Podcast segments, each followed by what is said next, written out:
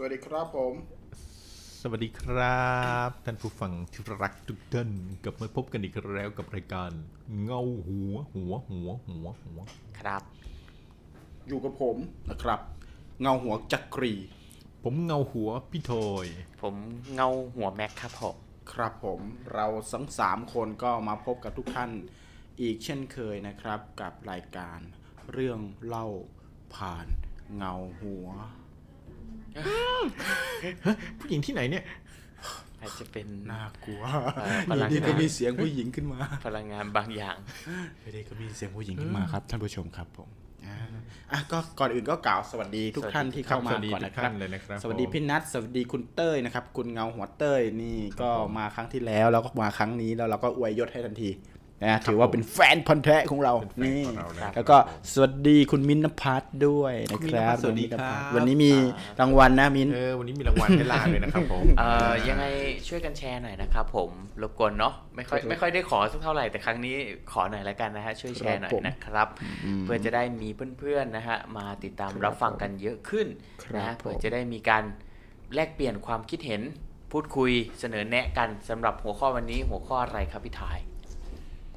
สำหรับวันนี้เราสำหรับวันนี้เราจะมาพบทุกท่านด้วยหัวข้อสารสาอะไรนะสารผีสารผีก็คือสารพัดสารผีก็คือสารผี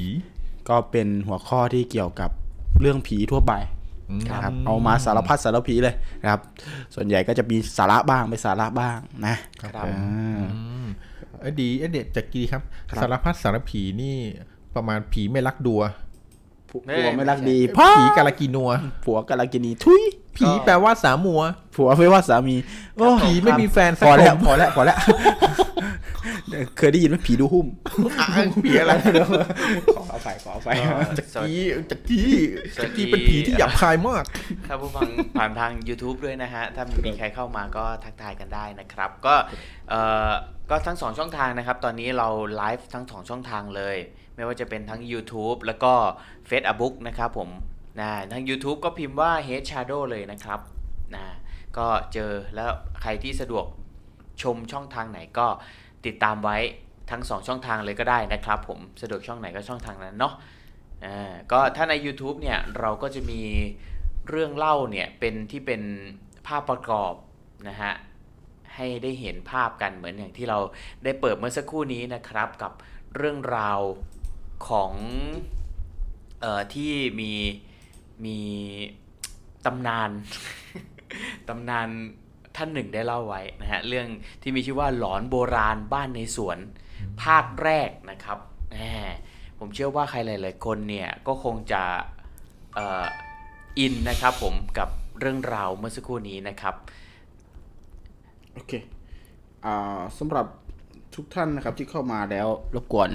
ทักทายกันเข้ามาหน่อยนะครับอ่าทักทายกันเข้ามาหน่อยกดหัวใจหรือไม่ก็กดอะไรนะกดไลค์กดไลค์กดไลค์กดแชร์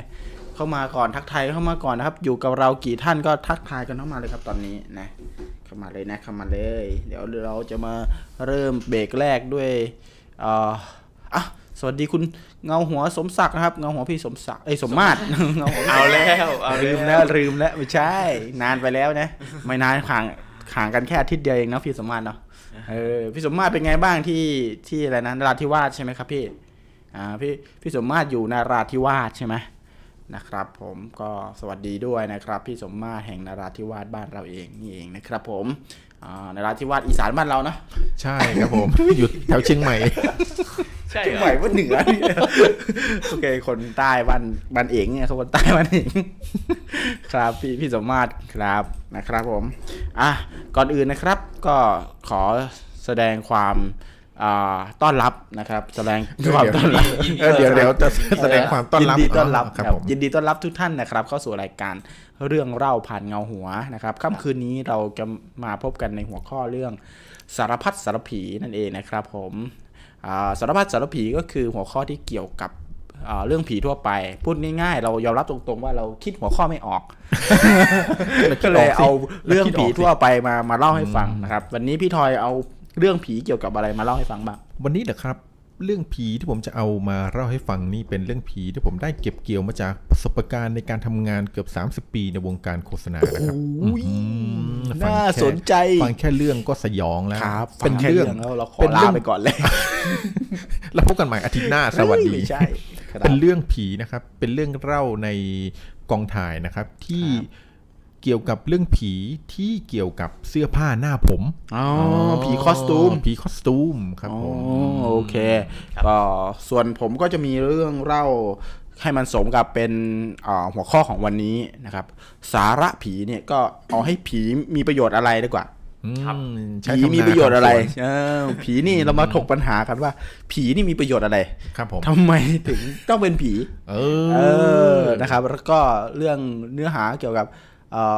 การพิสูจน์ว่าผีมีจริงไม่มีจริงในความคิดของนักวิทยาศาสตร์อะไรเงี้ยครับเรามาเรื่องเน้นสาระกันเลยวันนี้นะครับพี่สมมาตรบอกว่านาราธิวาสฝนตกครับผมช่วงนี้พายุก็ใช่เป็นธรรมดานะเออภาคตะวันออกบ้านเราก็ฝนตกเยอะอย่างนี้ไม่วนหาภาคใต้เลยก็ก็ดูแลสุขภาพกันด้วยแล้วกันนะครับช่วงนี้อากาศเปลี่ยนเปลี่ยนบ่อยนะครับผมฝนตกฟ้าร้องน้ำร้อนลวกแผลผู้พองเป็นหนองผู้นับโอเควันนี้เรามีสปอนเซอร์นะครับผมเดี๋ยวเราไปพักชมสักแป๊บนึงเดี๋ยวเรากลับมาสักสามสิบวินาทีนะครับอย่าเพิ่งหนีไปไหนนะอยู่ด้วยกันก่อนนะครับผมกล้วยดีต่อสุขภาพใครที่ชอบกล้วยยกมือขึ้นขอแนะนำแบรนด์สีดาอิ่มสะดวกกับกล้วยเนื้อทองนุ่มหนึบอร่อยหวานน้อยจากธรรมชาติไม่ว่าจะเป็นกล้วยตากสีดากล้วยสติ๊กสีดากล้วยกวนสีดาสั่งซื้อได้ที่ศูนย์ เก้า สาม ห้า หนึ่ง ห้า เก้า ห้า ห้า แปด ศูนย์ เก้า สาม ห้า หนึ่ง ห้า เก้า ห้า ห้า แปดหรือเพจ Facebook เอส ไอ ที เอ ที เอช เอ ไอ สีดาไทยครับผมนั่นก็คือผู้สนับสนุนรายการของเราสีดานะครับผมก็เป็นผลิตภัณฑ์เหมือนของทานเล่นนะครับผมที่เป็นกล้วยไม่ว่าจะเป็นกล้วยตากกล้วยสติ๊กกล้วยสติ๊กกล้วยสติ๊กเป็นไงกล้วยสติ๊กจะเป็นกล้วยแท่งๆแล้วกล้วยที่ไหนมันแบนวะแล้วก็กล้วยกล้วยกวนนะครับผมก็ใครที่สนใจเนี่ยก็ไปติดตามได้ที่เพจสีสีดาไทยสีดาไทยนะครับสีดาไทยเฉยพิมพ์ เอส ไอ ที เอ ที เอช เอ ไอ นะครับก็ไปติดตามได้ที่เพจนะครับหรือติดต่อที่เบอร์โทรที่แจ้งสักครู่นี้นะครับผมเดี๋ยวเราจะขึ้นเรื่อยๆเนาะนะฮะขอบคุณด้วยสำหรับสีดานะครับที่อยู่กับเราแต่เราผลิตภัณฑ์ยังมาไม่ถึงนะวันนี้เรามีของรางวัลด้วยก็เอาเอ่อกาค่าพริกกาค่าพริกมาแจกมาแจกแทนไปก่อนนี่กาค่าพริกอย่าเป็นสปอนเซอร์วันนี้ของเราอยู่ด้วยนะครับขอบคุณกาคับพิกมากเลยนะครับผมเดี๋ยวเดี๋ยวเราจะมีกิจกรรมนะครับเดี๋ยวใครที่ติดตามใช่ครับใครที่ติดตามอยู่ตอนนี้ก็เตรียมตัวนะฮะกาคับพิกก็เป็นสแน็คอีกเช่นกันนะฮะโอเคครับผมเฮ้ยแต่พูดถึงกาคับพิกนี่คุณแม็กมันเป็นพิกที่เอาไว้กินเล่นเป็นสแน็คใช่ไหมฮะแล้วผมได้ลองนะครับเอากาคาบพริกเนี่ยไปผสมในพวกต้มยำเพื่อทำอาหารเลยพวกนี้ดูเฮ้ยไม่เลวครับผมอร่อยอืมแล้วกาคาบพริกมีหลายรสครับอยากได้ต้มยำรสไหนก็หยิบพริกอันนั้นใส่ไปเลยครับผมอ๋อรสชิปครับรสชีสรสชีสรสชีสอ๋อรสชีสอร่อยอร่อยอร่อยทำกับข้าวก็ได้อันนี้ก็ในส่วนกาคาบพริกเนาะแต่ว่าสปอนเซอร์ อี พี นี้ก็จะเป็นสีดานะนะครับผมสีดากล้วยนี่ก็อร่อยครับทำกับโอเคครับผมโอเคใครที่มีเรื่องหลอนๆที่ได้พบเจอพบเจอเจอมานะครับก็มาเล่าให้เราฟังได้นะฮะเดี๋ยวประมาณสี่ทุ่มครึ่งเราจะเปิดรับสายเรื่อยๆนะฮะเราก็จะเล่าตามท็อปปิกของเราไปด้วยแล้วก็จะใครที่มีเรื่องราวหลอนๆเนี่ยที่เกี่ยวกับหัวข้อเราเนี่ยหรือว่าไปพบพบเจอเจอมาในประสบการณ์จริงๆเนี่ยก็สามารถโทรเข้ามาเล่ากับเราได้นะครับที่ขึ้นอยู่ด้านหน้าจอนี้เลยนะฮะแอดไลน์เข้ามาครับ G W O D B R O T H E R T S T U D I O ยาวหน่อยนะฮะ Good Brother Studio นะครับผมแอดเข้ามานะเดี๋ยวเราจะโทรไปหรือว่าท่านโทรเข้ามาก็ได้ฟรีครับผมแอดเข้ามาเดี๋ยวนี้เลยนะครับ แอปเดี๋ยวนี้เดี๋ยวนี้ Good Brother Studio พี่ชายใจดีครับผมก็วันนี้เดี๋ยวมาดูกันว่าพี่ทอยกับพี่จักรีเนี่ยจะมีทั้งตำนานหรือว่าเรื่องเล่าอะไรที่มาแชร์มาเล่าสู่กันฟังสำหรับค่ำคืนนี้อย่าลืมติดตามนะฮะวันนี้อากาศดีด้วยนะครับฝนไม่ตกนะครับเหมาะในการฟังเรื่องหลอนๆครับเพราะว่าถ้าฝนตกเวลาเราฟังเรื่องหลอนเนี่ยบางครั้งอารมณ์มันไม่ค่อยบิ้วนะสำหรับผมคือเสียงฝนมันดังมันไม่ค่อยบิ้วเท่าไหร่แล้วมันจะง่วงแทนใช่ไหมครับผม ใช่จะเป็นฟิลง่วงแทนนะฮะอ่ะใครที่วันนี้เข้ามาแล้วกดแชร์ให้ด้วยนะครับผมเพื่อเป็นกำลังใจให้เราเนาะจะได้มีกำลังใจในแต่ละอาทิตย์ในการจัดรายการนะครับแล้วก็มีมีการพูดคุยและเปลี่ยนความคิดเห็นกันนะครับพี่ทอยครับผมเป็นยังไงบ้างครับครับสำหรับวันนี้เรื่องที่ได้เตรียมมาให้ท่านผู้ฟังก็เป็นเรื่องในวงการสมัยที่ผมยังทำ อ, อยู่ในในวงการทำพวกภาพยนตร์โฆษณาอะไรแบบนี้นะครับก็จะมีครับผมอันนี้ยังยังไม่เข้าเรื่องครับวันนี้อ้อมอ้อมอ้อมอ้อมครับผมแอดเดี๋ยวนี้ Good Brother Studio โอ้แอดเลยนะผมขอร้องแอดเอาไว้เลยนะครับผมแล้ววันนี้ใครมีเรื่องอะไรอยากให้เราได้แบบได้แบ่งปันเรื่องเล่าของเรานะครับเรื่องที่เราไปเจอมาแล้วเราไม่กล้าแบบเออไปคุยกันเล่าให้ใครรู้เนี่ยเรามามาเล่าให้คนที่แบบอยากฟังเรื่องผีด้วยกันเนี่ยมาฟังครับแล้วเราจะแบบรู้สึกแบบเฮ้ยเออมันสนุกอ่ะคนอื่นก็แบบเจอประสบการณ์แบบนี้เหมือนกันไม่ใช่ว่าเราเจออยู่คนเดียวอ่าครับมาแบ่งปันความน่ากลัวกันครับผมอ่ะแล้ววันนี้คุณจักรีครับครับผมเราจะเริ่มด้วยเรื่องเรื่องคอสตูมผีอ้าวเหรอครับใช่ครับผมก็คือเป็นเรื่องเล่าของชายคนหนึ่งนะครับชายคนหนึ่งที่ได้ทำงานอยู่ที่โปรดักชั่นที่หนึ่งคุณนะครับนั่นมันขมผมเออแล้วโอเคนั่นมันคิวผมแล้วก็โยนให้ผมไปเลยกับครับผมคอสตูมร้อนโอ้ครับผมครับผมวันนี้นะครับท่านผู้ฟังทุกท่านท่านผู้ฟังที่รักทุกท่านครับผมวันนี้ผมมีเรื่องที่จะมาแบ่งปันนะครับเรื่องของผมเนี่ยเกิดขึ้นในวงการโฆษณาสมัยที่ผมยังทำทำงานอยู่ในวงการโฆษณานะครับเราก็จะมีการที่แบบใช้หนึ่งในองค์ประกอบสำคัญของงานโฆษณาเนี่ยที่จะขาดไม่ได้ก็คือเรื่องของเสื้อผ้าหน้าผมนะครับและเสื้อผ้าหน้าผมเหล่านี้ล้วนมีตำนานที่ถูกบอกเล่าอยู่ในวงการทั้งนั้นเลย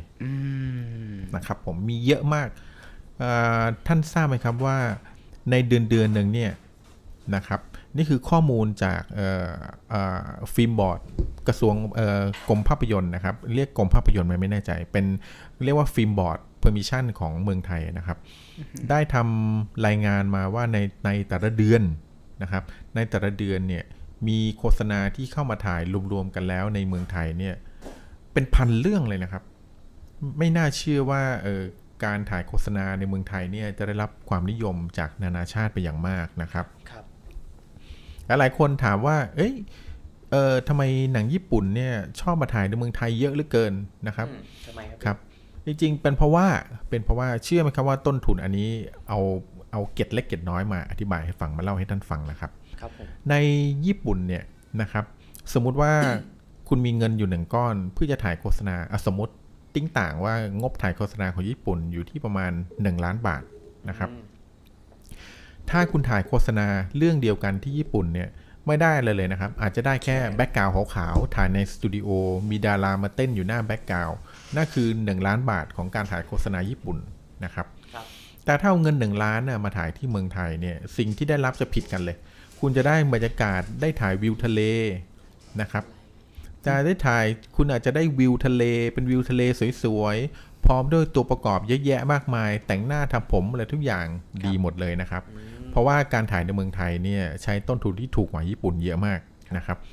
ในญี่ปุ่นเนี่ยก็จะถือว่าโฆษณาที่เป็นโฆษณาที่แบบเอ่อที่แบบอยู่ในระดับแบบไฮเอนด์เนี่ยนะครับมันต้องมีองค์ประกอบอยู่ตรงที่เขาดูที่ตัวประกอบนะครับคนญี่ปุ่นนี่คิดว่าถ้าโฆษณาเรื่องไหนเนี่ยถ้ามีตัวประกอบเนี่ยเป็นฝรั่งนะครับเขาจะถือว่าโฆษณาเรื่องนั้นเนี่ยจัดว่าเป็นโฆษณาที่แบบลงทุนอินเตอร์อ่าเป็นโฆษณาที่เป็นอินเตอร์ครับผมเพราะว่าราคาตัวประกอบที่เป็นฝรั่งเนี่ยในญี่ปุ่นเนี่ยราคาแพงมากราคาแพงแบบมหาการมากเลยนะครับเขาไม่สามารถที่จะจ้างได้ในญี่ปุ่นคือไม่ว่าจะเป็นฝรั่งแบบประเภทไหนหรอถูกครับเป็นฝรั่งแบบ ขนาดฝรั่งแบบกระหลัวสุดๆเลยนะครับผมขออนุญาตใช้คำนี้นะครับผมเป็นฝรั่งที่แบบยากจนสุดๆที่ไปเที่ยวญี่ปุ่นเนี่ยเขายังไม่สามารถจ้างมาถ่ายโฆษณาได้เพราะมันค่าต้นทุนมันสูงมากแต่เชื่อมครับว่าถ้าเขามาเมืองไทยเนี่ยด้วยงบประมาณที่เขาจ้างฝรั่งที่ดูไม่ได้เลยเขาสามารถเข้ามาเลือกเข้ามาเลือกฝรั่งอะครับเป็นตัวเอ็กซ์ตร้าในโฆษณาเนี่ยได้เป็นสิบคนเลยนะครับแล้วแบบเกรดดีๆทั้งคือฝรั่งในเมืองไทยเนี่ยอธิบายก็มีสองเกรดนะครับมีเกรดที่แบบเป็นไฮเอ็นนะครับที่เข้ามาเพื่อถ่ายโฆษณาอย่างเดียวที่ถ่ายโฆษณาเป็นอาชีพนะครับกับอีกเกรดนึงก็คือเกรดข้าวสารนะครับตัวประกอบเกรดข้าวสารวันละสามร้อยห้าร้อยเนี่ยกินแล้วติดคอใช่ครับผมมันมีก้างหน่อย มันแข็งเว้ยคือนี้พอจ้างพวกนี้เข้ามานะครับผมแล้วก็จะสามารถจ้างแบบสามร้อยห้าร้อยเนี่ยนั่นคือญี่ปุ่นก็เลยมาถ่ายโฆษณาที่นี่เยอะนะครับและเรื่องผีของวันนี้ที่ผมจะเล่าให้ท่านฟังเป็นเรื่องผีเกี่ยวกับเสื้อผ้าหน้าผมนะครับหนึ่งในองค์ประกอบของงานโฆษณานี่คือเกริ่นใช่ไหมเมื่อกี้เนี่ยเขาเมื่อกี้เกริ่นครับเกี่ยวอะไรเกร็ดเกร็ดครับเป็นเกร็ดความรู้จากพี่ทอยเมื่อประมาณยี่สิบปีที่แล้วนะครับผมต้องถ่ายโฆษณาเรื่องหนึ่งซึ่งนะครับเป็นเรื่องที่ต้องใช้ตัวประกอบเยอะนะครับแล้ววันนั้นเนี่ยวันนั้นเนี่ยเป็นวันที่วันถ่ายทำนะครับช่างแต่งหน้าเนี่ยเรื่องแรกนี้ผมเล่าเรื่องช่างแต่งหน้าก่อนแล้วกันนะช่างแต่งหน้าคนหนึ่งครับเป็นช่างแต่งหน้าที่ค่อนข้างค่อนข้างมีฝีมือนะครับก็ได้มาเป็นช่างแต่งหน้าในในงานถ่ายโฆษณาของเราครับผมวันนั้นเนี่ยปกติเวลากองถ่ายสมมุติว่าถ้าเราจะเริ่มถ่ายหกโมงเช้านะครับช่างแต่งหน้าทำผมเนี่ยต้องมาตั้งแต่ตีห้าละมาถึงกองถ่ายตั้งแต่ตีห้าเพื่อทำการแต่งหน้าทำผมตัวแสดงในวันนั้นเนี่ยเรามีเอ็กซ์ตร้าซึ่งเป็นตัวประกอบเนี่ยนะครับเรียกว่าเอ็กซ์ตร้าเนี่ยมีประมาณสิบคนนะครับแล้วก็มีตัวนักแสดงที่เป็นตัวเมนหนึ่งคนนะครับวันนั้นเนี่ยช่างแต่งหน้าพอถึงคิวตีห้าจริงๆต้องถึงแล้วช่างแต่งหน้าก็ยังไม่ถึงแล้วก็แปลกใจมากเป็นเพราะอะไรนะก็เลยโทรโทรตาม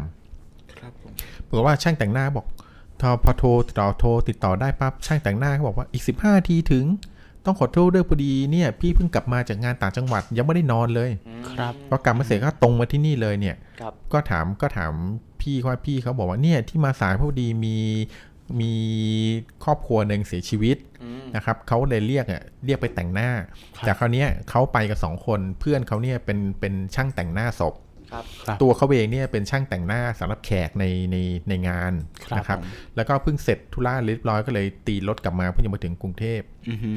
นะครับแต่ปรากฏว่าพอเข้ามาถึงกองถ่ายเนี่ยนะครับก็ก็เกือบเกือบตีห้าเกือบตีห้าครึ่งแล้วนะครับพุ่มกล่าวบอกพี่มาถึงรีบแต่งหน้าเลยไม่ต้องอะไรเอาแต่งตัวเมนก่อนเอ็กซ์ตร้าไม่เป็นไรนะครับเขาก็เริ่มแต่งตัวเมนแต่งแต่งก็เอาหยิบของมาปื้อเขารีบแต่งแต่งตัวเมนเสร็จปื้อแต่งเชื่อไหมครับว่าพอแต่งหน้าเสร็จแล้วเริ่มตอนพอแต่งหน้าเสร็จปุ๊บก็เรียกผู้กำกับเนี่ยเข้าไปดูนะครับเขาว่าเอาผู้กำกับไปดูแต่งหน้าอย่างนี้พอจะผู้กำกับโอเคแต่งหน้าอย่างนี้สไตล์นี้ก็ดีโอเคสวยครับผมอันนี้ตานี่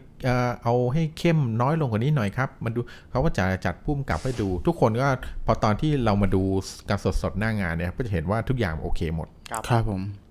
แต่ปัญหาคือพอไปอยู่หน้ากองถ่ายทีไรเนี่ย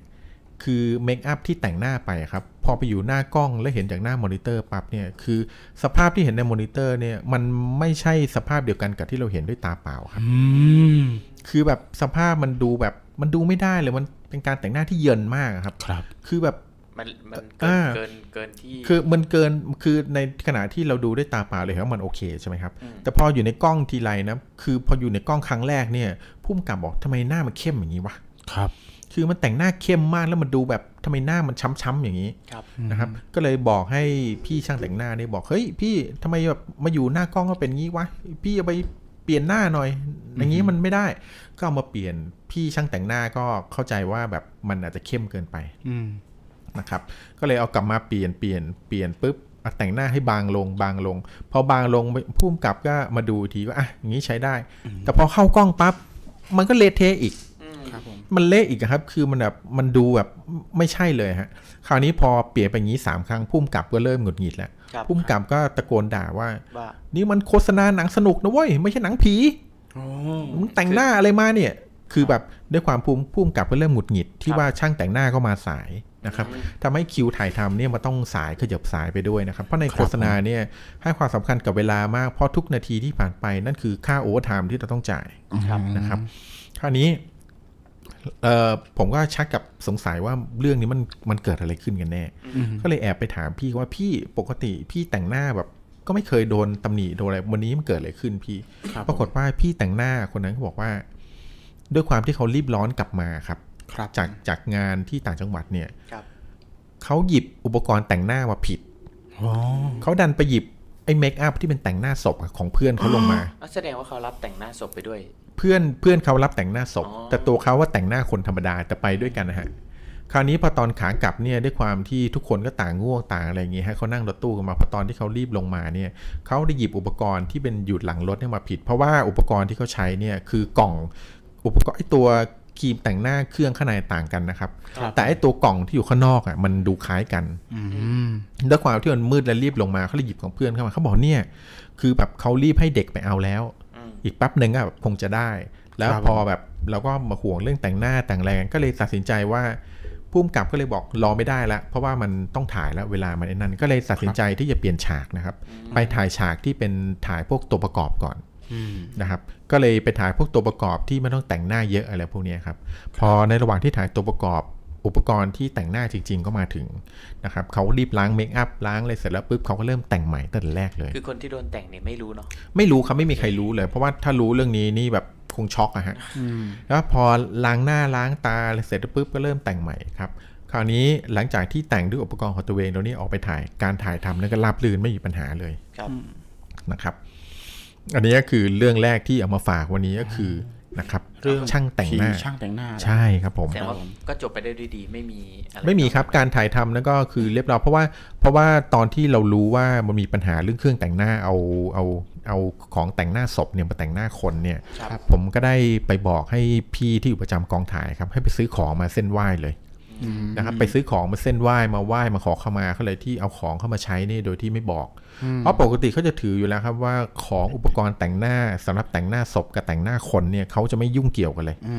นะครับแล้วก็พี่มันแตกต่างกันยังไงระหว่างของแต่งหน้าศพกับของแต่งหน้าคนเขาถือว่าของที่มาแต่งหน้าคนตายไม่เอามาแต่งคนเป็นฮะหมายความว่าคือแต่หมายความว่ามันเหมือนกันถูกไหมแต่ว่าแค่ว่าไม่ใช้ใช้ชุดนี้แล้วสำหรับศพใช่ครับห้ามเอาไปใช้คนเป็นหรือของคนเป็นก็ห้ามไปใช้ของศพคือถ้าของที่ใช้กับศพแล้วห้ามเอาไปใช้ของคนเป็นแต่ของคนเป็นเนี่ยถ้าเผลอเอาไปใช้กับศพแล้วก็เอากลับมาใช้กับคนเป็นไม่ได้อีกเลยนะอันนี้คือพอดีว่าวันนี้เนาะหัวข้อของเราเนี่ยก็คือเรื่องของสารพัดสารพีครับผมเราเน้นสาระเป็นหลักครับทีนี้ขออย่างที่พี่ทอยเล่ามาเนี่ยก็มีเก็บความรู้เรื่องของการถ่ายทำโฆษณาของ ค, คนญี่ปุ่นที่ทำไมเขาถึงมาถ่ายทำที่ประเทศไทยใช่ครับนะครับเราก็ถือว่าได้สาระไปแล้วใช่ไหมสารพัดทีนี้สารผีอย่างอันนึงก็คือไอ้เครื่องแต่งหน้าผีเนี่ยนะครับที่เรารู้กันเนี่ยก็คือชุดการแต่งหน้าไม่ต่างกับคนถูกไหมไม่ต่างครับไม่ต่างคนแต่ว่าแค่ว่าห้ามเอาของคนไปแต่งผีหรือเอาของผีมาแต่งคนครับเอาของคนเนี่ยไปแต่งผีได้นะแต่ถ้าครั้งหนึ่งที่โดนเอาไปแต่งผีแล้วเอากลับมาใช้แต่งคนไม่ได้แล้วเขาถือกันครับผมเพราะเขาถือว่าของเนี่ยแต่งให้คนตายแล้วเราจะแต่งให้คนเป็นไม่ได้หรืออะไรที่มันต้องปัดปัดแก้มเนี่ยใช่ครับผมปัดแก้มของคนเสียชีวิตแล้วมาปัดแก้มเราเนี่ยมันก็เป็นเรื่องที่ไม่เป็นมงคลเท่าไหร่ใช่ไหมตามความเชื่อของคนไทยเรานะครับก็เป็นเรื่องที่น่าน่ากลัวเหมือนกันเนาะใช่ครับผมเราไม่รู้ว่าตอนนี้ช่างแต่งหน้าและพี่คนนี้ พี่คนนี้นี่ปัจจุบันนี้ก็ยังแต่งหน้าอยู่ในกองถ่ายนะครับแต่หลังจากได้หลังจากหลังจากที่เขาหยิบมาผิดชุดเขาคืนแบบไปเรียบร้อยใช่ไหมจริงผมว่าแค่คืนคงไม่พอต้องบอกให้เขาเลิกคบกับเพื่อนที่แต่งหน้าไม่เขาไปเขาเป็นบัดดี้กันสองคนนี้คือฝีมือเขาคือผมรู้จักแต่คนที่แต่งหน้าคนเพราะเขาแต่งหน้าในกองถ่ายมานานแล้วฮะแล้วเขามีฝีมือมากแต่เพื่อนเขาบัดดี้ที่แต่งหน้าศพคือคนที่เขาอยู่ในวงการแต่งหน้าเขาก็จะมีเพื่อนอยู่ในวงการแต่งหน้าด้วยเหมือนกันเนี่ยเขาก็จะรู้ว่าคนไหนแต่งหน้าคนคนไหนแต่งหน้าศพอะไรแบบนี้ครับแยกกันยังไงพี่ครับก็เหมือนคนที่เขาถ้าเกิดคนคืออย่างนี้ฮะคนที่เขาแต่งหน้าคนเนี่ยแต่งหน้าในวงการเวลาเขาแต่งหน้าเนี่ยมันต้องออกมาหน้ากล้องใช่ไหมฮะเขาก็ต้องรู้เลยว่าถ้ากล้องออกมาหน้ากล้องเนี่ยแสงมันแรงประมาณนี้ต้องแต่งหน้าประมาณไหน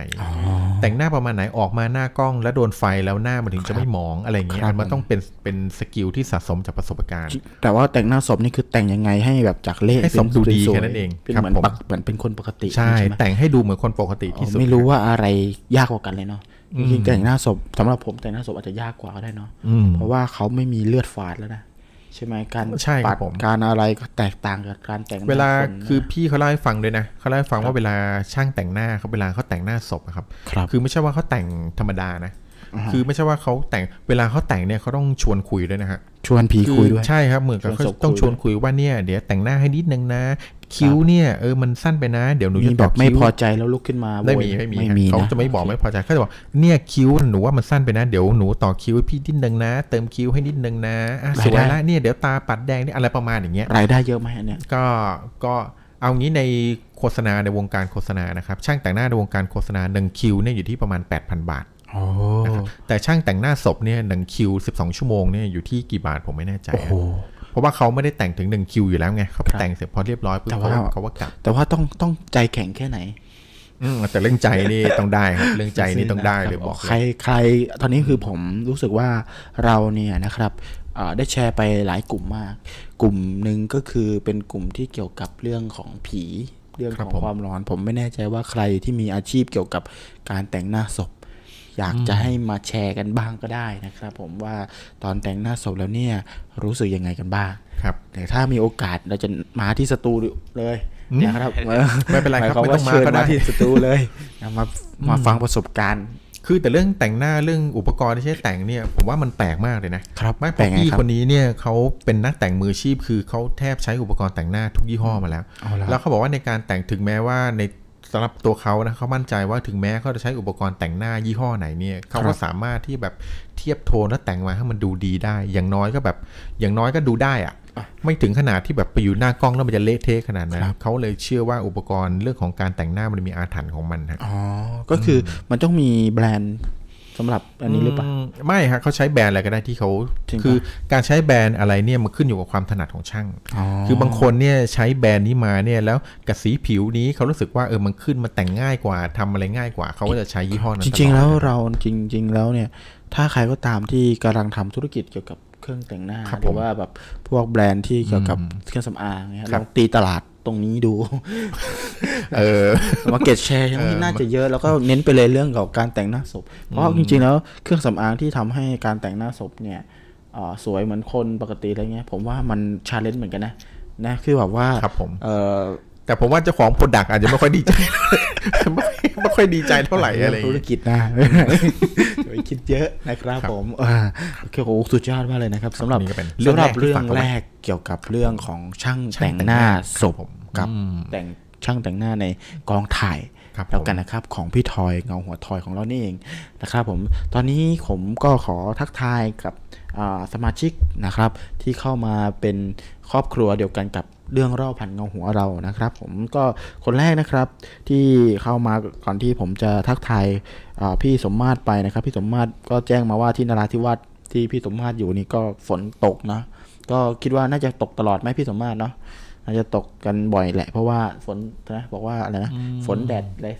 แปดฝนฝนแปดแดดสี่ฝนแปดแดดสี่เลยนะครับก็ภาคใต้นะครับผมนราธิวาสก็น่าจะสวยงามอยู่นะตอนนี้ธรรมชงธรรมชาตินะครับแล้วก็ขอการทักทายคุณลิชชี่ลิชชี่ด้วยนะครับผมยินดีต้อนรับเข้าสู่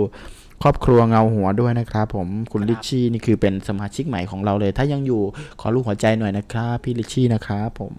นะครับผมแล้วก็พี่ธีรัตน์นะครับพี่ธีของเรานั่นเองนะครับนานๆจะเข้ามาทีแต่ก็บอกเข้ามาแล้วก็กลัวนะครับเข้ามาแล้วก็บอกกลัวจังเลยครับนะครับผมแล้วก็ขอกล่าวทักทายพี่พี่เงาหัวแซมด้วยนะครับที่เข้ามารับชมกันก็ทักทายกันหน่อยนะครับผมทักทายกันก่อนเข้ามาก็ถือว่าเป็นสาวกเป็นแฟนคลับเป็นครอบครัวเดียวกันกับเรานะครับเงาหัวนั่นเองเรื่องเล่าผ่านเงาหัววันนี้เราจะมาพูดถึงหัวข้อที่ชื่อว่าสารพัดสารผีนะครับผมพูดถึงเรื่องทั่วไปแล้วก็พร้อมด้วยสาระเท่าที่มีจะให้ไปนะครับถ้าไม่มีก็ไม่ให้นะครับผมก็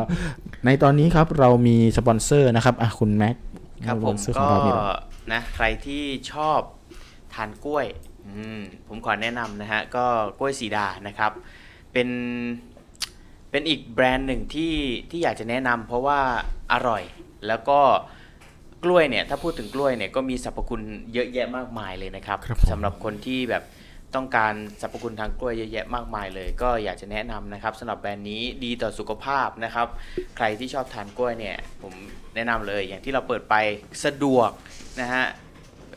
ตัวเนื้อของกล้วยเนี่ยหนึบหนับอร่อยที่สำคัญนะฮะหวานน้อยและเป็นความหวานที่เกิดจากธรรมชาตินะครับถ้าได้รับความหวานเนี่ยไม่ต้องกลัวว่าแบบว่ากินแล้วจะอ้วนกินแน่นอนถ้าเกิดกินแล้วอ้วนทุกอย่างกินแล้วอ้วนหมดถ้ากินมากเกินข้อจำกัดแต่ว่าอันนี้คือมันมันถูกคัดกรองมาแล้วว่าเป็นความหวานจากธรรมชาตินะฮะไม่ได้แบบทำให้มันใส่น้ำเชื่อมน้ำอะไรเนี่ยให้มันหวานนะครับขอแนะนำนะฮะสำหรับแบรนด์สีดานะครับก็จะมีในส่วนของกล้วยตากกล้วยสติ๊กนะครับผมแล้วก็กล้วยกวนนะครับก็ไปเลือกหาเลือกดูกันได้นะครับที่เพจสิทาสีดาสีดาภาษาอังกฤษเขียนว่า S T เอ่ย S I T A T H A I นะครับผมหรือใครไม่ถนัดเข้าที่เพจนะฮะก็โทรเข้าไปได้ที่เบอร์โทรศัพท์ศูนย์ เก้า สาม ห้า หนึ่ง ห้า เก้า ห้า ห้า แปดนะครับขอย้ำอีกหนึ่งรอบศูนย์ เก้า สาม ห้า หนึ่ง ห้า เก้า ห้า ห้า แปดสำหรับสีดานะฮะกล้วยดีแบรนด์ไทยนะขอฝากไว้ในอ้อมอกอ้อมใจกันด้วยนะครับผมโอเคสำหรับยี่สิบกว่าท่านนะครับที่ยังอยู่กับเราตอนนี้นะครับผมก็มีหลายท่านที่น่าจะเป็นสมาชิกใหม่เนาะน่าจะเป็นสมาชิกใหม่ที่เพิ่งมาดูเรานะครับเราก็เป็นรายการเล็กๆนะครับน้องใหม่ที่มาเล่าให้ฟังเรื่องเกี่ยวกับประสบการณ์หลอนนะครับที่สามารถที่จะสามารถแชร์นะครับสามารถแชร์ข้อมูลสามารถแชร์เรื่องราวความหลอนกับเราได้นะครับแล้วก็มากล่าวทักทายกันได้เลยนะครับผมใครเข้ามาใหม่ก็เข้ามาทักทายกันหน่อยนะครับผมแล้วก็ถ้าให้หัวใจเราให้แชร์เราหรืออะไรก็รบกวนด้วยนะครับผมตอนนี้มีใครเข้ามาแล้วบ้างเอ่ยพี่ณัฐกิจนะครับเงาหัวแซมทักทายกันหน่อยนะครับผมแล้วก็ถ้าคุณลิชชี่ยังอยู่นะครับกล่าวสวัสดีอีกรอบหนึ่งนะครับให้ลูกหัวใจเราหน่อยวันนี้กิจกรรมเราประมาณไหนพี่พอจะวันนี้นะครับเอาอย่างนี้เลยนะครับเรามีใครเราเป็นเรื่องของความหลอนอยู่แล้วนะครับแล้วก็สารพัดความหลอนอยู่แล้วนะครับใครมีเรื่องเล่านะครับเรื่องเล่านะครับไม่ว่าจะโทรเข้ามาหรือว่าโพสเข้ามาใต้คอมเมนต์นะครับผมในคอมเมนต์เลยนะครับผมว่าเฮ้ยไปเจอเรื่องอะไรมาเนี่ยมาแชร์กันเนี่ยรับไปเลยนะครับขอแค่แชร์เลยนะครับแชร์แล้วเรื่องเราถ้าแบบมันไม่ได้เป็นเรื่องก๊อปหรือเรื่องที่แบบสั้นเกินไปหรืออะไรเงี้ยเราจะให้เลยนะครับกาค่าพีชมีทั้งหมดสามรสชาตินะครับมีรสชีสใช่ไหมรสออริจินอลแล้วก็รสต้มยำรสต้มยำนะครับเอาไปเลยหนึ่งกระปุกนะครับผมมีจำนวนจำกัดมีจำกัดด้วยนะครับผมสำหรับก็กินดีจากหมดแล้วหมดเลยนะอ่าโอเคสำหรับใครก็ตามที่โทรเข้ามาก็โทรเข้ามาได้เลยที่แอดไลน์เข้ามานะครับใน ไอ ดี Good Brother Studio นะครับ G O D B R O T H E R S T U D I O นะครับ Good Brother Studio นะครับผมครับสำหรับช่วงต่อไปนะครับเราจะมาพูดถึงเรื่องราวเกี่ยวกับสารพัดสารผีนะที่ผมเอามาฝากกันนะครับก่อนที่จะไปเรื่องราวเรื่องเล่าเกี่ยวกับผีที่พี่ทอยเตรียมมาครับผมพี่ทอยเตรียมผีเรื่องอะไรมานะพี่ผมผมได้เรื่องต่อไปเสื้อผ้าหน้าผมมาเสื้อผ้าหน้าผมไปหน้าหน้าไปแล้วเมื่อกี้หน้าไปแล้วหน้าไปแล้วเหลือเหลือเสื้อผ้ากับผมผีเสื้อผีเสื้อกับผมโอเคคือเรื่องเรื่องที่เราจะอ่าผมจะพูดต่อไปนี้นะครับมันเป็นเรื่องเอามาแชร์กันแล้วกันนะครับเป็นเรื่องของสาระนิดหนึ่งนะครับให้สมกับวันนี้ที่เราพูดถึงเรื่องท็อปปิกนะครับ ขออภัยครับผมจริงๆจะบอกว่าที่เรานำมาฝากนะครับเป็นเรื่องของอ่าความเชื่อเกี่ยวกับผีความรู้เกี่ยวกับผีนะครับผมทีนี้ผีเนี่ยเขาบอกว่าเป็นปรากฏการณ์ที่แบบยังไม่สามารถพิสูจน์ได้นะครับว่าจริงๆแล้วมันคืออะไรกันแน่นะครับมันมีหลายนิยามมากเลยนะครับคำว่าผีนะครับเอ่อแล้วก็ยังไม่มีเครื่องตรวจวัดได้แม้แต่รายการดังรายการหนึ่งจะมีเครื่องตรวจมีเขามีเครื่องตรวจนะแต่เขายังไม่ถูกยังไม่ถูกยอมรับเป็นที่แพร่หลายว่านั่นคือเป็นการตรวจอ่าผีจริงๆนะผมบอกอย่างนี้เลยนะครับคือหลายคนก็แบบเอ่อกลัวบางทีกลัวผีเนี่ยเพราะบรรยากาศนะครับวังเวงบางทีก็คิดไปเองอะไรแบบนี้นะครับจริงๆแล้วมันมีคำอธิบายนะครับคือนักวิทยาศาสตร์เนี่ยโดยเฉพาะนักวิทยาศาสตร์เฉพาะนักฟิสิกส์เนี่ยนะครับจะชอบอธิบายเรื่องผีเนี่ย ลงลึกในเรื่องของวิทยาศาสตร์ด้วยนี่เป็นที่น่าสนใจมากทีเดียวนะครับมันเป็นแง่มุมหนึ่งนะครับก็คือเขาพยายามอธิบายปรากฏการณ์เกี่ยวกับผีเอาไว้นะครับว่าเป็นปรากฏการณ์ธรรมชาตินะครับ คือผมขออนุญาตอ่านเกี่ยวกับเรื่องราวเกี่ยวกับผีของของของนักวิทยาศาสตร์ชาวฟิสิกส์นักวิทยาศาสตร์ฟิสิกส์ท่านเนี้ยนะครับที่พูดถึงแง่มุมเกี่ยวกับผีเอาไว้อย่างน่าสนใจเลยทีเดียวนะครับผม คือเขาอธิบายว่าเอ่อเรื่องอาการทางฟิสิกส์เนี่ยครับคือเป็นเรื่องของอาการแห่งการหลอกหลอนเขาเรียกเรียกแบบนั้นนะครับคือด็อกเตอร์โดนัลด์จีคาร์เพนเตอร์นั่นทรัมป์เป็นไงมีเป็นด็อกเตอร์เลยนะด็อกเตอร์จีคาร์เพนเตอร์เนี่ยนะครับเป็นนักวิทยาศาสตร์นะครับผู้ศึกษาเรื่องผีนะครับเขาวิเคราะห์ทางฟิสิกส์เอาไว้แล้วก็รวบรวมข้อมูลจากทั่วโลกเลยนะครับแล้วจนออกมาเป็นเรื่องราวเกี่ยวกับผีนะครับซึ่งเขาระบุว่าผีเป็นสิ่งมีชีวิตในธรรมชาตินะครับและชอบอยู่ในความมืด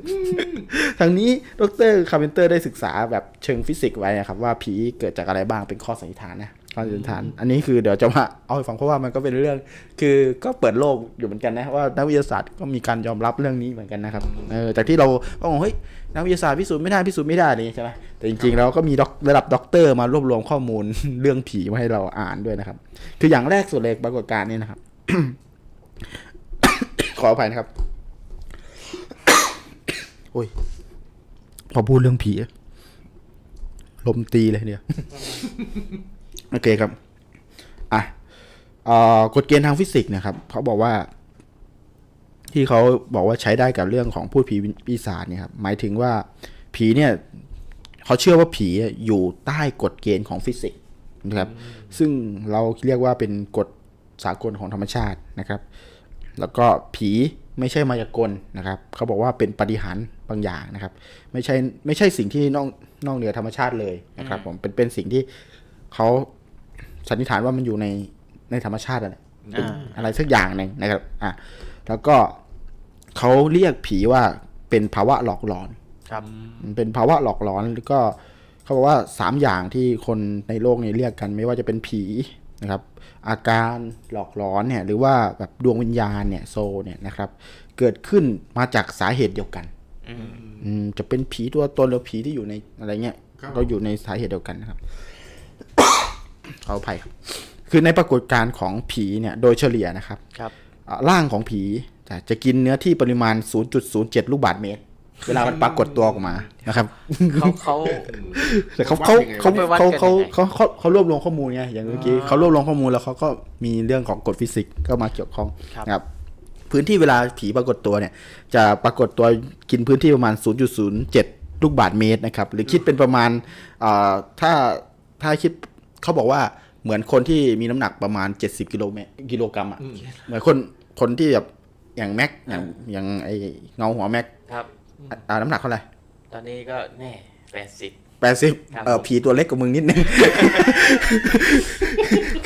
คือพื้นที่ที่เขาปรากฏตัวแล้วกันนะครับคือหมายความว่าเป็นเงาหรือเป็นอะไรก็แล้วแต่เนี่ยเขาบอกว่าอยู่ประมาณอ่าเจ็ดคนคน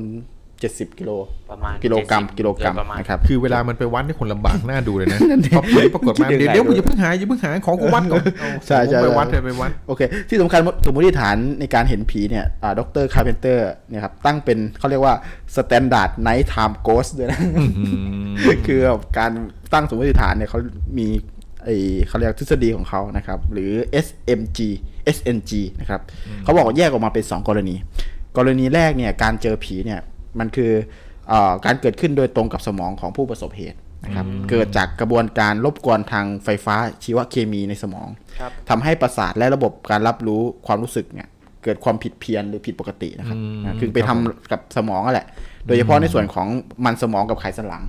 นะครับแล้วเรียกว่าประสาทหลอนครับผมคือไปทำกับไขไขสันหลังกับสมองแล้วมันทำให้เราประสาทหลอนนะตามกฎฟิสิกส์อะไรที่เขาพูดมานะครับแล้วก็หรือไม่ก็เขาบอกว่าหรือไม่ก็มันก็ไปกระตุ้นนะครับกระตุ้นสมองให้เกิดภาพหลอนนั่นแหละนะครับก็คือเป็นปรากฏการณ์ทางธรรมชาติที่เอ่อเป็นภาวะที่ทำให้ร่างกายที่เขาที่เขาบอกกันว่าเราเรานึกภาพไปเองมันเกิดจากความผิดภาวะหลอกตัวเองผิดปกติแล้วเนี่ยจริงๆเขาพอดร.คาร์เพนเตอร์เนี่ยไปไปเขาเรียกว่าไปสืบค้นไปลงวิจัยลงอะไรมาเนี่ยมันบอกเขาบอกว่ามันมีโอกาสเกิดกับคือเขาเรียกว่า คลื่นแม่เหล็กอันเนี้ยมาทำให้เขาเรียกว่ามาทำให้สมองกระตุ้นสมองให้เกิดภาวะหลอนนะครับผมนั่นเองนะครับอันนี้คือหลักเกณฑ์ที่เขา เขาคิดมานะครับครับผมอ่าเขาคิดเขาเกิดจากการวิจัยมาแล้วก็พอไปกระตุ้นสมองเนี่ยเกิดสิ่งเร้ามันคือเอาง่ายๆมันเกิดจากสิ่งเร้าภายนอกแล้วแหละนะครับบางทีเขาบอกว่ามันเป็นเกิดมาจากคลื่นแม่เหล็กไฟฟ้านะครับที่มีขนาดแบบพอเหมาะที่จะยิงตรงเข้าสู่สมองเลยนะครับเกิดการควบคุมทางแวดคือเกินการควบคุมทางแวดล้อมแบบสมมติว่าเราไปอยู่ในจุดที่มีคลื่นแม่เหล็กเขาเลยบอกว่าพลังงานของผีมันเป็นเหมือนเป็นพลังงานใช่ไหมจริงๆเป็นพลังงานเหมือนพลังงานแม่เหล็กแล้วมันยิงตรงเข้าสู่สมองเราแล้วเกิดภาวะหลอนอย่างเงี้ยนะครับจริงๆเขาว่าพิสูจน์ได้หลังๆนี่เขาพิสูจน์ได้แล้วว่าผีนี่คือพลังงานชนิดหนึ่งนะผีเหมือนเป็นพลังงานเป็นคลื่นวิทยุฮะอ่าใช่คือ อันนี้คือกรณีที่หนึ่งอย่างที่ผมบอกกรณีที่หนึ่งที่เกิดการเห็นผีได้ก็คือการเกิดจากภายนอกส่งตรงมาที่สมองนะครับส่งตรงมาที่สมองก็คือภาวะของของไอ้คลื่นแม่เหล็กตรงนี้แหละที่บอกว่าเป็นพลังงานที่เขาพิสูจน์มาว่าเป็นพลังงานหนึ่งนะครับที่เกิดขึ้นมาอ่ะกรณีที่สองนะครับอันนี้คือเกิดแบบตรงกันข้ามกับเมื่อกี้เลยนะครับผมก็คือผีเป็นปรากฏการณ์ที่เกิดขึ้นจริงเลยไม่ได้เกิดขึ้นเพราะสมองกับไขสันหลังเลยนะครับอันนี้คือเป็นอีกกรณีหนึ่งเขาบอกว่า เอ่อ เกิดขึ้นจริงไม่ใช่การหลอนของสมองของอะไรทั้งสิ้นนะครับเป็นการทั้งข้อมันมีข้อมูลสนับสนุนสมมติฐานข้างหลังอันนี้ด้วยนะครับนะครับก็คือมีผู้เห็นเมื่อกรณีที่มีเมื่อกี้เอาพูดง่ายๆคือเมื่อกี้มันอาจจะเห็นคนเดียวเหมือนพี่ทอยไปเจอภาวะอะไรสักอย่างเนี่ยส่งตรงไปที่สมองแล้วสมองอ่ะทำงานแล้วทำให้พี่ทอยเห็นอยู่คนเดียวนะครับแต่กรณีที่สองเนี่ยเขาบอกว่าตรงกันข้ามเพราะว่าเราอาจจะเห็นผีได้หลายคนคนละมุมกันแต่เห็นเป็นตัวเดียวกันเคยไหมมันเป็นภาวะแบบนี้คือเป็นภาวะแบบว่าเราเห็นผีนั่งอยู่ตรงนี้เคยมันมีเรื่องเล่าที่บอกว่ากินเหล้ากันอยู่แล้วก็มีเพื่อนคนหนึ่งที่เสียชีวิตไปแล้วเปิดประตูเข้ามาแล้วก็มานั่งทุกคนทั้งกลุ่มเห็นหมดเลยอันนี้ก็เห็นข้างๆอันนี้ก็เห็นข้างหน้าอันนี้ก็เห็นข้างหลังอย่างเงี้ยภาวะแบบนี้มันคือสมมติฐานที่สองคือมันเกิดโดย มันเกิดไม่ใช่เกิดจากภาวะหลอกหลอนนะครับเออก็กรณีนี้ก็คือเอ่อเขาบอกว่าเมื่อพบเอ่อเมื่อผู้พบเห็นผีเนี่ยเอ่อหลายรูปแบบนะครับมีมาแล้วแบบบางทีเห็นเป็นเอ่อเป็นเงาแต่เราไม่ได้เห็นคนเดียวมีคนอื่นเห็นด้วยเนี่ยอันนี้คือกรณีที่สองมันไม่ได้ทำปฏิกิริยาแค่คนใดคนหนึ่งแล้วเห็นนะครับแต่ว่ามันมีก็มีหลายคนมามาอธิบายเรื่องนี้ว่ามันเกิดเป็นอุปทานหมู่ใช่ไหมเออที่ก็เรียกอุปทานหมู่เออเป็นอุปทานหมู่แต่ว่าไอ้คาร์เพนเตอร์เนี่ยดร.คาร์เพนเตอร์เนี่ยไม่ได้เชื่ออย่างนั้นเขาบอกว่ากรณีที่สองเนี่ยคือปรากฏการณ์ที่เกิดขึ้นจริงคือเป็นผีจริงๆนะครับผมนี่นักวิทยาศาสตร์ฟิสิกส์กันเนี่ยอันนี้หามากเลยนะที่นักวิทยาศาสตร์ยอมรับว่ามีผีเนี่ยอ่าใช่ครับเขาบอกว่าจนเขาตั้งตั้งกฎเกณฑ์ของทฤษฎีของเขามานั่นแหละนะครับเอ่อแล้วก็ข้อมูลทั้งหมดเนี่ยที่ดร.คาร์เพนเตอร์รวบรวมไว้เนี่ยระบุว่าเอ่อ เอส เอ็น จี ครับคือไอ้ทฤษฎีเห็นผีเนี่ยนะครับคือบอกว่ามีขั้นตอนการพบผีอยู่เจ็ดขั้นตอนครับก็คือหนึ่งผีต้องปรากฏตัวในท่านผู้ฟังจะไปใช้บ้างก็ได้นะใช่เขาว่าผีต้องปรากฏคือการสังเกตเขาเรียกว่าการสังเกตผีนะครับว่ามันเป็นผีจริงๆเนี่ยเขาบอกว่าสังเกตได้สาม เจ็ดขั้นตอนเนี้ยนะครับก็คือหนึ่งคือผีจะต้องปรากฏตัวเวลากลางคืนเท่านั้นเขาบอกอย่างนี้นะครับแล้วก็ปรากฏตัวครั้งละ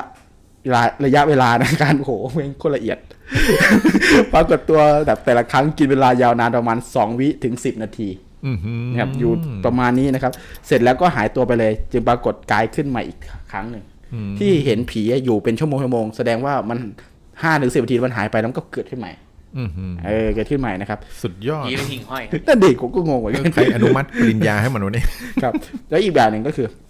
ผีสามารถเปล่งแสงสว่างได้คือเอาง่ายๆเขาเรียกว่าคือวิญญาณอันเนี้ยผีเนี่ยที่เขาเรียกว่าผีนะครับมีมีมีภาวะเป็นแสงนะเขาเชื่อว่ามีภาวะเป็นแสงทำไมถึงอยู่กลางคืนพี่นุ๊กไหมไม่ถึงปรากฏตัวได้เพราะมันจะได้มันจะได้ปรากฏแสงได้มันคนถึงจะได้เห็นได้สายตาถึงจะได้เห็นได้เพราะว่าถ้าเป็นตอนกลางวันอ่ะมันสู้แสงพระอาทิตย์ไม่ได้คืออาจจะปรากฏเหมือนกันแต่เรามองไม่เห็นเพราะว่าเขาเชื่อว่า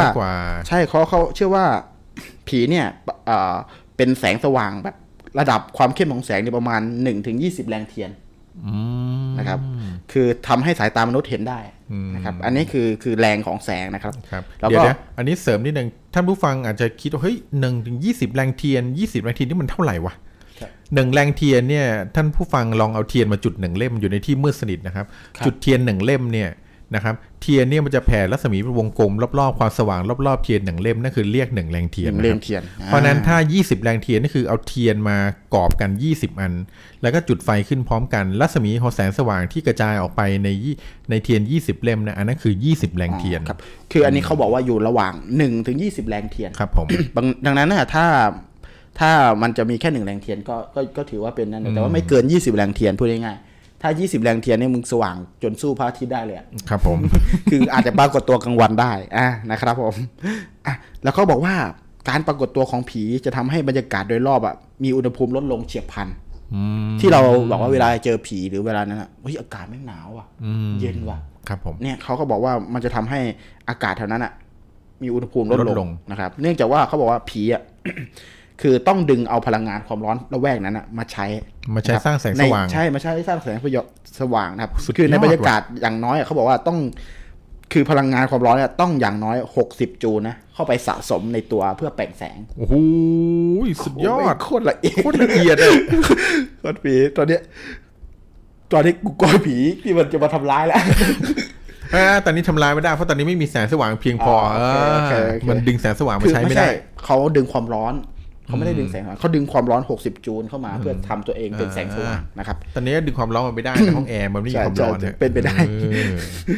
แล้วก็การปรากฏกายของผีอ่ะคือต้องมีเครื่องนุ่งห่มด้วยนะเขาบอกแล้วก็มักปรากฏในลักษณะเป็นภาพพลางๆลางๆโปร่งแสงมองทะลุได้บ้างแล้วก็มีขนาดเล็กกว่า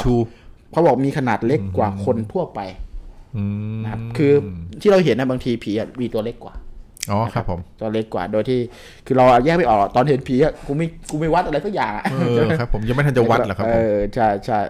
อ่ะเขาบอกว่าผีอ่ะปรากฏส่วนใหญ่นะอันนี้คือเขาบอกว่าส่วนใหญ่เลยแบบเก้าสิบเปอร์เซ็นต์นะครับจะปรากฏในสภาพที่หันหน้าเขาหาผู้เห็นเสมออันนี้ไม่รู้จริงไม่จริงอันนี้คือต้องต้องไปดูกันแสดงว่าเขาจะไม่ได้ทำมาทำวิจัยที่เมืองไทยใช่ใช่ใช่บางทีมันมาเป็นหัวหน้าหันหลังลอยแบบแบบเลยอ่ะเขาบอกว่าผีมักปรากฏตัวในร่างของร่างเหมือนมนุษย์นะครับประมาณ เก้าสิบเปอร์เซ็นต์ ของรายงานเขาบอกว่าปรากฏตัวเป็นร่างมนุษย์น้อยมากที่จะปรากฏตัวในร่างสัตว์คือตอนเนี้ยเขาเหมือนนักวิทยาศาสตร์มองจากพลังงานมาสู่รูปลักษณ์แต่เราอะมองจากรูปลักษณ์ไปมันอย่างเช่นเราตายไปเป็นคนใช่ไหมมันก็ต้องเป็นผีคนหมาตายไปก็เป็นผีหมาใช่ไหมแต่เนี่ยเขามองเป็นวิญญาณเป็นพลังงานหนึ่งแล้วไปแสดงเป็นรูปร่างครับใช่ไหมวะเออนี่คือการคิดแบบคนที่เขาเป็นนักวิทยาศาสตร์นะเขาพูดประมาณนี้นะครับแล้วก็ข้อที่เจ็ดนะครับเขาบอกว่ามักจะมีเสียงหรือกลิ่นขึ้นพร้อมกันกับการปรากฏตัวของผีในแต่ละครั้งใช่ครับผมคือเอาง่ายๆถ้ามาแบบนิ่งๆเลยอ่ะบางทีเดินไปเดินมาเรามองไม่เห็นคือกูสาวรวมพลังเก็บประจุไฟฟ้าเพื่อที่จะเปล่งแสงทันทีอะไรครับผมมึงก็ต้องมีเอฟเฟกต์อะไรสักหน่อยให้มึงหันมานะนึกออกป่ะเออก็เลยเป็นข้อบอกว่าเจ็ดขั้นตอนที่ทำให้เห็นผีอ่ะปรากฏผีขึ้นมาได้ปรากฏขึ้นมาได้ปรากฏผีการปรากฏผีขึ้นมาได้ต้องมีเจ็ด เจ็ด เจ็ดกระบวนการเนี่ยเขาบอกเนี่ยนะครับผมคือเขาบอกว่าพูดอย่างนี้เลยนะถ้าไม่เข้าเข้าข่ายเจ็ดแบบเนี้ยเจ็ดข้อเนี้ยเขาบอกว่าไม่ใช่ผีจริงเป็นอาจจะเกิดจากการกลไกหรือว่าความอุปทานหรือสมองคิดเอาเองอะไรเงี้ยนะครับอันนี้คือฟันธงเลยทำไมที่ผมที่เราคุยคุยมาไม่ใช่ผีจริงอ่ะ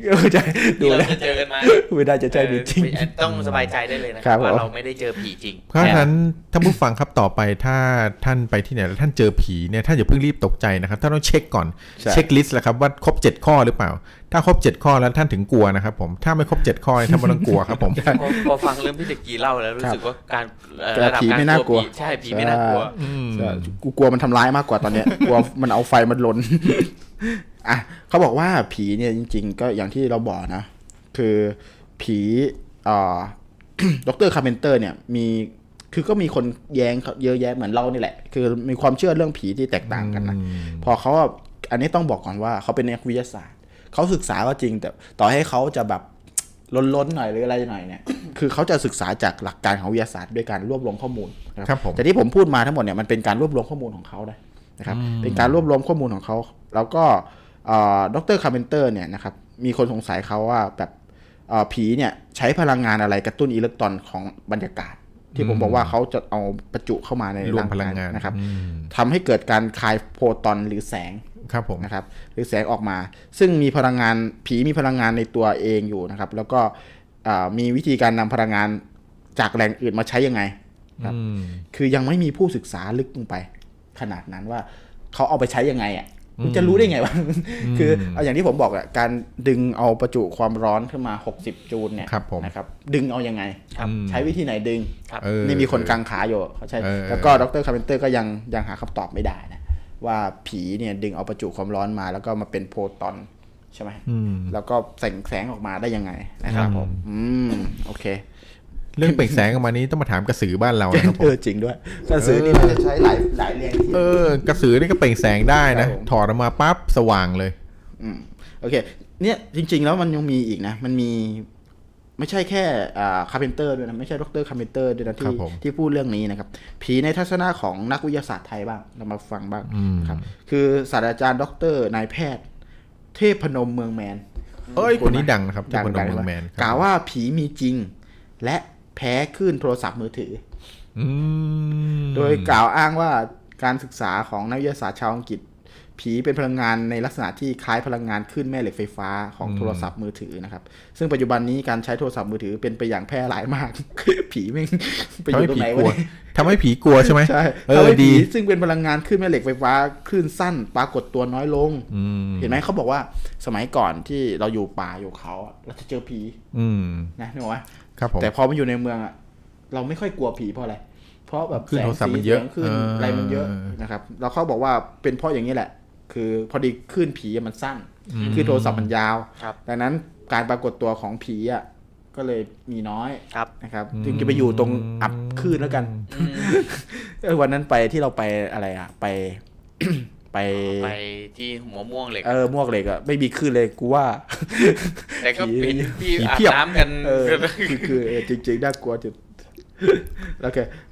เดี๋ยวนะเดี๋ยวนะขอแทรกหน่อยพอคุณจักรีพูดเรื่องนี้เข้ามานะผมจำได้มีเรื่องเล่าเรื่องหนึ่งเดี๋ยวจะเล่าให้ฟังโอเคได้ที่ว่าผีกลัวขึ้นโทรศัพท์เนี่ยเดี๋ยวเดี๋ยวจะดูว่าจริงไม่จริงโอเคเดี๋ยวเดี๋ยวผม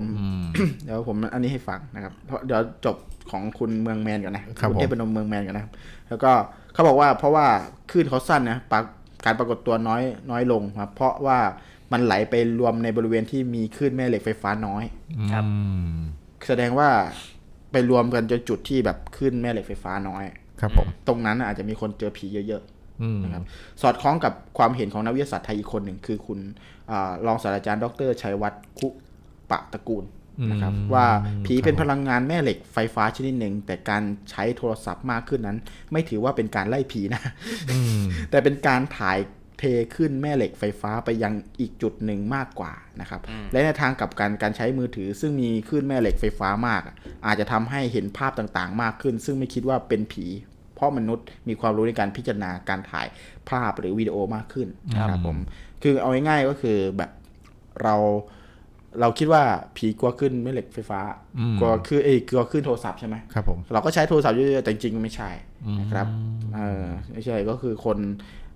เราก็คิดผิดจริงๆมันแค่ไม่เห็นเฉยๆนะครับอาจจะมีอยู่แต่ไม่เห็นอะไรเงี้ยนะครับแล้วก็เขาบอกว่าพอมันใช้เยอะๆแล้วมันก็เกิดภาพหลอนได้ไปกระตุ้นสมองสมองไปอะไรเงี้ยก็อาจจะเกิดภาพหลอนยิ่งน่าเชื่อกว่าครับอืมอ่ะแล้วก็เอาไว้ง่ายเขาสรุปว่าผีเป็นความเชื่อดั้งเดิมอย่างที่ผมเคยเล่ามาแล้วนะครับความเชื่อเรื่องการที่เราหาข้อพิสูจน์ไม่ได้ส่วนใหญ่จะโยนบาปให้กับคำว่าผีหมด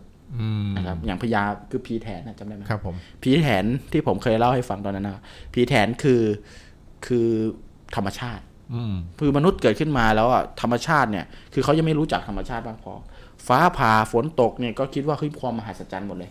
นะครับอยู่ดีมีน้ำตกลงมาจากฟ้าเขาไม่ได้รู้ว่าพอเมฆเราขึ้นไปไอแล้วกลายเป็นน้ำเขาไม่มีความรู้ขนาดนั้นพอเขาไม่มีความรู้ขนาดนั้นนะในมนุษย์ที่เกิดขึ้นมาใน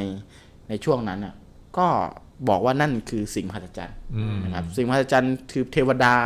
อะไรบ้างซึ่งส่วนใหญ่ก็ตกไปที่ผีผีป่าผีน้ำนะครับอันนี้คือเป็นความเชื่อตั้งแต่สมัยโบราณแล้วมันเป็นความเชื่อที่ทุกอย่างเป็นผีหมด นะครับเพื่อเราไม่รู้ว่านั่นคืออะไรมันก็จะเป็นผีหมดเลยนะครับซึ่งนักวิทยาศาสตร์ในต่างประเทศอะไรเขาก็ทำวิจัยพวกนี้นะพอผมไปอ่านไปเจอมาเรารู้สึกว่าทุกคนก็หาคำตอบอยู่นะครับหาคำตอบอยู่นะอันนี้ก็เอาสาระว่าครับผมก็คือปัญหาก็คือมันไม่มีใครเคยมานั่งสัมภาษณ์ผีอ่ะใช่แล้วไม่มีใครพอมีสติมายืนพิจารณาผีมากพอว่าจริงๆแล้วไอ้บัญญัติของของทฤษฎีด็อกเตอร์แมคโดนัลเนี่ยคาคาร์เพนเตอร์เออคาร์เพนเตอร์คาร์เพนเตอร์เนี่ยจริงไม่จริงไม่รู้ว่ามึงจะใช้กี่วัตต์กี่ประจุกี่จูลอย่าสงสัยว่าไปวัดยังไงเนี่ยเออคือแค่ยืนดูเนี่ยก็แทบจะยืนดูกูก็กลัวแล้วอะคือคือแทบจะวิ่งป่าลาบแล้วไม่มีสติมากพอจะพิจารณาได้ขนาดนั้นอะไรเงี้ยนะครับผมแล้วก็เอามาแชร์ให้ฟังนะครับมันจริงไม่จริงหรือว่าเป็นเรื่องแต่งเติมอะไรเงี้ยเราก็ฟังเพื่อความบันเทิงแล้วกันนะครับมันความบันเทิงแล้วกันเพราะว่าวันนี้เราพูดกันในหัวข้อสาระไงผมก็เลยเอาสาระจัดเต็มเลยทีเดียวนะโอเคสารพัดสารผีก็เป็นก็เป็นเรื่องราวที่พี่จักรีได้นำมาเล่าเนาะคือฟังฟังไปแล้วเนี่ยรู้สึกว่าก็เป็นอีกมุมหนึ่งนะฟังแล้วถ้าจริงๆเกิดมาเนี่ยได้ได้รู้เรื่องราวอย่างเงี้ยอาจจะไม่กลัวผีนะผมผมก็เข้าพอฟังอย่างนี้ผมเข้าใจเลยว่าทำไมฝรั่งไม่กลัวผีคือฝรั่งก็จะมีเขาจะคิดเออเขาจะมีผีของเขาคือโกสต์โกสต์หรือปีศาจใช่ไหมปีศาจแต่ผมไม่รู้ว่าผีของเขาหรือวิญญาณเนี่ยเขาจะเรียกว่าอะไรเขามีเดมอนฮะมีคำว่าเดมอนมีคำว่าโกสต์มีคำว่าโซวิญญาณโซจิตโซจริงๆเป็นจิตวิญญาณครับจิตวิญญาณคือส่วนใหญ่ที่เห็นในหนังหรือว่าอะไรที่เขาจะพูดกันก็จะเป็นโกสต์ที่เขาจะกลัวๆกันนะครับส่วนอะไรที่เป็นเกี่ยวกับวิญญาณหรืออะไรเนี่ยคือเขาจะไม่ค่อยไม่ค่อยนี้กันเท่าไหร่ก็เลยรู้สึกว่าพอพอสิ่งที่พี่ตะกี้ได้นำมาพูดเนี่ยก็เป็นอีกเข้าใจหนึ่งว่าทำไมฝรั่งมันไม่กลัวผีหรือว่าอะไรมันต้องพิสูจน์อ่ะมันต้องให้รู้ให้ได้ว่าสิ่งนั้นอ่ะมันมีจริงมันเป็นอย่างนี้เออมันถึงหาเป็นทฤษฎีออกมาซึ่งพอฟังดูแล้วก็เขาพยายามหาเหตุผลมาทับพอดอะไรซึ่งเขาเป็นหลักการทางวิทยาศาสตร์นะต้องมีเหตุผลใช่แต่ว่าเหตุผลมันสมเหตุสมผลหรือเปล่าอันนี้ก็อีกเรื่องหนึ่งก็ไปวัดกันคือต้องเข้าใจว่าเหตุผลกับตรรกะไม่เหมือนกันนะครับทุกคนมีเหตุผลนะคืออย่างเช่นเราทำอะไรก็ตามเนี่ยไอ้นี่ก็ทำไอ้นี่ก็ทำทำแต่ขัดกันอ่ะขัดแย้งกันอ่ะต่างคนต่างมีเหตุผลแต่เหตุผลของแต่ละคนอ่ะมันตรงตรรกะมันใช่เปล่านะครับมันสมเหตุสมผลเปล่ามันเป็นนั่นหรือเปล่าไอ้คำว่าสมเหตุสมผลตรรกะได้เนี่ยมันมีปัจจัยแวดล้อมเยอะแยะมากมายนะครับอย่างเช่นเวลากาลเทศะอะไรเงี้ยมันคือเป๊ะทุกอย่างมันมีปัจจัยเยอะในการบอกว่าถูกหรือไม่ถูกอย่างทฤษฎีของดร.คาร์เพนเตอร์เนี่ยนะครับเหตุผลของเขาอ่ะมาจากวิธีการตั้งสมมติฐานหาข้อมูลคือมันเป็นวิธีของวิทยาศาสตร์แต่สุดท้ายมันสมเหตุสมผลหรือเปล่าแล้วมันใช่หรือเปล่าอันนี้ก็อยู่ที่วิจารณญาณนะเพราะว่าเราไม่สามารถพิสูจน์ได้วันหนึ่งเราอาจจะพิสูจน์ได้ก็ได้เหมือนวันหนึ่งที่เราพิสูจน์ว่าจริงๆแล้วฝนน้ำที่ตกลงมาจากฟ้าก็เกิดจากการเมฆมันไม่ได้เกิดจากเทวดาในขึ้นมาอะไรเงี้ยวันหนึ่งอาจจะนั่นก็ได้ไม่ไม่แน่นะครับไม่แน่ครับเออพอแล้วแล้วก็สิ่งที่ผมนึกได้คือแบบว่าคือคือมนุษย์เราเดี๋ยวนี้พยายามที่จะอยากรู้นอกโลก Yeah. แต่ว่าจริงๆในโลกเราเนี่ยในโลก mm hmm. ของเราเนี่ยยังมีอะไรที่น่าสืบค้นที่ยังไม่จบไม่สิ้นอีกเยอะแยะมากมายนะครับ Correct. ใจผมก็เคยคิดอย่างหนึ่งว่าทำไมไม่ไม่ทำให้เรารู้จักโลกโลก mm hmm. ที่เราอยู่เนี่ยให้มัน mm hmm. มากที่สุดก่อนให้มันแบบ mm hmm. เออทุกซอกทุกมุมว่ามันต้องการอะไรมันเป็นยังไง แต่ตอนนี้คือเหมือนกับแบบว่าเอออยากจะเรียนรู้นอกโลกซึ่ง มันเหมือนกับเกินตัวไปนิดนึงครับถามครับแต่จริงๆแล้วมันมันต้องต้องบอกอย่างนี้ว่าเออมันใช้เขาเรียกว่ามันต้องไปด้วยกันพูดง่ายๆนะคือถ้าเออแม็กจะให้เรามาสืบค้นในโลกอย่างเดียวอะไรเงี้ยเราก็อาจจะไม่มีคือไม่มีวิทยาการมากพอคือบางทีมันต้องเหมือนแยกย้ายกันทำหน้าที่จริงๆมันเหมือนเป็นธรรมชาตินะอย่างเช่นธรรมชาติคนเนี้ยสนใจวิทยาศาสตร์อ่าก็กระจายกันออกไปทำอันนี้สนใจเรื่องลึกลับไสยศาสตร์ก็กระจายกันศึกษาเรื่องไสยศาสตร์ไอ้นี่ศึกษาเรื่องโลกเราก็ศึกษาไปศึกษานอกโลกก็ศึกษาไปคือจริงๆมันมันอาจจะเป็นที่ธรรมชาติก็ได้ว่าเราเกิดมาในสังคมที่คนคิดหลากหลายเพราะความหลากหลายนี่แหละมันทำให้โลกเดินหน้ามันทำให้บางอย่างเราต้องเราเรารู้คือเราอาจจะรู้สึกว่าไอ้คนที่ไปศึกษานอกโลกอ่ะมันไม่เกิดประโยชน์อะไรหรอกแต่สุดท้ายนะมันก็จะมีคุณอุปการบางอย่างให้กับโลกอยู่แล้วนะแต่แต่สำหรับเราเราเลือกเลยว่าเฮ้ยถ้ามันไม่พัฒนา เราจริงๆอ่ะเราเราเลือกเวนี่แหละดีละเออเวนี่ดีละไอ้นี่มันนั่นอ่ะเออมันมันไม่ได้อะไรเท่าเราหรอกคือจริงๆเราเราก็คิดอย่างนั้นได้แต่เขาก็คิดอย่างนั้นได้เหมือนกันนะเขาบอกไม่เสียเวลากับโลกหรอกไม่เสียเวลากับนั่นหรอกกูไปนู่นดีกว่าดวงจันทร์เลยมันมันคือความบาลานซ์ของของของโลกอ่ะมันจะต้องมีคนเข้าใจแบบนี้ไม่เข้าใจแบบนี้งั้นมันก็ไม่หลุดนะอันนั้นก็เป็นเรื่องในส่วนของวิทยาศาสตร์แล้วเนาะครับแต่ว่าตอนนี้เราก็อยู่ในหมวดของผีเนาะ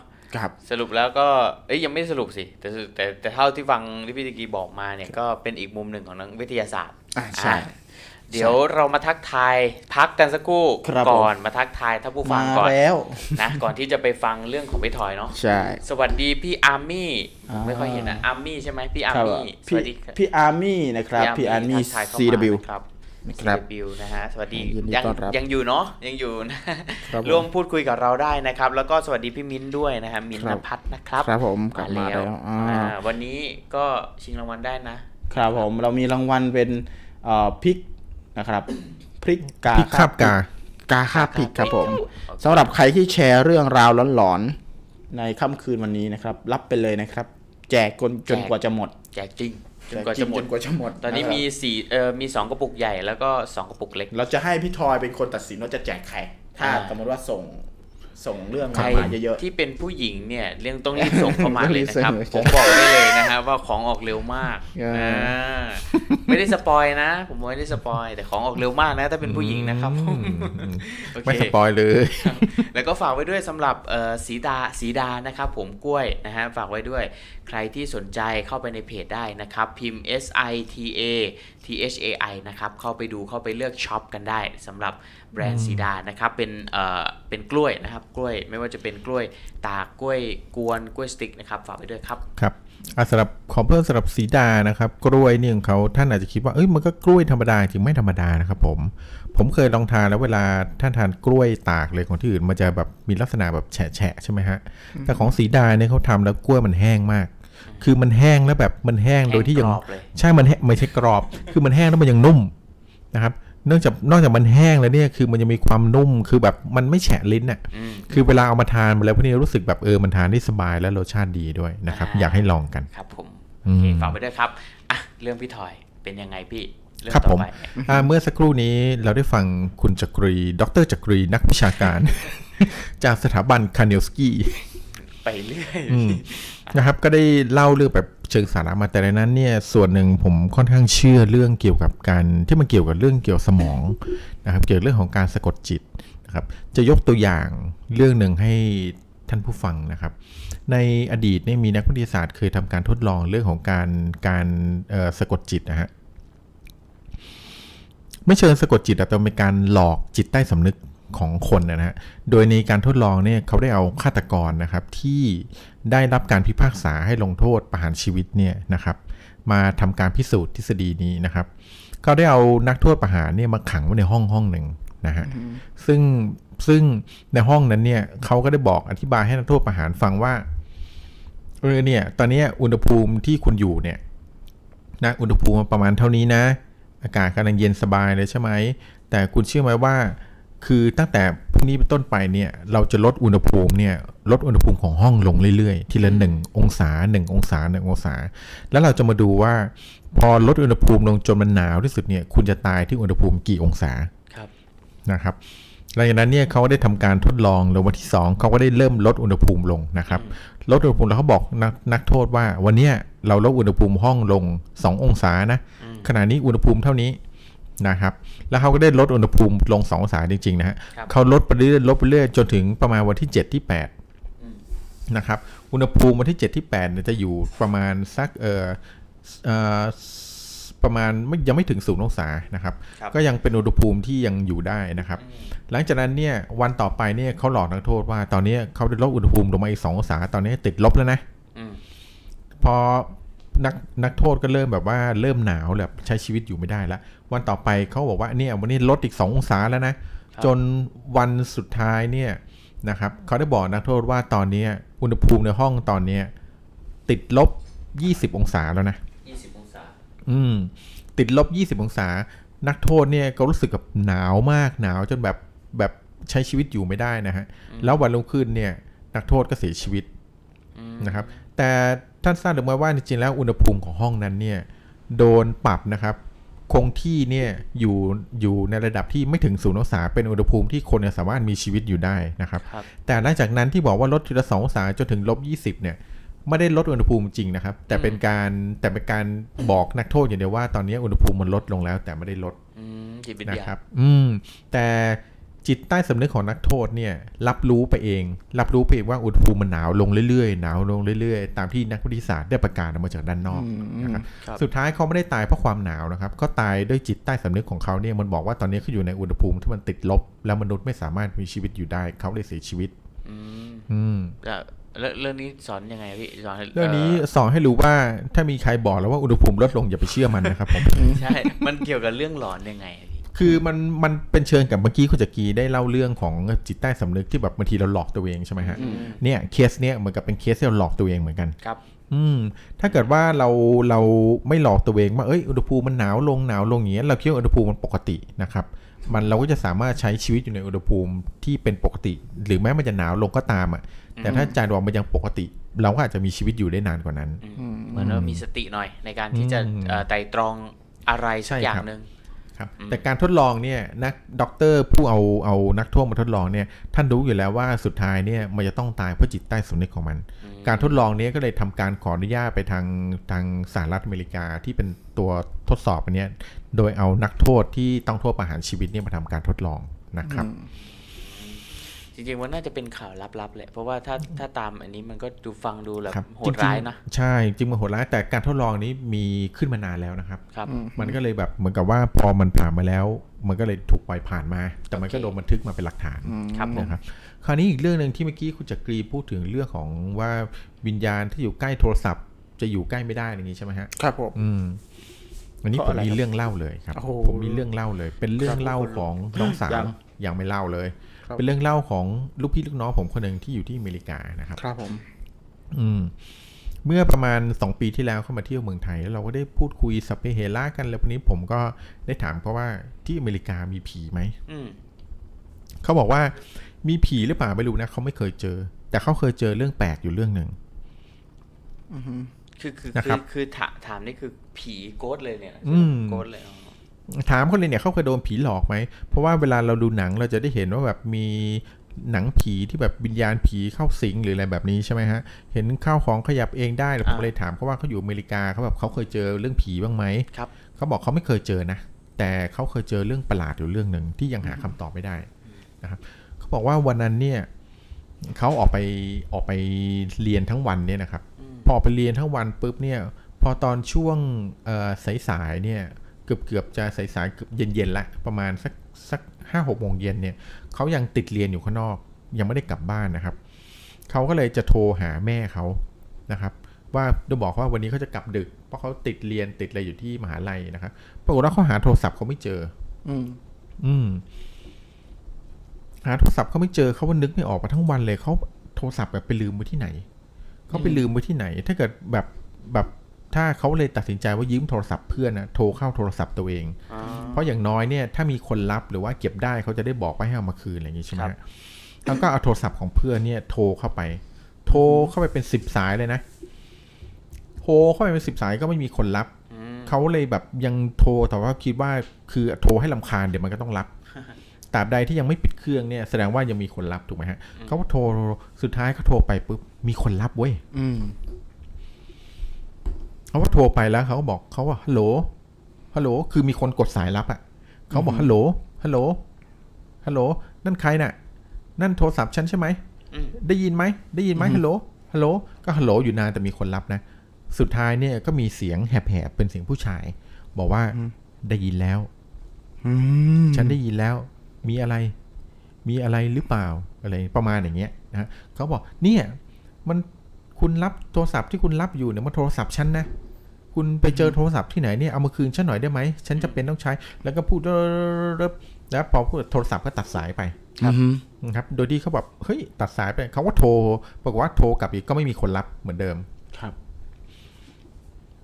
เขาก็แต่คิดว่าโทรศัพท์คงไม่ได้คืนแล้วนะครับหลังจากนั้นปึ๊บตอนกลางคืนเขากลับบ้านทราบไหมครับว่าโทรศัพท์ของเขาเนี่ยเขาไปเจอโทรศัพท์ของเขาเนี่ยอยู่บนเตียงเขาเอง นะครับโทรศัพท์นี่อยู่บนเตียงของเขาและโทรศัพท์เนี่ยที่เขาโทรมาแล้วมีคนไม่คือติดต่อไม่ได้เพราะว่าโทรศัพท์เขาเนี่ยเปิดระบบสั่นอยู่นะครับทำให้คนในบ้านเนี่ยก็ไม่ได้ยินเสียงโทรศัพท์เขาเหมือนกันนะครับเขาถามเขาปรากฏว่าเขาเห็นโทรศัพท์อยู่บนเตียงเขาก็เอ้ยโทรศัพท์อยู่บนเตียงนี่ว่าแสดงว่าไม่ได้ไม่ได้เอาไปแล้วใครรับโทรศัพท์วะนั่นแหละสิเขาได้เช็คอืมเขาเอาโทรศัพท์ขึ้นมาเช็คนะครับเขาจำเวลาที่เขาโทรมาแล้วมีคนรับเนี่ยประมาณ ห้าหก โมงเย็นได้เขาก็ดูในมิสคอลของโทรศัพท์ที่โทรเข้ามาเป็นร้อยสายเลยที่เขาโทรมาแล้วมิสคอลโดยโทรโดยจากเพื่อนเนี่ยปรากฏว่าเวลาช่วง ห้า โมงถึง หก โมงที่เขาโทรมาครับเป็นมิสคอลเหมือนกันแต่ไม่มีคนรับอืมอืมเป็นมิสคอลแต่ไม่มีคนรับถ้างั้นเนี่ยตอนที่เขาโทรมาแล้วมีคนรับสายคุยกับเขาเนี่ยคือเป็นใครอืมเขาเลยคิดว่าจะเป็นโจรเป็นขโมยเลยเขาลงไปถามแม่ครับว่าเราระหว่างคือทั้งในช่วงเย็นช่วงอะไรพวกนี้มีใครมาบ้านเราไหมแม่เขาว่าอยู่บ้านช่วงนั้นแม่บอกไม่มีใครเข้ามานะมีเขาว่าอยู่คนเดียว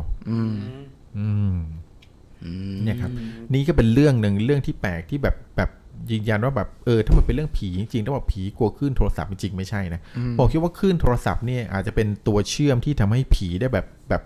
สื่อสารกับมนุษย์ได้ซะมากกว่านี่ครับนี่ก็เป็นเรื่องของผีโทรศัพท์แต่ถ้ามองอีกอีกเวนึงเป็นไปได้ไหมว่ามันเกิดจากการที่แบบกระวนกระวายแล้วแบบเกิดความคิดหลอนขึ้นมาเองว่าแบบมีคนรับเหมือนกับพูดกับตัวเองอ่ะอืมไม่นะแต่น้องสาวบอกว่าคือเป็นเสียงแบบเขาคุยกันแบบไอ้นี่เลยนะ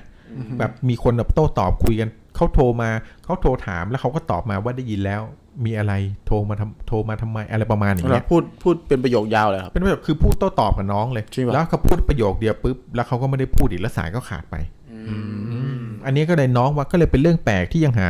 ข้อพิสูจน์ไม่ได้ว่าคนที่รับโทรศัพท์เนี่ยเป็นใครกันแน่โทรผิดหรือเปล่าหรือว่าเขาโทรไปแล้วสายติดอีกสายหนึ่งอะไรพวกนี้ก็มีความเป็นไปได้เป็นไปได้หรือว่าก็โทรผิดแต่แปลกตรงที่แค่แบบว่าวางไปเลยโดยที่ไม่ได้สื่อสารอะไรต่อถูกเหมือนสายมันเหมือนสัญญามันแบบเออมันคุยกันปุ๊บแล้วขาดอะไรอย่างเงี้ยครับผมเออเดี๋ยวเราครั้งต่อไปเราพูดถึงเรื่องนี้ดีกว่าผีโทรศัพท์ด้วยโอ้ยาเลยครับข้อมูลหายากอ้าวแล้วผีมันไม่ค่อยโทรศัพท์กันนะเออครับผมก็ขึ้นไม่เหล็กไงขึ้นไฟเอ้ยขึ้นขึ้นโทรศัพท์ไงผีกลัวขึ้นโทรศัพท์แต่นั้นไม่ใช่ขึ้นโทรศัพท์นะ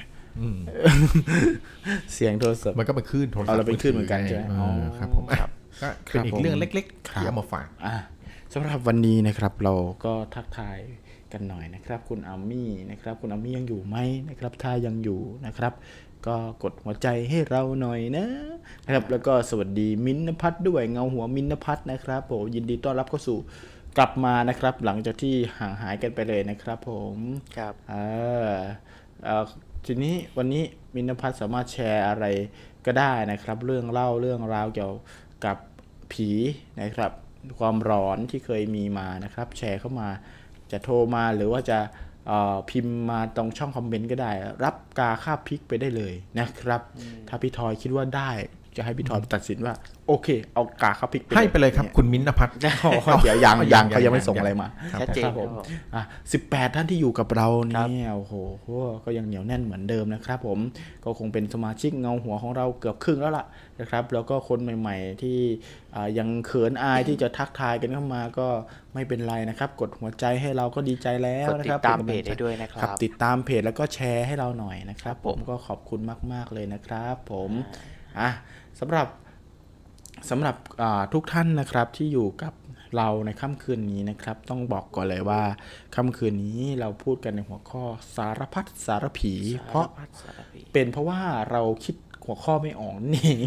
เราก็เลยตั้งชื่อว่าสารพัดสารผีเอาผีต่างๆนานามาเล่าให้กันฟังโดยไม่ต้องมีหัวข้ออะไรเลยวันนี้นะครับไฟฟรีแต่ขอนิดนึงคืออาจจะต้องมีสาระแทรกเข้ามาหน่อยนะให้มันเข้ากับคอนเซปต์ว่าสารพัดสารผีนะครับผมอ่ามิ้นบอกว่าเงาหัวมินนภัทรบอกว่าเอ้านะครับไอ้กาค่าพริกยังไม่เคยได้เลยใช่ไหมน้องแน่อ่ะแชร์เรื่องหลอนมาหนึ่งเรื่องเดี๋ยวพี่จะให้ร้องเลยนี่พี่ทอยจะตัดสินให้ทันทีเลยนะครับผมใครที่มีเรื่องเล่าก็สามารถได้กาค่าพริกไปได้ไปแบบฟรีๆไปแบบฟรีๆเลยนะครับสามารถแชร์เข้ามาใต้คอมเมนต์ได้เลยนะเดี๋ยวพี่ทอยอ่านออกอากาศแล้วก็รับไปเลยถ้าเรื่องไหนเป็นที่ถูกอกถูกใจพี่เงาหัวทอยรับของรางวัลที่มีอยู่อย่างจำกัดของเราไปเลยเลยโดยที่อยู่อย่างจำกัดยังไงก็คือ หนึ่งเรื่องเราจะแค่ให้หนึ่งเม็ดในการให้รางวัลพูดเล่นนะก็คือเอากระปุกหนึ่งไปเลยใครจะได้ปุกใหญ่ปุกเล็กก็มาดูเลยนะครับเราจะเราจะคัดให้ด้วยอำนาจคำเผด็จการของเราเองนะครับผมอ่าโอเคอ่ะสำหรับค่ำคืนนี้นะพี่ทอยพี่ทอยมีเรื่องอะไรนอกจากเรื่อง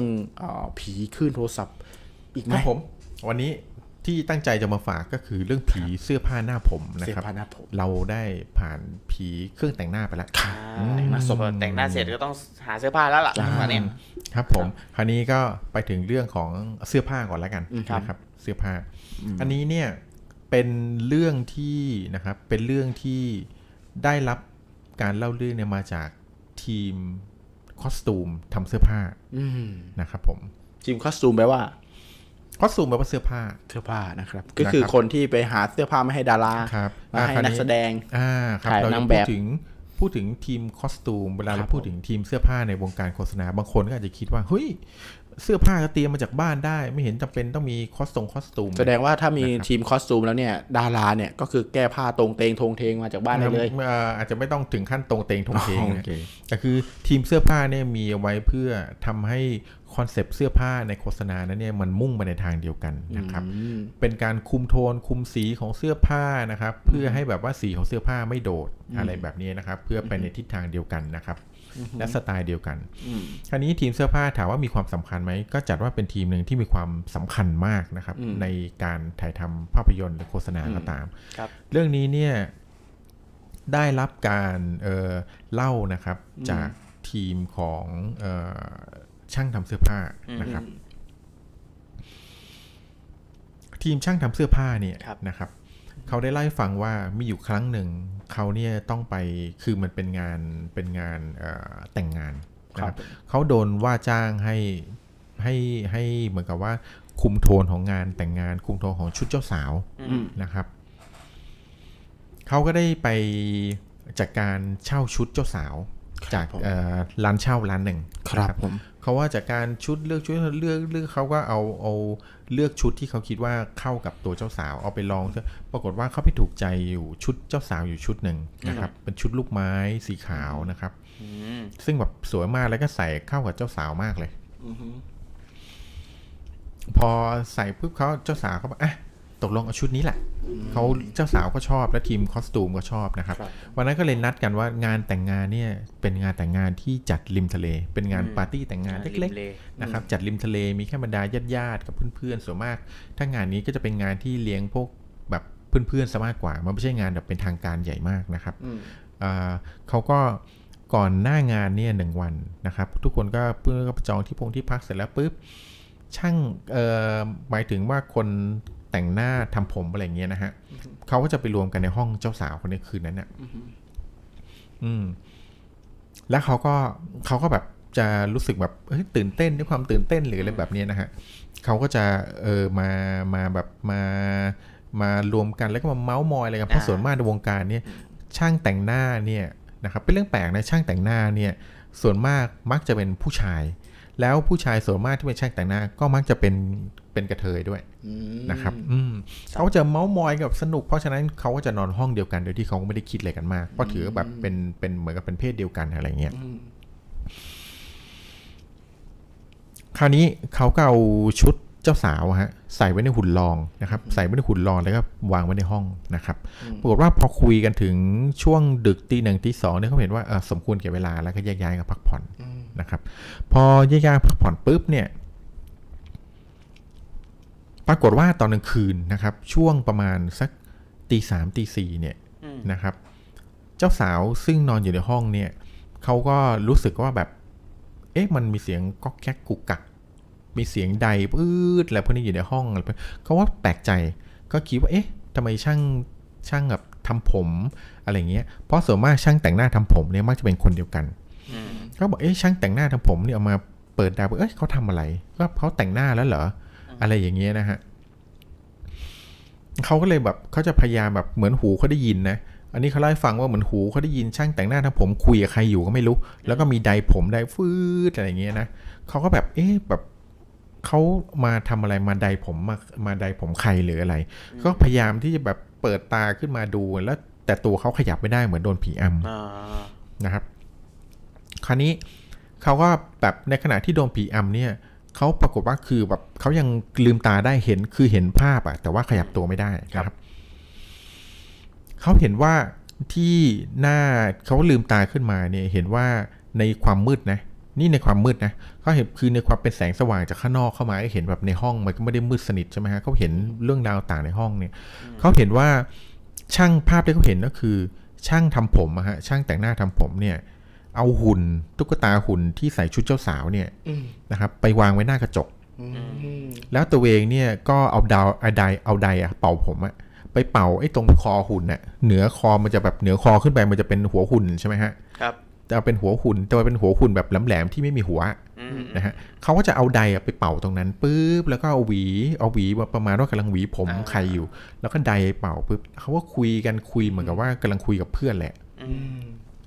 เขาแบบคุยเนี่ยเขาก็เหมือนประมาณว่าเนี่ยผมทรงเนี้ยสวยนะเนี่ยเธอผมยาวสวยถ้าผมยาวตรงเนี่ยโอ้ยสวยเลยอะไรประมาณอย่างเงี้ยก็แบบมีแต่แบบแล้วแบบเขาว่ารู้สึกแบบตกใจกลัวมากนะครับเพราะตอนนั้นบรรยากาศเหมือนกับมันมันมืดอ่ะแล้วมันแบบพอดูแล้วเหมือนกับช่างทำผมแต่งหน้าทำผมเนี่ยเหมือนกับลอยๆเหมือนไม่ได้เป็นตัวของตัวเองครับแล้วก็ทำคราวนี้ด้วยความที่แบบทำสักพักหนึ่งเขารู้สึกแบบแบบอึดอัดแล้วทนไม่ไหวครับเขาเลยตัดสินใจที่แบบรวบรวมพลังแบบแล้วก็กรีดขึ้นมาเลยพอกรีดเขาเขาแบบกรีดร้องเสียงดังขึ้นมาเนี่ยคือเขาหลุดจากการแบบโดนโดนแบบแบบผีอ้ำอ่ะนะครับเขาลุกขึ้นมานั่งปึ๊บแล้วเขาก็รีบไปเปิดไฟปรากฏว่าพอเปิดไฟปั๊บเนี่ยช่างแต่งหน้าหัวพอเปิดไฟปึ๊บเนี่ยเขาก็ไปเขย่าตัวพี่คนนั้นที่เป็นช่างแต่งหน้าผมบอกพี่พี่พี่แต่งหน้าหัวคนนั้นก็สะดุ้งแล้วก็ตกใจแล้วก็ตื่นมาเขาก็งงมากว่าเขากำลังทำอะไรอยู่อืมอันนี้ช่างแต่งหน้าผมก็งงมากเขาบอกเอ้าทำไมแบบถอดชุดแล้วล่ะทำผมเสร็จแล้วเหรออะไรเงี้ยเขาไอ้ตัวเจ้าสาวก็ตกใจมากนะครับตัวเจ้าสาวเนี่ยเขาก็บอกว่าเขาไม่ได้ทำอะไรเลยนะเขานอนอยู่เขานอนอยู่ตอนเขานอนอยู่เนี่ยเขาเห็นพี่อ่ะลุกขึ้นมาแล้วก็กำลังแบบทำเหมือนกับกำลังทำผมทำอะไรให้หุ่นอยู่อ่ะพี่ทำอะไรอืพี่เขาบอกจะบ้าเหรอจะมาทำอะไรอะไรก็แบบเขาเล่าให้ฟังว่าเขาเนี่ยคือตอนที่เขานอนอยู่เขารู้สึกว่าเจ้าสาวเนี่ยมาปลุกเขาเจ้าสาวมาปลุกเขาแล้วบอกว่าเนี่ยตื่นเต้นวันนี้จะแต่งงานแล้วเขาแบบอยากจะแบบว่าคือลุกขึ้นมาอยากอยากจะทำผมแต่งหน้าเตรียมไว้ก่อนเพื่อแบบด้วยความออกไปนี่จะได้สวยไม่เสียเวลาอะไรอย่างเงี้ยฮะเขาบอกเนี่ยเธอเองอะเป็นคนปลุกฉันขึ้นมาแต่งหน้าทำผมเนี่ยแล้วฉันก็แต่งหน้าเธออะไรทำไมมันเป็นอย่างนี้ไปได้คือทุกคนก็งงมากนะครับวันนั้นคืองงเนี่ยคือไม่รู้ว่าช่างแต่งหน้าเนี่ยลุกขึ้นมาแบบทำผมให้ชุดเจ้าสาวอะโดยที่คิดว่าเขาช่างแต่งหน้าเนี่ยคิดว่ากำลังทำผมเนี่ยให้ตัวเจ้าสาวอยู่ทั้งที่เจ้าสาวตอนนั้นกำลังนอนอยู่บนเตียงแล้วเจ้าสาวเห็นเหตุการณ์ทุกอย่างแต่ว่าช่างแต่งหน้าที่กำลังแต่งอยู่เนี่ยคือไม่ได้แต่งให้ตัวเขาคราวนี้ทุกคนเนี่ยก็แบบเริ่มกลัวแล้วว่าเกิดอะไรขึ้นนะครับคราวนี้หลังจากคือพอตอนถึงพอตอนถึงแบบตอนเช้าเนี่ยเขาก็แบบเอองานมันก็ใจนะก็เลยแบบเด็กเก็บไปคิดกันทีหลังก็เลยออกไปใส่ชุดเจ้าสาวเจ้าสาวแล้วออกไปแต่งงานจนงานเสร็จเรียบร้อยพองานเสร็จเรียบร้อยปุ๊บเอาระหว่างที่เอาเสื้อผ้าไปส่งคืนเนี่ยคนทำเสื้อผ้าครับเขาก็ได้แปลกใจว่าเอ้ยเหตุการณ์นี้มันเกิดอะไรขึ้นกันแน่เขาก็คิดบางอย่างไว้แล้วแหละเขาก็เลยเอาเสื้อผ้าเนี่ยไปคืนที่ร้านเช่าเสื้อผ้าแล้วเขาก็ถามร้านเช่าเสื้อผ้าว่าเสื้อแต่งงานชุดเนี้ยเอามาจากไหนอืมคนแต่งงานคนที่ร้านเช่าเสื้อแต่งงานนะครับเขาก็ด้วยความที่เขาเป็นเพื่อนสนิทกันทีแรกอ้ำเงื้อมึงไม่ยอมบอกเขาว่าแบบถามเขาว่ามีอะไรเหรอมีอะไรเหรอช่างเสื้อผ้าบอกบอกกูมาเสื้อเนี่ยมึงไปเอามาจากไหนเนี่ยด้วยความแบบสนิทกันเขาเลยบอกงี้สุดท้ายเขาเลยยอมบอกว่าเสื้อเนี่ยมีคุณแม่คนหนึ่งนะครับที่เขามีลูกสาวที่จะแต่งงานนะครับแต่ปรากฏว่าลูกสาวเขาเนี่ยคือมีเสียได้เสียชีวิตไปก่อนหน้าที่จะแต่งงานหนึ่งวันนะครับด้วยความที่สุดท้ายคือตัวเองก็ไม่ได้แต่งงานคุณแม่ก็เสียใจมากก็เลยไม่อยากเก็บเสื้อผ้าอันนี้เอาไว้เพื่อแบบพอดูเสื้อผ้าใดก็คิดถึงลูกสาวก็เลยตัดสินใจเอาเสื้อผ้านี่มาขายให้ทางร้านนะครับทางร้านเนี่ยตอนที่รับซื้อเนี่ยเขาก็รู้อยู่แล้วว่ามีเรื่องแบบนี้เกิดขึ้นแต่เนื่องจากว่าคือคนที่เสียชีวิตไม่ได้เสียชีวิตอยู่ในชุดแต่งงานเขาก็เลยกล้ารับซื้อขึ้นมาอืมนะครับแต่เขาก็ไม่คิดว่าด้วยความที่เขาก็เลยคิดว่าด้วยความที่ เจ้าสาวคนเก่าเนี่ยที่เสียชีวิตไปก่อนที่จะแต่งงานเขามีความที่แบบอยากจะแต่งงานในชุดเจ้าสาวเนี่ยก็อาจจะเป็นไปได้ที่เขาก็ยังมีอะไรที่สิงสู่อยู่ในชุดเนี่ยที่ทำให้เขารู้สึกเหมือนกับว่าเขาก็อยากอยากแบบจะได้แต่งงานเหมือนคนทั่วไปเหมือนกันนะครับอันนี้ก็เป็นเรื่องเล่าอีกเรื่องหนึ่งครับที่อยู่ในในประสบการณ์การทำงานที่ได้เอามาเล่าให้ท่านผู้ฟังได้ฟังกันนะครับมีความแอบร้อนนะแอบร้อนประมาณหนึ่งเลยครับผมแล้วก็เราจะเช่าของเนี่ยก็หลายอย่างนะเรื่องเราเราไม่รู้เลยเนาะว่าแต่ละของแต่ละอย่างมีที่มายังไงใช่เรื่องเราเช่าของนี่น่าจะแยกออกมาเป็น อี พี นึงเลยเนี่ยครับผมเรื่องเราเช่าของวันนี้ของเช่าของเช่านะที่เราไปเช่ากันมาผมจริงๆเรื่องเสื้อผ้าเนี่ยก็เป็นเรื่องที่พบเห็นเรื่องผีได้บ่อยเหมือนกันนะผมเพื่อนในสมัยมัธยมเอ้ยสมัยมหาลัยนะครับก็เคยเล่าเรื่องเรื่องผีเกี่ยวกับเสื้อผ้านี่มาเขามีโอกาสได้ไปที่ตลาดที่หนึ่งเป็นตลาดมือสองครับ ได้ซื้อลงเกลือแน่เลยใช่ไหมครับมาอันนี้ไม่แน่ใจเหมือนกันนะครับก็เป็นเสื้อยืดใส่เสื้อยืดเขาเขาชอบแนวแบบว่าลดลดหน่อยแนวเอ้ยไม่ใช่แนวล็อกล็อกหน่อยแนวล็อกล็อกหน่อยนะครับก็ไปซื้อมาเป็นเสื้อแบบแนวล็อกล็อกเลยเออเป็นเสื้อดำยืดๆนะครับไปซื้อมาเป็นแบบสิบสิบตัวเลยนะมาใส่นะครับคือวันดีคือดีเนี่ยนะครับก็พอดีว่าตอนนั้นอยู่มหาลัยใช่ไหมก็มีห้องเช่าเขาก็นอนอยู่ในห้องเช่าเป็นเด็กต่างจังหวัดเหมือนกันนะครับก็เล่าให้ฟังว่าก็คืนวันดีคืนดีก็จะมีคนมายืนอยู่ในห้องคืออย่างเช่นแบบสมมติว่านอนอยู่ที่เตียงอย่างเงี้ยครับนอนอยู่ตรงเตียงครับพอตอนนี้คือเราก็ลืมตาขึ้นมาครับเหมือนพยายามลืมตาขึ้นมาก็มีคนยืนอยู่แบบพอดีอย่างปลายเตียงมันจะเป็นคือห้องสมัยนักศึกษาเนี่ยจะเป็นห้องไม่ไม่ใหญ่มากเป็นห้องไม่ใหญ่มากก็ก็มีเตียงหนึ่งคนลุกจากเตียงปุ๊บก็เป็นหน้าต่างพอไปทางซ้ายก็เป็นประตูออกละอะไรเงี้ยนะครับแล้วก็เลยไปหน่อยนิดนึงก็จะเป็นห้องน้ำอะไรเงี้ยสมมตินะครับก็จะมีประมาณเนี้ยก็คือห้องไม่ใหญ่ประมาณ ยี่สิบถึงสามสิบ ตารางเมตรอะไรเงี้ยประมาณนี้แหละนะครับก็ปลายเตียงมันจะเป็นหน้าต่างที่เขาจะมีมูลี่นะนึกออกไหมครับคือมีบันเกตอ่ะมันจะเป็นบันเกตแบบชั้นๆชั้นๆเนี่ยนะครับแล้วก็จะใช้วิธีหมุนๆเอามันก็จะเรียบลงไปเนี่ยจำได้ไหมก็คือเขาเอ่อก็แบบ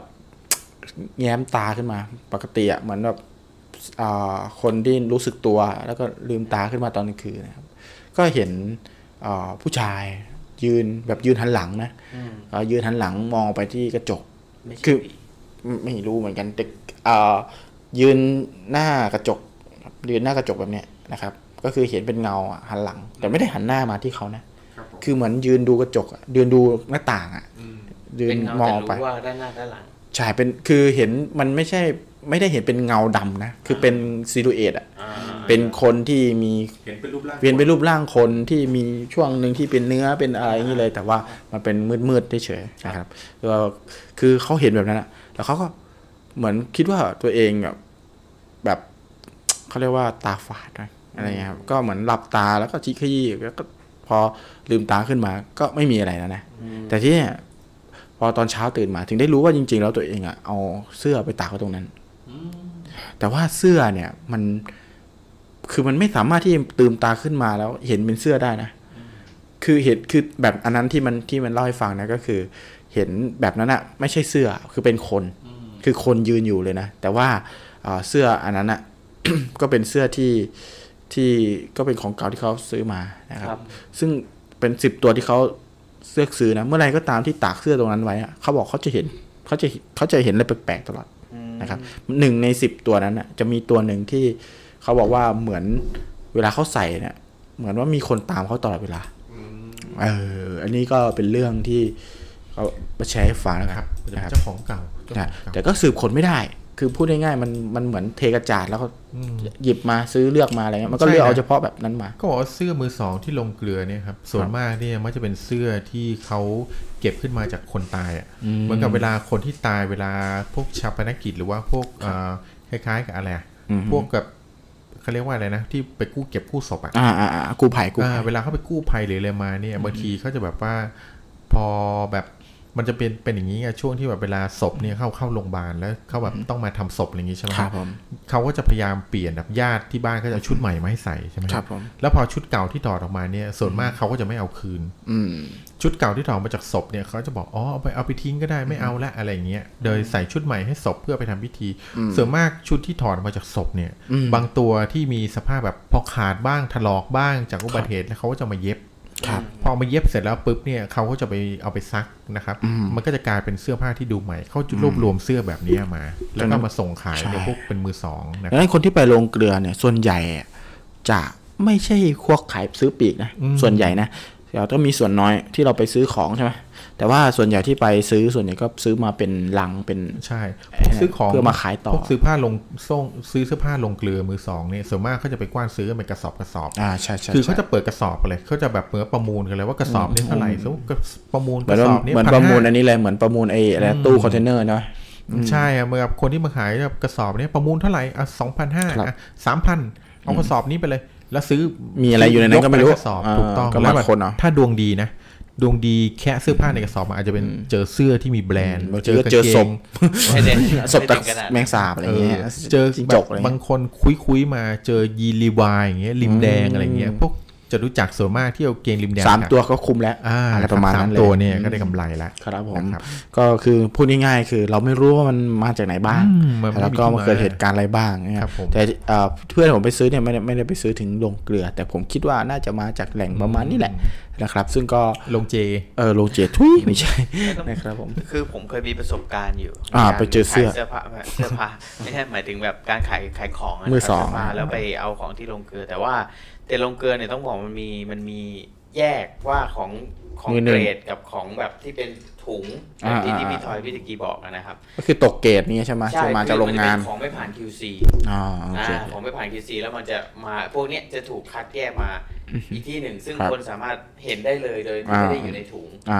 แต่อีกประเภทหนึ่งก็จะเป็นในถุงก็คือต้องเรนดอมสุ่มเอาแล้วก็จะได้ประมาณก็จะได้สตอรี่หน่อยใช่แล้วก็แต่เคยเคยเคยปุ๊บแล้วแบบได้นะมีเงินอยู่ข้างในนะเป็นเงินเป็นเงินเป็นเงินเป็นเงินของต่างประเทศนะครับดอลลาร์ดอลลาร์ก็ดีไปไปแลกยังแลกได้อยู่อย่างไรนั้นอันนั้นก็คือว่าแบบโชคดีก็มันเป็นไปได้ยังไงที่อยู่ดีมีเงินอยู่นั้นก็แสดงว่ามันก็ต้องเป็นมือสองถูกไหมก็เป็นมือสองอยู่แล้วมันคละมาบอกบอกยากเหมือนกันว่ามันจะเป็นมือสองคือถามว่าสภาพมันก็มันก็ไอไออันที่มันแย่ก็แย่จริงนะอันที่มันแย่ก็แย่อันที่มันได้ก็โอ้โหแบบแต่มันแต่มันมีอย่างนี้นะคือมันมีสองเกรดฮะอย่างเกรดที่บอกที่เขาไปเอามาจากกู้ภัยถอดมาจากศพตัวไหนที่ขาดเขาก็มาเย็บใช่ไหมแต่มันมีเคสหนึ่งครับที่เวลานักท่องเที่ยวเนี่ยไปอยู่ในประเทศไหนก็ตามประเทศหนึ่งแล้วอยู่นานแบบลองเทอมเขาก็อยู่ประมาณสักสมมติว่าปีหนึ่งอย่างเงี้ยกลับเงี้ยเวลาคนพวกนี้เวลามาอยู่เขาจะเอาเสื้อผ้าเข้ามาใช่ไหมเขาจะซื้อเสื้อเก็บสะสมเก็บเสื้อเก็บมันเอาไว้แล้วเขาก็ใส่ใส่แต่พอหมดเวลาสมมติหมดลองเทอมเขาก็ต้องกลับประเทศโดนย้ายกลับเนี้ยคนพวกนี้ส่วนมากของที่เขาซื้อมาอยู่ในบ้านเฟอร์นิเจอร์เสื้อผ้าหรืออะไรก็ตามเนี่ยเขาจะขายเหมาหมดเลยเขาจะขายให้คนเข้ามาตีราคาแล้วก็เหมาหมดคือเอาไปเลยเอาไปหมดเลยผมขอให้เงินสดกลับอย่างเดียวอย่างเงี้ยเขาจะเหมือนกับว่าเสื้อผ้าในที่แบบสภาพดีๆเงี้ยอีกเคสหนึ่งเนี้ยก็มาจากพวกนี้ฮะมาจากคนต่างประเทศที่เขาย้ายบ้านหรืออะไรแบบนี้แหละย้ายที่ก็ไม่เชิงว่าไม่ใช่ว่าทุกที่ต้องเอามาจากศพนะคือเอามาจากที่แหล่งที่ดีก็มีเหมือนกันคือบางกองคละมาใช่ครับก็มองได้ว่าแบบว่าก็ดูดีๆแล้วกันนะครับใช้ของมือสองก็ถ้าไหนที่มันแย่มากก็อย่าไปใช้อันไหนที่น่าสงสัยมากก็อย่าไปใช้คือแต่จริงๆต้องต้องเข้าใจอย่างนี้ว่าแต่ละประเทศเนี่ยยิ่งประเทศที่เจริญเจริญเนี่ยนะครับเขาก็จะมีอายุการใช้งานของเขาทุกอย่างนะครับไม่ว่าจะเป็นเครื่องใช้ไฟฟ้าโซฟาตู้เตียงเฟอร์นิเจอร์แม้แต่เสื้อผ้าเองเนี่ยเขาจะมีอายุการใช้งานของเขาพอถึงเวลาถึงเวลาเขาก็จะโละทิ้งนะครับนี่มันดังนั้นการขายมือสองเนี่ยก็เป็นไปได้ว่ามันเกิดจากการโละทิ้งมันไม่ใช่แบบอยู่กับศพเสมอไปใช่แต่ว่าถ้าเราพูดในเรื่องรายการเนี้ยเราก็ต้องต้องไปเน้นที่การแทะมาจากศพเนี่ยนะอย่างหมวกกันน็อกบางทีโอ้โหมีเศษเนื้อเต็มเลยไม่ใช่เอาไปตักเนื้ออะไรเงี้ยโอเคโอเคอะไรแบบนี้นะครับแค่มาจากมอไซค์แต่สังเกตดูเลยเสื้อที่ไปซื้อมาจากโรงเกลือเนี่ยดูที่ป้ายเสื้อแท็กเสื้อส่วนมากจะเจอ made in Cambodia เยอะมากเลยนะครับอืมเพราะว่าเขาผลิตลอกเลียน เยอะเป็นไปได้เป็นอะไรหมายถึงเสื้อแหล่งที่เขาเอามาเขาอาจจะเอามาจากทางทางกัมพูชาอะไรแบบนี้ฮะจริงๆอย่างที่เราไปเจอมาไม่ว่าจะเป็นเรื่องของของมือสองเสื้อผ้าอะไรอย่างเงี้ยมันก็หลอนตั้งแต่เป็นของมือสองแล้วล่ะไม่ต้องไม่ต้องตายหรอกการใส่เสื้อซ้ำจากใครที่เราไม่รู้จักเงี้ยก็หลอนแล้วไม่ต้องไม่ต้องถึงขนาดที่แบบว่ามึงต้องเป็นผีหรอกอะไรเงี้ยใช่ไหมเอาจริงนะใช่เอาจริงนะบางคนอาจจะคิดว่าไม่จริงเรื่องนี้ไม่จริงผมเคยเจอกับตัวไปซื้อเสื้อที่จตุจักรครับไปซื้อเสื้อที่จตุจักรเนี่ยมันมีกางเกงที่แบบเป็นเกงขายเกงรีวายฮะคือสวยมากเลยนะแต่กางเกงที่ขานี่ที่หัวเข่าอ่ะมันมีจ้ำอยู่จ้ำหนึ่งมันเป็นจ้ำจ้ำอยู่จ้ำหนึ่งค้ำๆเนี่ยแล้วคนขายเนี่ยเขาบอกตรงๆว่าเนี่ยจ้ำเลือดเขาบอกเนี่ยตัวเนี้ยเนี่ยมันตำหนิตัวนี้มันเป็นรอยเลือดที่หัวเข่าเนี่ยแต่เนื้อผ้าดีมากเลยนะริมแดงเลยคือสวยเลยอันนี้ไม่ใช่ริมแค่แดงไม่ใช่แดงแค่ริมนะไม่ใช่แดงแค่ริมหัวเข่าแดงหัวเข่าได้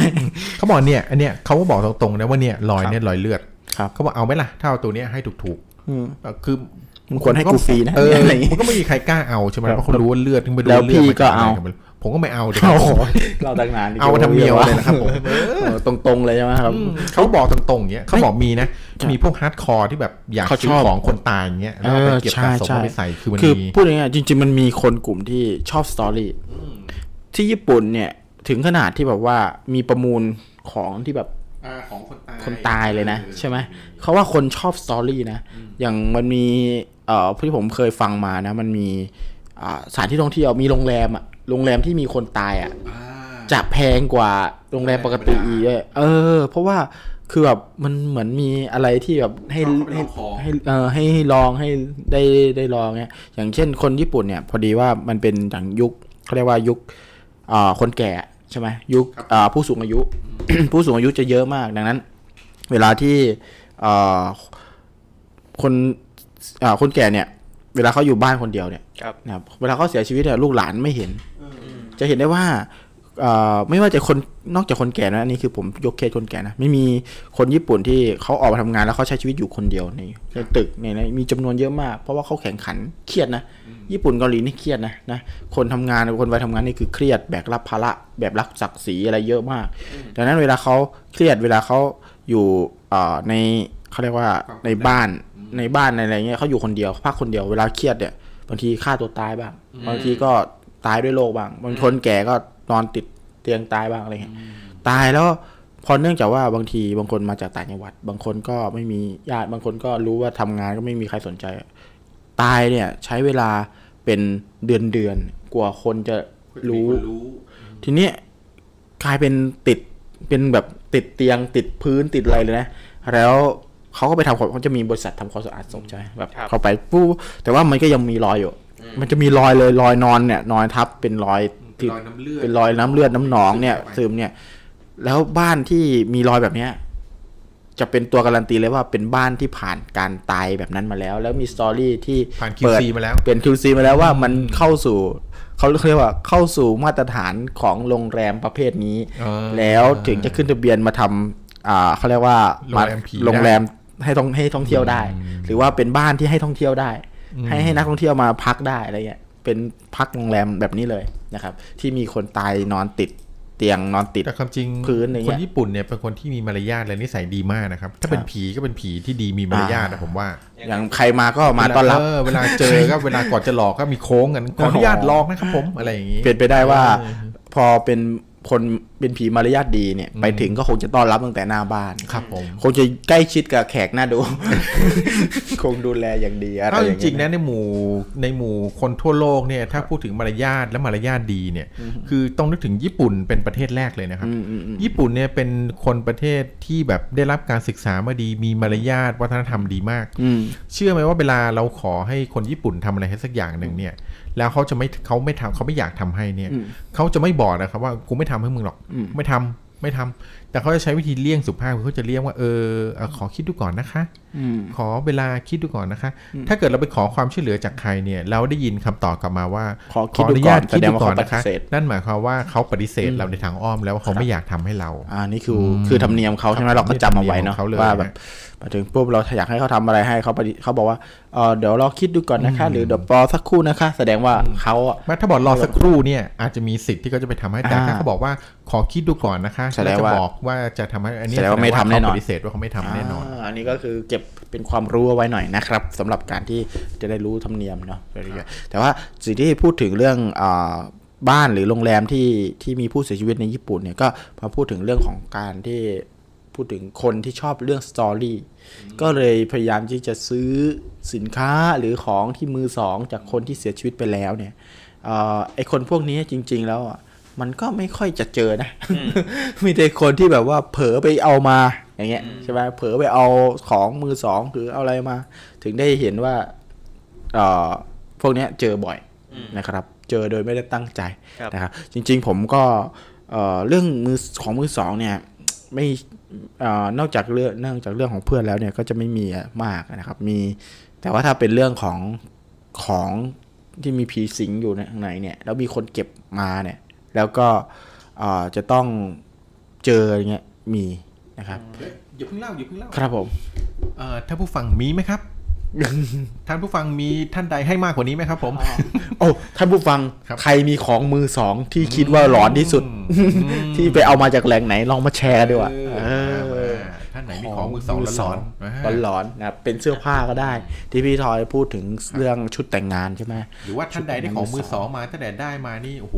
ชีวิตแบบยุ่งเหยิงมากที่บ้านมีอะไรผิดปกติมาเล่ามาหรือว่าดีมากก็ได้นะได้มาแล้วรู้สึกโอ้โหชีวิตดีโอ้โหดีดีก็ดีนะบางทีวิญญาณแบบนี้เขามีให้ทั้งคุณและให้โทษนะคือบางบางคนมีทั้งคุณและให้ผมด้วยใช่บางคนนี่เขาเป็นเป็นวิญญาณเขาเป็นผีเขาเป็นผีดีนะเขาไม่ได้แบบมาหลอกมั่วทรงเดชอะไรเงี้ยบางทีเขาก็มีช่วยเรื่องแบบอะไรแบบนี้ช่วยโผล่มาช่วยโผล่มาครับใครท่านใดมีประสบการณ์แบบนี้มาแชร์มาแชร์กันนะครับมีไหมประสบการณ์เกี่ยวกับเรื่องของมือสองหรือว่าอะไรก็แล้วแต่ก็แชร์มาได้เหมือนกันถ้าเป็นเรื่องมือของมือสองก็ขอกันเลยตอนนี้จะได้อ่านออกอากาศไปเลยว่าไม่เราพูดถึงหัวข้อนี้พอดีแล้วก็ใครมีเรื่องนี้พอดีก็ยิ่งประจวบเหมาะทีเดียวเชียวนะครับผมใครใครเคยซื้อเสื้อมือสองแล้วคิดว่าเป็นเป็นเสื้อของคนเสียชีวิตแล้วบ้างเออใครเคยแบบไปเอาของของคนตายมาเก็บไว้บ้านบ้างอะไรเงี้ยนะครับผมว่าน่าจะน่าจะมีแหละน่าจะมีใครสักคนนึงนะเออสำหรับระหว่างที่รอระหว่างที่รออ่ะเมื่อกี้คุณจะกี้ว่าสำหรับสำหรับสำหรับผมเนี่ยผมก็เจอเพื่อนที่เคยไปเก็บของมาเป็นเป็นเหมือนเขาเรียกว่าเหมือนร่วมกตัญญูผะอบผะอบผะอบแบบเป็นผะอบไม้เอ้ยไม่ใช่ไม่ใช่ผะอบเป็นผะอบสังกะสีอ่ะมันคล้ายๆแบบใส่แป้งตลับแป้งเออใช่ใช่ใช่แต่รู้สึกว่ามันจะไม่เป็นเป็นลวดลายสวยเลยนะเป็นผะอบแบบเนี้ยแล้วมีฝาปิดอ่ะเหมือนผะอบแบบจันทโคลบที่มีลวดลายมีฉลุมีอะไรอย่างเงี้ยนะแต่ว่าเก่ามากฝังอยู่ในดินแล้วก็เดินครับคือไปเล่นกันเนี่ยแล้วก็เก็บมาครับเก็บมาเปิดเข้าไปคิดว่าคือมันอ่ามันก็คงคิดว่ามันจะเอาไปให้ยายมันใส่หมากใส่ภูอ่ะเนื่องว่าเหมือนเป็นผอบใส่พวกหมากพวกอะไรเงี้ยนะเออก็เก็บเอาไปนะครับคือหลังจากที่มันเก็บไปเนี่ยมันมันลาโรงเรียนบ่อยมากเราก็งงเฮ้ยมันเป็นอะไรนะครับครูก็ไปตามที่โรงเรียนเอ้ยไปตามที่บ้านกลับมาแล้วก็คือเราก็ไม่รู้ตอนนั้นก็ไม่ได้เป็นเพื่อนสนิทมากนะครับก็มีโอกาสได้อ่าพอผ่านไปเรื่อยๆวันเสาร์อาทิตย์ก็ไปเล่นน้ำไปเล่นอะไรกันก็ไปเจอไปเจอเหมือนจะไปเจอแม่เขาก็เล่าให้ฟังเขาก็คุยยืนคุยกันเขาไม่เล่าเราฟังเราเป็นเด็กยืนคุยกับแบบคนรู้จักอะไรเงี้ยว่าลูกตอนนี้เหมือนกับว่าป่วยหนักนะครับป่วยหนักมากแล้วก็แบบไม่รู้ทำอะไรเงี้ยมาไหว้เจ้าที่มาอะไรก็ไม่หายอะไรเงี้ยไปหาหมอหมอก็บอกไม่เป็นอะไรนะครับแล้วก็เฮ้ยเพราะว่าตอนที่มันเก็บผอบอะคือเราอยู่ด้วยนะครับเราอยู่ดูด้วยแล้วก็เราก็ไม่คิดว่าจริงๆมันป่วยเพราะเป็นผมเพราะเราไม่รู้อะไรเลยตอนนั้นยังเด็กมากอยู่ประถมเองดูไม่แพงแต่ว่าดูเก่าดูโบคือคือตอนเด็กก็ไม่ค่อยคิดอะไรแต่ตอนเป็นผู้ใหญ่แล้วคิดว่ามันน่าจะดูโบราณพอสมควรนะ เออมันน่าจะมีเป็นร้อยปีนะจากที่จากที่ดูนะนี่รวยเลยนะใช่ใช่แล้วทีเนี้ย ประเด็นคืออะไรนะครับประเด็นคือมีตรงฐานที่ที่ที่เขาเขาไปเก็บเนี่ยพี่เพื่อนคนนี้ไปเก็บเนี่ยตรงนั้นนะครับอพอผ่านมาเพื่อนยังป่วยอยู่นะไม่มาโรงเรียนเลยนะมีมีคนมาไถเอาเอารถไถใหญ่ครับเคยเห็นว่ารถไถใหญ่ที่มีผานเยอะๆขับปลามาขุดเอาคือเขาจะคงจะปลูกผักหรืออะไรสักอย่างครับมาไถไถพื้นที่ตรงนั้นนะตรงที่ที่เด็กคนเนี้ยที่เพื่อนคนเนี้ยไปเอากับผาอบนี่มานะครับไถไถไถแล้วระหว่างไถครับไอ้พวกเครื่องโบราณแบบเนี้ยที่ผมขึ้นมาเต็มเลยโอ้โหคือแล้วเด็กอ่ะเหมือนตอนนั้นอ่ะไปเล่นกันที่นั่นนะครับเขาไปเก็บกันมาเก็บกันมาอีกเก็บกันมาคนละชิ้นสองชิ้นชิ้นสองชิ้นคือแบบมันเหมือนเอามาเล่นอ่ะอ่าคือไอ้คนไถอ่ะก็ไม่เห็นนะไม่รู้แต่ว่าพอลงมาก็คนไถก็เก็บไปอีกนะก็เก็บไปผมไม่แน่ใจว่าเก็บอะไรไปแต่แต่แต่เด็กน่าจะเป็นรุ่นพี่บ้างน้องบ้างอะไรเงี้ยแต่ตอนนั้นไม่ไม่ผมจำไม่ได้มีใครบ้างก็เก็บไปสามสี่คนครับป่วยหมดเลยหลังจากนั้นคือผมถึงได้รู้จากแบบแม่หรือแบบผู้ใหญ่ที่ในหมู่บ้านบอกว่าเฮ้ยตอนเนี้ยมันเก็บของมาเหมือนกันหมดเลยหมายความว่ามันไปเก็บในที่เดียวกันหมดเลยหมดเลยก็คือหลังโรงเรียนเก่าก็คือมันมันในหมู่บ้านผมมันจะมีโรงเรียนเก่าที่แบบมันย้ายมาโรงเรียนอะไรก็โรงเรียนเก่านั้นก็เป็นด้านหลังที่เป็นป่าช้าแล้วก็ตรงพื้นที่ตรงนั้นก็คือเป็นพื้นที่ของของคนในหมู่บ้านคนหนึ่งแล้วเขากำลังจะแบบไถทำสวนทำอะไรเงี้ยนะครับแล้วเขาก็เก็บของเขาไปด้วยนะครับเขาจ้างรถไถนะครับรถไถนี่เขาเก็บไปซึ่งเป็นรถไถของคนต่างหมู่บ้านนะซึ่งเขาไม่รู้ว่าป่วยหรือเปล่าแต่เด็กที่ไปตามเล่นไปวิ่งเล่นตามผ่านรถไถอ่ะแบบแล้วก็ไถก็จะวิ่งเล่นจับปูจับอะไรไปไปเจอพวกนี้มาเขาไปเก็บมาคนละชิ้นสองชิ้นแล้วก็ป่วยมาเลยสี่สามสี่คนจากนั้นคนในหมู่บ้านก็เริ่มแบบเขาเรียกว่าเริ่มสงสัยแล้วว่าเกิดอะไรขึ้นนะครับเริ่มสงสัยแล้วเกิดว่าลูกหลานป่วยหมดเลยนะครับป่วยหมดเลยแล้วก็ค่อนข้างที่จะมีจุดร่วมเดียวกันก็คือการไปเก็บของที่นั่นครับชิ้นสองชิ้นจากนั้นเขาก็แบบไปหาพระพาลูกหลานเนี่ยป่วยนะไปหาพระกันนะครับพระก็บอกว่าเนี่ยไปเก็บอันนี้มานะครับพระประจำหมู่บ้านนะครับก็บอกว่าไปเก็บของของเขามาใช่ไหมนะครับให้ไปไว้ที่เดิมครับพ่อแม่ก็เลยพาเอาของพวกนั้นไปไว้ที่ที่ดินตรงนั้นนะแปลงตรงนั้นนะครับแล้วก็กบกบกบกบมันมีทั้งถ้วยชามมีทั้งอะไรเลยนะมีทั้งผอบมีทั้งถ้วยชามมีทั้งกล่องอะไรก็ไม่รู้นะครับมีทั้งขุยหรืออะไรมันไม่น่าจะเป็นทรัพย์สมบัติที่คนโบราณฝังเอาไว้ไม่แน่ใจเหมือนกันแล้วก็ฝังเอาไว้ที่ฝังไว้เดิมนะเอาดินที่ที่ไถออกมากบลงไปกบลงไปกบลงไปแล้วก็เหมือนกับว่าก็ยังไม่หายป่วยนะคือก็เลยแต่พระก็เลยบอกว่าให้ให้เลี้ยงหัวหมูตรงเลี้ยงหัวหมูคือเอาเด็กเนี่ยสามสี่ห้าคนเนี่ยที่ป่วยเนี่ยมาเออมามากินหัวหมูคือเส้นเสร็จปุ๊บก็มากินก็นั่งกินกันเอาทำพิธีเอาสายศีลวนอะไรเงี้ยรอบอะไรเงี้ยนะก็คือผมคือมันลางเรือนพอสมควรว่าหายหรือเปล่านะครับตอนนั้นนะครับแต่ผมจำได้ว่าหลังจากนั้นหลังจากนั้นบ้านผมครับได้ย้ายนะครับย้ายไปอยู่แปลงที่ดินแปลงข้างๆแปลงนั้นเลยเออคือแปลงตัวนั้นมีหน้าละพ่อถึงโดนผีหลอกไม่แน่ใจเหมือนกันแต่คือคือตอนปัจจุบันเนี้ยบ้านผมก็อยู่ข้างๆแปลงนั้นนะเออข้างๆข้างๆแปลงตรงนั้นแล้วก็มันมีคนบอกว่าแปลงตรงนั้นจริงๆแล้วมันเป็นที่ที่เป็นเหมือนกับเศรษฐีเก่าสมัยโบราณสามสี่ร้อยปีแล้วนะครับเป็นเหมือนบ้านของคนโบราณอ่ะคือในหมู่บ้านก็จะมีเหมือนว่าเป็นข้าบดีนะครับที่อยู่แล้วก็เขาก็จะแบบมีของของแพงๆอ่ะนะครับของแพงๆอยู่อะไรแบบนี้แล้วก็เหมือนกับว่าพอตายไปก็หวงอะไรอย่างเงี้ยคิดว่านะครับคิดว่าแล้วก็คือละแวกนั้นมันไม่ใช่มันไม่ค่อยมีคนรวยอ่ะพูดได้ง่ายแล้วก็พอมีคนรวยสักสักสักบ้านหนึ่งอะไรเงี้ยเขาก็ซื้อเขาก็มีที่มีบ้านมีอะไรสวยงามแต่ว่าก่อนหลังจากนั้นอ่ะมาเป็นร้อยร้อยปีนะหมู่บ้านผมก็เกิดขึ้นมาหรืออะไรแบบนี้หรือว่าอพยพกันมาอะไรก็ไม่รู้นะครับก็ตรงนั้นอ่ะผมจำได้ว่ามีคนเล่าให้ฟังว่ามันเป็นบ้านของข้าบดีครอบครัวหนึ่งที่ในสมัยสองสามร้อยปีที่แล้วแล้วก็เกิดจาก ภัยสงครามหรืออะไรต้องอพยพแล้วก็มีคนบางคนที่ห่วงสมบัติไม่ยอมอพยพก็ตายอยู่ที่บ้านแล้วก็แล้วก็อาจจะประมาณนั้นอาจจะพอหลังจากนั้นปุ๊บก็กลายเป็นที่ดินรกร้างเป็นอะไรคนก็มาจับจองเป็นเจ้าของเป็นอะไรกันนะมาพังรกถางพงก็มาเป็นเจ้าของกันพอเป็นเจ้าของเสร็จปุ๊บที่ตรงนั้นนะเชื่อไหมครับว่าเจ้าของที่อ่ะเจ้าของที่ที่เป็นที่ตรงนั้นนะครับสร้างบ้านแบบอยู่ไกลมากเลยนะแล้วเขาค่อยๆทำค่อยๆทำนะแล้วมามาจงมาถึงแปลงตรงนั้นพอถึงแปลงตรงนั้นปุ๊บก็เป็นในช่วงเวลาที่เด็กไปเรื่องคดีก็เป็นเรื่องที่ประจวบที่ผมเป็นไทม์ไลน์ที่ผมเล่าให้ฟังเลยก็คือช่วงที่เขาถ่ายแหละ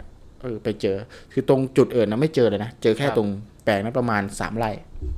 ตรงแค่สามไร่นั้นเลยนะครับอยู่หลังบ้านมันอยู่ใต้ต้นไม้ใช่ไหมแสดงว่าเจ้าของที่ฝังเอาไว้ก็น่าจะทำมาร์กเอาไว้ที่ใต้ต้นไม้นั่นแหละเหมือนกับประมาณว่าฝังเอาไว้ให้รู้ว่ามีต้นไม้เยอะมากตรงนั้นมีต้นไม้เยอะมากเขาก็ไถคือจริงๆเขาคงจะปลูกผักปลูกอะไรอ่ะเออจริงๆผมจะบอกว่าแม่ผมก็เช่าเป็นที่ปลูกผักนะเออเดี๋ยวผมผมชี้ให้ดูว่าผมไปตรงไหนแต่ว่าจะบอกว่าตอนที่ผมสมัยเรียนผมประถมอ่ะแปลงตรงนั้นคือแปลงหลอนคือที่ดินตรงนั้นคือที่ดินที่ที่หลอนมากในสมัยเด็กที่ที่พวกผมจำได้ตอนประถมแต่พอตอนนี้ไปแล้วเริ่มจำไม่ได้แล้วมันเริ่มลางเรือนแล้วตรงนั้นนะครับแล้วก็นี่คนหนึ่งก็มาปลูกผักปลูกอะไรเต็มแต่ก็ไม่เห็นดีเลยนะคือไม่เห็นพวกพระอบไม้อะไรพวกนี้ไม่เห็นดีเลยมันหายไปเลยครับมันหายไปเลยครับแล้วผมตอนนี้ผมก็ลืมไปหมดแล้วด้วยผมจำได้ตั้งแต่มัธยมละมันเป็นเอ้ยตั้งแต่ประถมละมันเป็นเรื่องที่เกิดกับเพื่อนในโรงเรียนเดียวกันอะไรอย่างเงี้ยครับแล้วก็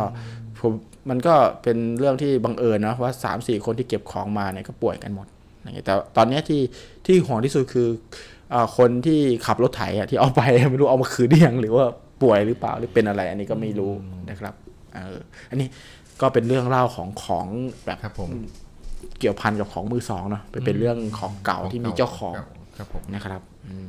เพราะว่าเชื่อว่าหลายคนน่ะน่าจะมีประสบการณ์นะเรื่องเอาของเก่ามาแล้วก็เจอบางอย่างที่แบบเหนือธรรมชาตินะครับผมเขาพิสูจน์ไม่ได้นะครับผมสวัสดีพี่มานิดด้วยนะครับพี่มานิดคนน่ารักอ๋อพี่มานัทคนน่ารักบอกว่าฮัลโหลอ๋อฮัลโหลฮัลโหลฮัลโหลก็เหลือหกได้ไหมฮัลโหลฮัลโหลฮัลโหลก็ต้องเหลือหกเดี๋ยวโหลมีสิบสองอ่ะหันออกมาครึ่งนึงก็เหลือเครื่องหกนะอ้าวถ้างั้นห้าโหลไม่หกสิบหรอครับเนี่ยทำไมครับสิบสองเออใช่เออเยี่ยมเลยขอบคุณคณิตศาสตร์สวัสดีด้วยนะครับขอบคุณที่ทักทายกันเข้ามาเนาะก็ยังอยู่ด้วยกันนะครับสำหรับคำคนนี้ก็หลายเรื่องราวที่ผ่านไปนะฮะไม่ว่าจะเป็นจากพี่ทอยก็คือจากเรื่องแรกคือแต่งหน้าเนาะการแต่งหน้าครับผมอืมเรื่องที่สองก็เป็นเกี่ยวกับเสื้อผ้าพี่ทอยนะครับพี่จักรีก็จะเป็นเรื่องล่าสุดคือเหมือนกับว่าประสบการณ์ที่ได้เจอมาจากที่บ้านเนาะครับของเก่ามีเจ้าของมีเจ้าของไปเก็บของเข้ามาไม่ได้นะแต่ว่าถ้ามองอีกมุมหนึ่งก็อาจจะแบบว่าเป็นไปได้ไหมว่าของมันนานมากมันอาจจะแบบมีเชื้อโรคเชื้อโรคอะไรอาจจะป่วยเป็นไปได้เพราะว่ามันไม่ได้มีบทสรุปว่าแบบต้องไปแก้นู่นแก้นี่ใช่แต่สุดท้ายคือก็ได้กินหัวหมูกันนะเด็กๆสนุกกันเนี่ยคือพิธีกินหัวหมูนี่ผมจำได้ผมผ่านพิธีกรรมในหมู่บ้านผมเนี่ยหัวหมูนี่มันมันไม่ใช่ของจีนหรอไม่รู้คือคือเอาเป็นว่าอย่างนี้ตั้งแต่เติบโตมาในหมู่บ้านเนี่ยได้กินหัวหมูสองครั้งสามครั้งผมเองเลยนะไม่ใช่กลุ่มที่เด็กที่ไปเดินนะคือผมเองเนี่ยได้กินสองสามครั้งเพราะว่าอะไรรู้ไหมเพราะว่าทุกปีอ่ะมันจะมีเหมือนมีเลิกยามบางอย่างอย่างเช่นปีเนี้ยคนเด็กที่ขึ้นต้นด้วยสอเสือนำหน้าสอเสือจอจานออ่างเงี้ยสามตัวอักษรเนี่ยชื่อทั้งทั้งทั้งชื่อเล่นทั้งชื่อจริงเนี่ยใครมีจอจานสอเสือออ่างนำหน้าเนี่ยนะครับจะต้องทำพิธีที่สามแยกสามแยกกลางหมู่บ้านแล้วคนทำพิธีเป็นใครบ้านใครก็เป็นพราหมณ์ไม่บ้านใครบ้านมันทุกคนมาหัวหมูนี่ใครซื้อคือรวมตังกันแล้วก็ทำเขาบอกว่าต้องถวายหัวหมูสิบหัวเงี้ยเรียงเลยแล้วก็ใครที่มีจอจานออ่างสอเสือน้ำหน้าเนี่ยออกมากินเอาเด็กออกมานั่งกินเลยคือมีแต่เด็กนะต้องเป็นเด็กเท่านั้นนะครับก็เอาละคือปีไหนที่กูมีชื่ออยู่ในนั้นแหละเอาละลาปากนี้เลยแล้วบางปีอ่ะ ไม่มีเดี๋ยวผมมาได้กินสองปีผมจำได้บางปีไม่มีจักรีก็เลยเปลี่ยนชื่อใช่ให้มีปีนั้นไปกินจำได้คือมันจะอยู่สามแยกกลางว่าอะไรผมจำได้ปูเสือกันนี่โหเอาหัวหมูตั้งตั้งตั้งตั้งแล้วก็ทำพิธีเอาสายสิญจน์อะไรเงี้ยโหตอนนั้นเด็กก็ไม่สนใจอะไรละจ้องเลยหัวหมูอย่างเดียวพอเสร็จพิธีปุ๊บนี่ก็เอามีดหั่นหั่นหั่นหั่นหั่นจิ้มพริกเดี๋ยวนี้ยังมีแก้เคล็ดจริงๆนะแก้เคล็ดฟันเดี๋ยวนี้ยังมีอยู่ไหมตอนนี้ไม่มีแหละเดี๋ยวนี้ไม่มีแล้วตอนนั้นผมประมาณสักประถมมัธยมได้มัธยมต้นไม่มีแล้วคือหมูตายหมดแล้วหมูไม่ใช่คือเชื่อว่ามีคือก่อนพอหลังจากนั้นนะครับมีเรื่องที่บอกว่าใครมีชื่อน้ำนี่แบบนี้เป็นกาลกินีแบบนี้ไม่ต้องแก้เคล็ดแต่ว่ามันจะไม่แก้เคล็ดด้วยหัวหมูแล้วอาจจะไปแก้เคล็ดด้วยอย่างอื่นอ่าอาจจะต้องทำนู่นทำนี่เยอะแยะคือผมผมไม่รู้ว่าคือแต่ว่าทุกวันนี้เด็กไม่ค่อยอยู่บ้านแล้วครับวัยรุ่นทั่วไปก็ไม่ค่อยมีพ่อแม่ก็ไปทำงานหมดแล้วเดี๋ยวนี้ถ้าเขาจะแก้เคล็ดเขาใช้ยาหม่องใช้ยาหม่องกันแล้วกินยาหม่องกันเนียนเลยบ้าคนบ้าเลยใครที่มีความรู้เรื่องนี้ลองลองแสดงความคิดเห็นมานะอยากรู้เหมือนกันนะครับก็แถวผมพิจิตรนี่โคราชเนาะใช่โคราชครับผมกินหัวหมูกินหัวหมูของแม็กกี้กินหัวหมาเอาอีทอยกินยามองหัวแมวหัวแมวก็แค่งงๆว่าเอ๊ะคนไทยหัวเส้นด้วยหัวหมูด้วยเหรออ่าซึ่งหัวหมูเนี่ยเป็นพิธีของทางพราหมณ์เนาะใช่เป็นทางพราหมณ์คือจริงๆมันอย่างต้องบอกอย่างนี้ว่าเอ่ออย่างเราเราเคยพูดถึงเรื่องพิธีกรรมมาแล้วครับผมการการกินหัวหมูการกินไก่การฆ่าไก่กันเนี่ยมันมาจากรากของการบูชายัญหมดเลยการฆ่าแพะการฆ่ามาจากรากของพิธีกรรมบูชายัญหมดครับอย่างเช่นอยากได้อะไรจะต้องฆ่าสิ่งหนึ่งเสมอเพื่อเพื่อแลกเปลี่ยนไปอย่างไก่ดำอย่างเงี้ยใช่ไหมอย่างหมาดำแมวดำอะไรเงี้ยคือฆ่าของดำอะไรเพื่อที่จะแลกออกไปแต่แค่หัวหมูเราไม่เห็นกระบวนการฆ่าเฉยแต่ยังไงซะมันก็ตายเนี่ยมันก็ตายเพื่อแลกกับพิธีกรรมบางอย่างอะไรบางอย่างก็คือมันก็คือรากฐานของความเชื่อเรื่องบูชายัญพิธีกรรมบูชายัญนั่นแหละเป็นความเชื่อเรื่องตัวตายตัวแทนใช่ใช่ตัวตายตัวแทนนั่นคือเราใช้สัตว์สิ่งของหรืออะไรก็ตามมาแทนเพื่อที่ให้เราได้ผลบางอย่างหรือว่าแก้บางอย่างเป็นความเชื่อที่ว่าพอมีอะไรก็ตามที่ตายเนี่ยทำให้เทพเจ้าหรือว่าพอใจเลยพอใจใช่ใช่ไม่น่าล่ะคนรวยเขาจะถึงไปเล่นเสือดำใช่ใช่ใช่แต่ว่าคนจนก็เล่นนะเล่นเสือเล่นน้ำเต้าเล่นปูก็เล่นบ้างนะครับผมคือพูดง่ายๆคือพิธีกรรมพวกนี้นะครับเป็นไม่ใช่พิธีกรรมทางศาสนานะจริงๆแล้วตามตำหลักศาสนาหลายศาสนาที่ผมศึกษามาเนี่ยไม่มีการบูชายัญนะแต่ส่วนใหญ่คือมันจะเป็นเรื่องแบบศาสนาผีอย่างที่ผมบอกศาสนาผีศาสนาการไฮบริดศาสนาที่เกิดจากการผสมผสมปนเปกลายเป็นศาสนาลัทธิบางอย่างที่แล้วก็ใช้วิธีการพิธีกรรมบางอย่างที่ใช้วิธีบูชายัญตัวตายตัวแทนแลกเอาสิ่งหนึ่งมาแลกสิ่งหนึ่งอะไรเงี้ยซึ่งก็จริงๆอย่างหัวหมูที่ผมกินเนี่ยมันก็มีพิธีกรรมที่เรียกว่าเป็นพิธีพราหมณ์ในการสวดแต่ใช้วิธีใช้บทสวดสันสกิตบาลีเหมือนพุทธจริงๆต้องบอกอย่างนี้ว่าบทสวดของพุทธเนี่ยใช้ภาษาบาลีสันสกฤตใช่ไหมครับผมคือบาลีสันสกฤตเนี่ยมันก็เป็นภาษาคือเขาเรียกว่าเป็นภาษาที่ตายแล้วใช่ไหมคือเป็นภาษาที่ที่ใช่คนรู้น้อยแล้วก็คำศัพท์มันไม่ดิ้นแล้วพูดง่ายๆคือนะโมแปลว่าการอะไรทุกอย่างเนี่ยมันก็จะแปลว่าอย่างนี้เสมอมันไม่เหมือนคำไทยนะคำไทยอย่างเช่นเมื่อก่อนอ่ะเราใช้คำว่าอะไรอ่ะเราใช้คำว่าสลิมก็เป็นขนมหวานถูกไหมสมัยก่อนพอทุกวันนี้ความหมายมันดิ้นเนี่ยพอมันเป็นคำที่ไม่ตายถูกไหมความหมายมันก็จะเปลี่ยนไปมีโอกาสเปลี่ยนไปตามบริบทตามปัจจัยต่างๆเนี่ยคนเราคิดว่าสลิมอาจจะแปลว่าอย่างอื่นแล้วตอนนี้อะไรเงี้ยคือมันไม่ดิ้นแต่ทีนี้บาลีสันสกฤตมันมันชัดแล้วคำนี้คือคำนี้นี่คือข้อดีของคำตายนะคือภาษาที่ตายแล้วทุกคำหมายความหมายมันจะมันจะคงที่เสมออะไรเงี้ยดังนั้นการหยิบคำตายพวกนี้มาสร้างเป็นบทสวดมนต์เป็นคาถาเป็นอะไรเงี้ยมันเลยทำได้ดังนั้นจะบอกว่าฉันใช้บาลีสันสกฤตมันคือพูดเสมอไปไม่ใช่นะ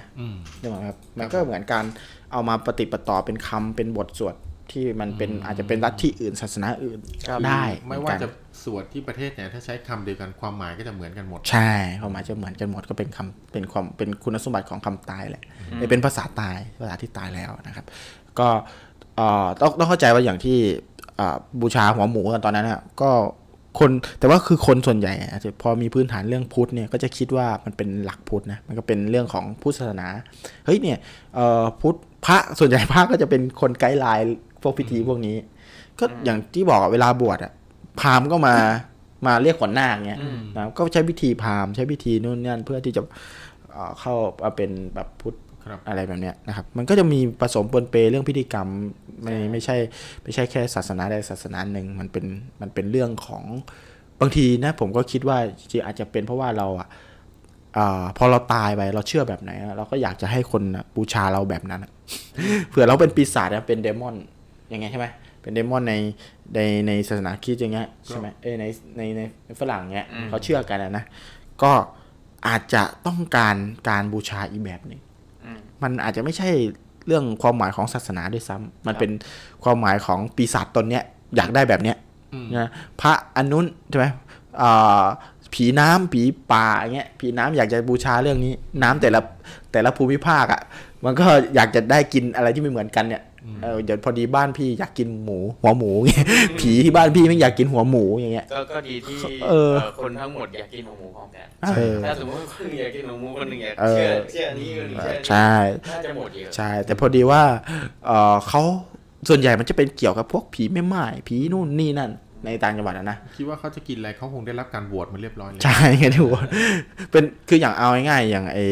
ผีบึงบ้านผมมันจะมีเรื่องเรื่องว่าเพราะว่าบ้านผมมันจะมีบึงใหญ่อันนี้เดี๋ยวไว้ว่างๆจะมาเล่าเรื่องเรื่องผีบึงบ้านผมบึงบึงบ้านผมเป็นบึงที่เขาเรียกว่าเหมือนเขาวงกฏในสมัยก่อนคือไม่มีใครเคยคือไม่มีใครเคยเห็นว่าทางทางในบึงอ่ะมีอะไรคือบึงบ้านผมมันไม่ใช่น้ำนะสมัยก่อนที่ก่อนจะลอกบึงอ่ะมันเป็นเป็นเป็นป่าผือป่าผือป่ากกรู้จักไหมป่าต้นกกอ่ะที่เขาไปเอามาทอเสือ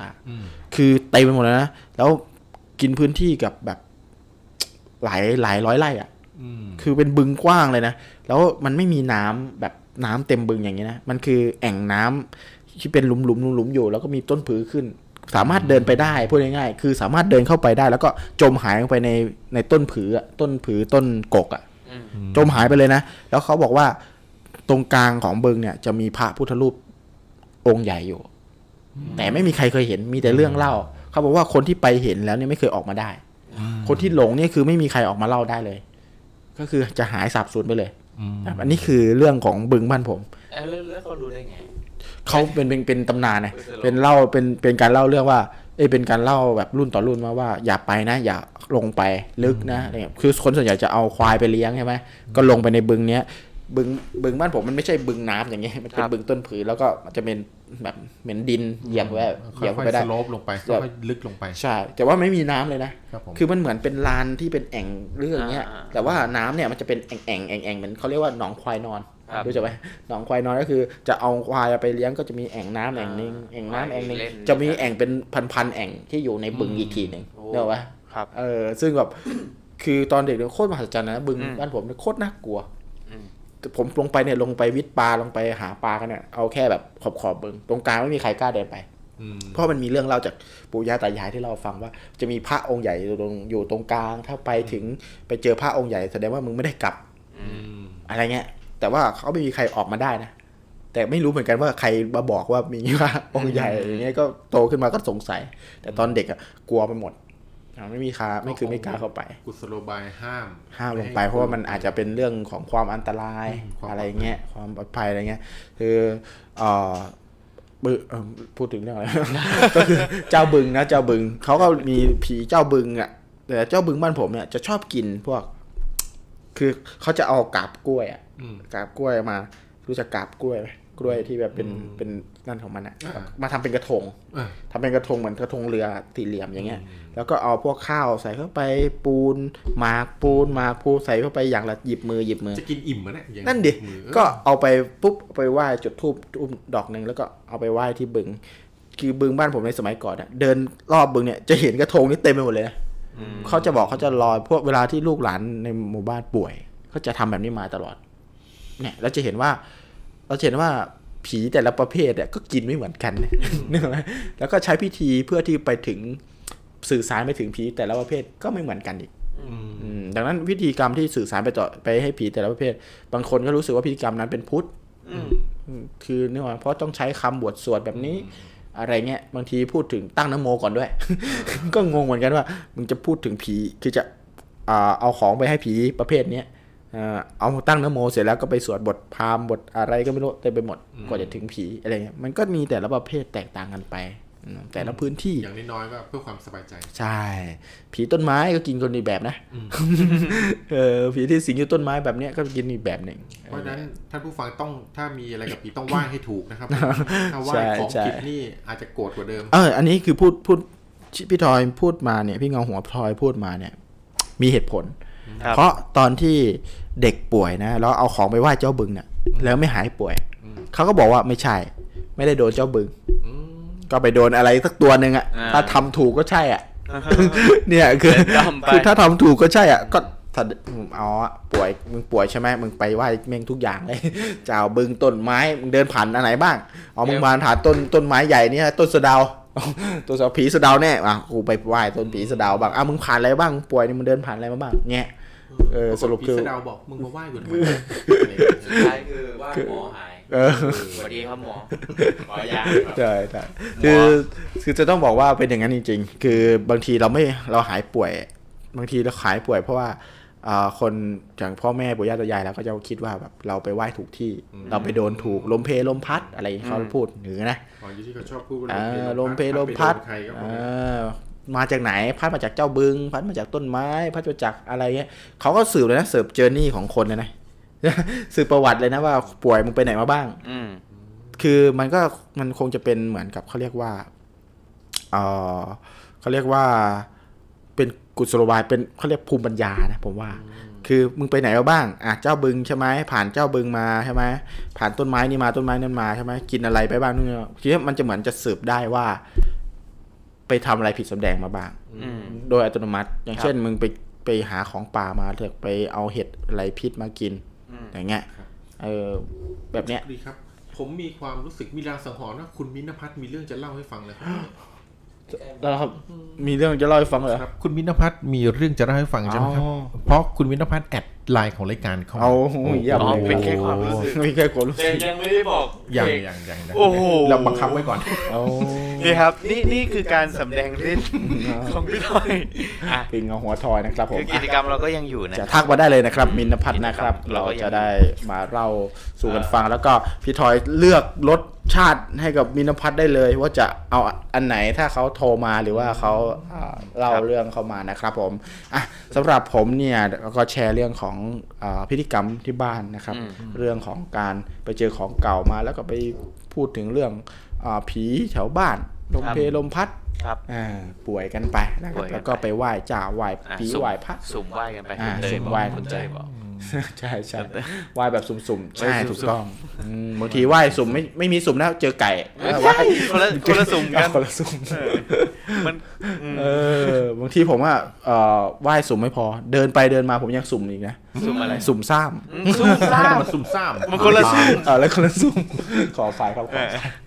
ก็ถือว่าเป็นช่วงคลายเครียดคลายเครียดคลายเครียดคลายเครียดตลอดอ่ะไม่เห็นมีช่วงไหนหลอนเลยมีคนว่ามึงมึงเป็นรายการผีป่ะเนี่ยครับผมจริงอย่างเมื่อกี้คุณจักรีพูดถึงเรื่องเก็บของเก่ามาแล้วแบบไม่แน่ใช่ไหมจริงอันนี้ในความเชื่อของคนจีนก็มีนะอ้าวเหรอเป็นยังไงครับพี่คนจีนเนี่ยเมื่อก่อนเขามีอาชีพหนึ่งครับเวลา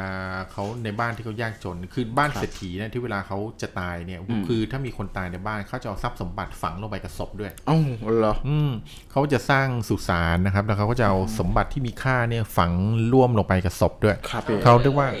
อะไรนะที่เขาเผาไปเนี่ยกงเต็กกงเต็กชื่อมันกงเต็กกงเต็กมันคืออะไรคือเขาไม่ได้เผาของจริงฮะเขาสมมติว่าเขาคือถ้าบ้านขหบดีร่ำรวยอะไรเงี้ยเขาก็จะเอาของที่มีค่าที่ที่ศพเนี่ยเจ้าของเก่าเนี่ยชอบใช้บ่อยๆอย่างเช่นถ้าชอบชุดน้ำชาชุดนี้เครื่องประดับอันนี้เขาก็จะเอาของเนี่ยฝังลงไปในโลงเขาเรียกว่าของฝังร่วมของฝังร่วมกับศพนะครับแล้วศพที่โดนเป็นสุสานเนี่ยคือสุสานใหญ่เล็กไม่เท่ากันใช่ไหมถ้าศพของเชื้อพระวงศ์หรือว่าศพของแบบอะไรอย่างเงี้ยขุนน้ำขุนนางก็จะเป็นฮวงซุยใหญ่เขาจะมีทรัพย์สมบัติที่ฝังลงไปเนี่ยก็จะเยอะพวกโจรที่แบบว่าส่วนมากก็จะดำรงชีวิตได้ในการขุดสุสานนะครับก็จะขุดสุสานของพวกคนรวยเนี่ยเพื่อเปิดฮวงซุยเนี่ยแล้วก็เอาพวก ของฝังร่วมที่อยู่ในโรงศพเนี่ยเอาออกมาแล้วก็มาขายครับเพราะนั้นเขาก็เลยมีเรื่องที่บอกว่ามีเรื่องที่บอกว่าคนที่ขุดสุสานเอาของของคนตายมาขายบ่อยๆคือใช้ชีวิตอยู่กับสุสานเนี่ยพวกนี้มักจะตายเร็วมักจะตายเร็วเพราะว่าเวลาทุกครั้งที่ของที่มันอยู่ในศพคิดดูว่าของเนี่ยมันอยู่กับศพเนี่ยมันได้มันได้แบบของมันได้ซึมซับไอจากศพนะฮะไอจากศพมันเพราะว่าศพเนี่ยมันเริ่มตั้งแต่แต่เริ่มเน่าใช่ไหมมันเริ่มเน่ามันเริ่มเน่าจนแบบในระหว่างที่มันเน่าหรืออะไรพวกนี้มันก็ไออากาศมันก็วนเวียนอยู่ในโรงศพเพราะมันไม่มีทางออกเนี่ยนะครับพวกไอพวกนั้นมันก็ซึมเข้าไปในพวกทรัพย์สมบัติที่ฝังอยู่ในโรงเนี่ยเพราะฉะนั้นเวลาพวกคนขุดสุสานเนี่ยเวลาไปขุดโรงขุดแล้วพอเปิดโรงออกมาเนี่ยก็จะได้รับพวกไอพวกเนี้ยไอจากศพเนี่ยแล้วของที่หยิบไปเนี่ยเวลาเอาของเข้าไปขายเอาของเข้าไปพอหยิบมาปั๊บไอจากซากศพเนี่ยที่ซึมซับมาเป็นร้อยปีมันก็จะติดมือไปด้วยติดมือติดตัวติดอะไรไปด้วยอย่างเงี้ยเพราะนั้นเหมือนก็ได้รับสารพิษไปในตัวเขาก็เลยบอกคนที่หากินในการขุดสุสานขุดของมีค่าในสุสานเนี่ยมักจะเป็นคนที่อายุสั้นตายเร็วเพราะตัวเองเนี่ยซึมซับไอจากศพเนี่ยเข้ามาเยอะคนขุดสุสานเนี่ยนะนะครับผมประมาณนี้ครับก็ใกล้เคียงกับที่ขุดจักรีที่ที่เมื่อกี้แม็กบอกใช่ไหมบางทีอยู่ศพอาจจะมีแบบมีอะไรแบบนี้แล้วซึมเข้ามาในของเนี่ยก็เป็นคนจีนก็มีแบบนี้เหมือนกันมันก็คงเหมือนในที่ว่าคนอียิปต์ที่เขาแบบคือคือแบบใส่ยาพิษเข้าไปในตัวของอันนี้เลยอ่ะก็คือแบบถ้าเกิดเปิดขึ้นมาก็จะได้รับสารพิษเต็มๆแล้วก็ทำให้คนที่จะไปเอาสมบัตินี่คือโดนพิษไปด้วยใช่ครับตายถึงตายเลยนะครับอ่าก็เป็นอีกทฤษฎีหนึ่งนะฮะที่แบบว่าหักลบกับคนที่แบบว่าอาจจะเชื่อว่าแบบเอ้ยถ้าไปเอาของของคนตายมาเนี่ยจะโดนตามเอาชีวิตอะไรเงี้ยโดนเลยที่อาจจะเป็นอันนี้ก็เป็นสารพิษเชื้อพิษพวกนี้ก็ที่ได้เกิดจากศพครับครับเอาละครับผมมีใครให้มากกว่าคุณมิ้นท์ณภัทรมั้ยครับให้อะไรครับตอนนี้ให้อะไรครับคุณมิ้นท์ยังไม่เล่าเลยนะครับเนี่ยคุณมิ้นท์การคับพริกนี่รอคุณมิ้นท์อยู่นะครับผมครับผมก็เหลือเวลาอยู่ประมาณนึงครับผมก็เดี๋ยวอ่าตอนนี้เรามี account H Shadow แล้วนะเออเดี๋ยวเราต่อไปเนี้ยเดี๋ยวเราจะให้ทุกคนนะครับที่สนใจเล่าเรื่องกับเราเนี่ยนะครับแอดมาที่ H Shadow นะครับแต่ทีนี้เดี๋ยว H Shadow เนี่ยเดี๋ยวจะเอาไปบอกในไลน์ของก็เดี๋ยวเราต้องเปลี่ยนไม่ใช่ Good Brother Studio ด้วยนะครับผมเพื่อที่เราจะได้นับจำนวนสมาชิกได้ว่ามีใครเข้ามาแล้วบ้างนะครับผมแล้วก็จะได้แชร์ประสบการณ์ในกลุ่มนี้เลยก็ได้ครับผมนะครับผมโอเคทีนี้เดี๋ยวถ้าใครที่แอดGood Brother Studio มาแล้วเนี่ยเดี๋ยวจะให้พี่ทอยนะครับที่เป็นแอดมินอยู่ตอนนี้นะครับส่งลิงก์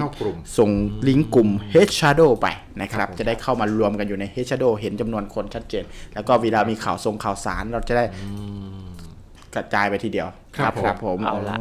ก็ใกล้ช่วงสุดท้ายแล้วขอโฆษณากันสักนิดหนึ่งนะครับใครที่อยากได้ของทานเล่นอร่อยๆนะฮะผมขอแนะนำแบรนด์นี้เลยแบรนด์สีดานะครับก็จะเป็นกล้วยกล้วยแบบกล้วยกล้วยกล้วยกล้วยกล้วยสุขภาพนะฮะคือทานเล่นไม่ว่าจะเป็นกล้วยกล้วยกวนกล้วยตากนะฮะกล้วยสติ๊กนะฮะใครที่ชอบทานกล้วยเป็นเป็นหรือชอบหรือไม่ชอบเนี่ยก็อยากให้ลองนะอาจคนที่ไม่ชอบเนี่ยอาจจะติดใจนะครับผม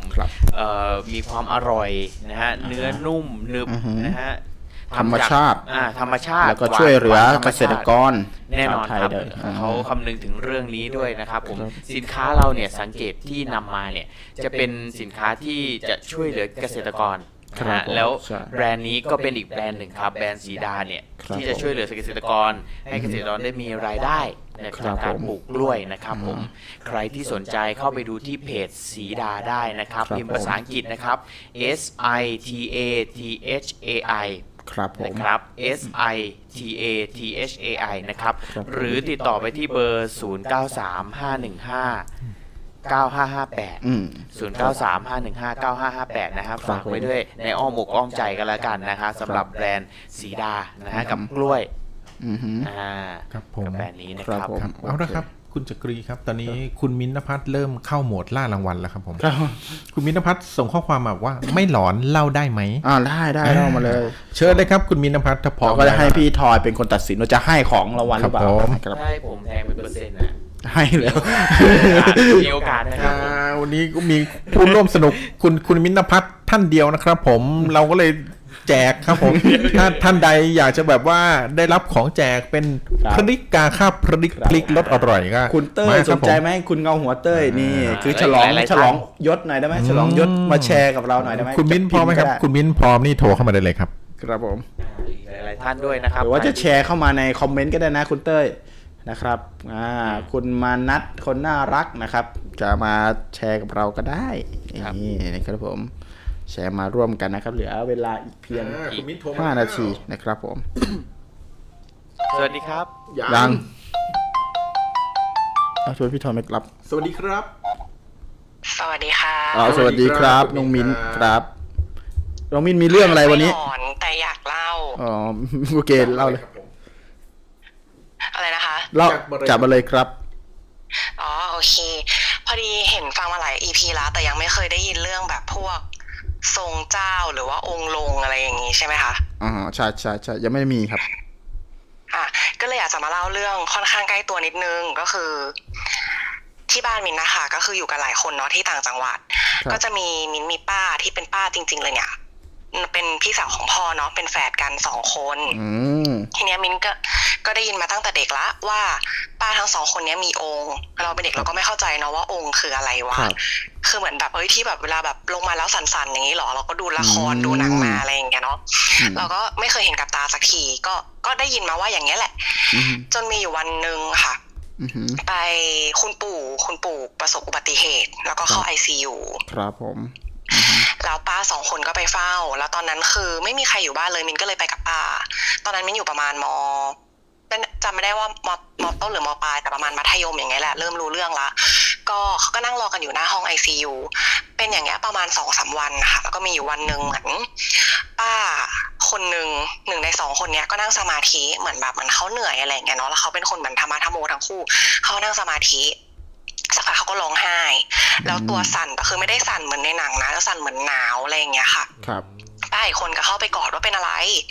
อะไรประมาณอย่างเงี้ยแล้วสักพักเขาก็พูดภาษาอะไรกันก็ไม่รู้ที่มินฟังไม่รู้เรื่อง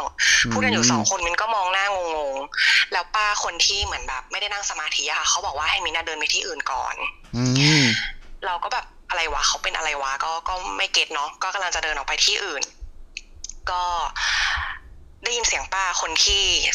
สั่นอยู่อะค่ะเขาพูดเป็นภาษาไทยที่เราฟังรู้เรื่องแล้วเนี่ยแหละแต่เป็นเสียงคนอื่นเป็นเสียงคนอื่นจริงๆเลยแล้วพูดว่าพ่อไม่ไหวแล้วอยู่กันดีๆนะหรืออะไรประมาณอย่างเงี้ยแต่ที่มินได้ยินชัดเลยว่าพ่อไม่ไหวแล้วนะคือคือก็คือปู่เนาะที่แบบอยู่ในห้องไอซียูอะไรอย่างเงี้ยแต่มินอะพยายามคิดว่ามันเป็นเสียงของปู่หรือเปล่าหรือมันเป็นเสียงคนอื่นมินอะคิดไม่ออกเพราะว่ามินแบบแบบโดนไล่ให้ออกมาจากตรงนั้นอะไรอย่างเงี้ยอันนี้ก็เป็นช็อตที่เหมือนแบบเห็นกับตาทีนึงจากนั้นก็เลยมาถามพ่อก็เล่าให้พ่อฟังพ่อก็ไม่ได้ดูเซอร์ไพรส์แปลกใจอะไรเลยพ่อก็เหมือนแบบอ๋อเขาพูดภาษาภาษาคูโบมั้งคะเขาเรียกอย่างนี้ปะอ๋อไม่แน่ใจเหมือนกันครับเออก็เลยแบบนะตอนนั้นก็คือเหมือนเราก็ยังไม่ได้สนใจอะไรเท่าไหร่เนาะเพราะเราก็รู้สึกว่าแบบไม่ใช่หรอกมั้งอะไรไม่เห็นเข้าใจเลยอะไรอย่างเงี้ยเราก็เราก็ข้ามมันไปครับผมทีนี้ล่าสุดเอ่อเพื่อไม่เมื่อสักเดือนหนึ่งที่ผ่านมาอะไรอย่างเงี้ยค่ะก็โดนทักมีคนทักเหมือนแบบว่าทางบ้านเนี่ยมีองค์ทั้งบ้านเลยนะก็จะมีเหมือนแบบมีองค์แฝงบ้างหรือว่าองค์ตามดูแลบ้างแต่ว่าบางคนก็คือจะลงมาเราก็แบบเอ๊ะมันมีอย่างเรื่องอย่างนี้จริงๆเหรอวะคือเรื่องนั้นเราก็ลืมไปแล้วเนาะพอมีคนทักเนี้ยเราก็เลยไปนึกถึงเรื่องนั้นก็เลยมาคุยกับพ่อว่าเอออยากรู้เรื่องนี้จริงๆละตอนนั้นมันเป็นยังไงเพราะว่าอย่างคนที่ไม่เชื่ออะไรอย่างเงี้ยเนาะคนที่เหมือนแบบว่ามีองค์ลงหรืออะไรเงี้ยบางทีเราก็อาจจะคิดว่าไม่ใช่หรือเปล่ามันคืออาการของคนหลายบุคลิกหรือเปล่าอ๋อไฮเปอร์ไฮเปอร์เงี้ยเนาะมันแบบว่าในเหมือนบางทีแบบเฮ้ยที่เราดูหนังอะไรอย่างเงี้ยบางคนก็แบบเอ้ยมีตั้งสิบกว่าบุคลิกอะไรอย่างงี้ใช่ไหมคะใช่ใช่เราก็เลยแบบเฮ้ยด้วยความวิทยาที่เราเรียนวิทยาศาสตร์มาเราก็มีความคิดว่ามันคืออาการของคนหลายบุคลิกหรือเปล่าหรือว่ามันคือองค์ลงจริงๆอะไรอย่างเงี้ยแล้วพอเราก็ไปนั่งคิดว่าแบบเออแล้วตอนที่เหตุการณ์ที่เราเห็นน่ะมันก็เป็นเรื่องเป็นราวอยู่นะแล้วการพูดภาษาอะไรก็ไม่รู้แล้วรู้เรื่องกันอยู่สองคนมันก็ไม่น่าจะใช่เรื่องที่แบบสองคนจะเป็นหลายบุคลิกและดันคุยกันรู้เรื่องหรือเปล่าอะไรอย่างเงี้ยก็เลยไปถามพ่อพ่อเลยเล่าให้ฟังว่าเหตุการณ์มันเกิดขึ้นตอนที่ว่าตอนสมัยที่ยังเป็นวัยรุ่นกันอยู่อะค่ะเหมือนแบบทั้งพ่อแล้วก็ป้าอะไรอย่างเงี้ยเขาเหมือนเป็นคนที่จ จิตอ่อนประมาณนึงแล้วในช่วงนั้นก็คือเหมือนมีแบบองค์ลงองค์ประทับอะไรกันไม่รู้เต็มไปหมดเลยในไม่ใช่แค่ป้าสองคนอะไรอย่างเงี้ยแล้วก็มีคนมาทักว่าให้พากันไปที่นครสวรรค์หรือที่ไหนสักที่หนึ่งมินจำไม่ได้ที่จิตหรือนครสวรรค์อะไรอย่างเงี้ยค่ะก็ไปกันถึงแล้วป้าสองคนน่ะเขาก็เหมือนแบบไม่ได้เรียนอะไรกันสูงมากมายเนาะแต่ว่าก็ทำส่วนใหญ่ก็คือทำงานค้าขายอะไรอย่างเงี้ยค่ะพอไปถึงในที่พิธีอะค่ะคือมันก็มีคนไปค่อนข้างเยอะเนาะพอทำพิธีไปได้สักพักหนึ่งอะค่ะป้าสองคนน่ะลุกขึ้นมาลำคู่กันท่าเดียวกันแล้วลำสวยมากถ่ายวีโอไว้แล้วเหมือนลำถวายซึ่งคือตอนนั้นมินก็ยังไม่เกิดเนาะแล้วพ่อก็คือเหมือนแบบก็วัยรุ่นอะไรอย่างเงี้ยพ่อก็มาเล่าให้ฟังว่าเหมือนตอนนั้นก็ไม่เชื่อแต่พอเห็นกับตาแบบเนี้ยก็เลยเชื่อเออแล้วพอเหมือนแบบพอกลับมาที่บ้านหรืออะไรอย่างเงี้ยค่ะบางวันก็จะมีเหมือนแบบเออเป็นตัวเป็นตัวเองก็จะเหมือนแบบความเป็นที่เป็นผู้หญิงสมัยก่อนเนาะเขาก็จะไม่ค่อยกล้าไม่ค่อยอะไรไม่ค่อยดูไม่ค่อยอะไรอย่างเงี้ยค่ะอืมแต่พอพอมีเออที่เขาเขาก็เรียกว่าองค์ประทับอะไรอย่างเงี้ยเนาะลงมาอะไรอย่างเงี้ยเขาก็จะเป็นอีกคนนึงแต่ว่าไม่ได้แบบไม่ได้มาทำร้ายหรือไม่ได้อะไรนะเขาเหมือนแบบมาดูแลมาช่วยดูแลคนในบ้านอะไรประมาณอย่างเงี้ยซึ่งตอนมินเกิดมามินไม่เคยเห็นภาพแบบนั้นก็คือเหมือนพ่อก็บอกว่าอ๋อเขาตอนหลังเขาก็คงปรับตัวมั้งหรืออะไรมั้งแต่พอเราฟังแล้วก็เราก็ยังแบบแอบมีความรู้สึกว่ามันหลายบุคลิกหรือเปล่าอะไรอย่างเงี้ยอยู่แต่ก็คือมันก็มีหลายๆเหตุการณ์ที่เราเห็นแล้วว่าเอ้ยปกติป้าเราไม่ทำแบบนี้อ่ะอะไรอย่างงี้เหมือนกันอืมโหเพราะว่ามันก็จะมีบางเหตุการณ์อะไรอย่างเงี้ยค่ะเพราะเมื่อก่อนตอนที่จะสอบเหมือนแบบแอดมิชชั่นอะไรอย่างเงี้ยเนาะม.หกอะไรเงี้ยเราอ่านหนังสือดึกๆมินก็จะชอบออกมาเดินเล่นตรงแบบในบริเวณบ้านแต่คือเป็นหน้าบ้านอะไรเงี้ยค่ะป้าก็คือจะอยู่ในบริเวณบ้านเดียวกันแต่คือบ้านคนละหลังมีวันหนึ่งเขาเปิดหน้าต่างแล้วก็ตะโกนมามิ้นเข้าบ้านอันนี้คือเขาจริงๆครับมินไม่รู้พอเขาเขาเปิดหน้าต่างแล้วตะโกนว่ามิ้นเข้าบ้านมินก็แบบเดินเล่นแป๊บนึงเดี๋ยวเข้าไปอากาศมันเย็นดีง่วงจะอ่านหนังสือบอกเข้าบ้านเดี๋ยวนี้เราก็แบบอะไรวะเออก็เดินเข้าบ้านไปแล้วตอนเช้าอ่ะเพิ่งมารู้ว่าคืนนั้นเขามียิงกันหน้าบ้านโอ้โหโชคดีเออแต่คือเราก็ไม่รู้ว่าเหมือนแบบเขาเห็นว่ามันดึกแล้วมันเที่ยงคืนตีหนึ่งแบบเราก็ม.หกอะไรอย่างเงี้ยเนาะเขาอยากให้เข้าบ้านหรือเปล่าหรือมันมันเป็นเรื่องบังเอิญหรือเปล่าหรือว่าเขารู้อะไรแล้วแล้วเตือนเราอันเนี้ยก็คือไม่รู้มันก็จะมีเหตุการณ์ประมาณอย่างเงี้ยค่ะปะปายแต่ว่าเข้าใจว่าก่อนหน้าที่มินจะเกิดอะไรเงี้ยก็จะมีแบบเนี้ยค่อนข้างเยอะอ๋อจะมีจะดุเดือดกว่านี้หน่อยนึงอ่าเออแต่ก็คือแบบเกิดไม่ทันเนาะก็อาจจะเล่าได้แค่นี้โอ้โหเจ๋งมากครับมินเยี่ยมมากเลยโอ้ไม่ได้เจอน้องมินตั้งนานเนี่ยว่างๆมามาเยี่ยมออฟฟิศบ้างนะเออได้จ้าออฟฟิศไกลอ่ะไกลอะไรเดี๋ยวเดี๋ยวคุณจะกี้ถามก่อนแล้วคุณมินบอกว่าทางบ้านมีองค์แล้วคุณมินมีป่ะมีครับมีพอมีคนทักอะไรอย่างเงี้ยค่ะเราก็เลยไปหาคนที่คนที่เราค่อนข้างเชื่อถือว่าเขาแบบเห็นอะไรอย่างเงี้ยเนาะสองคนเขาก็ทักมาเหมือนกันแล้วก็เป็นองค์ชื่อเดียวกันอ๋องั้นงั้นเดี๋ยวมินไม่ต้องมาออฟฟิศพี่ก็ได้เดี๋ยวเราไปเยี่ยมเองก็ได้อยู่ตรงไหน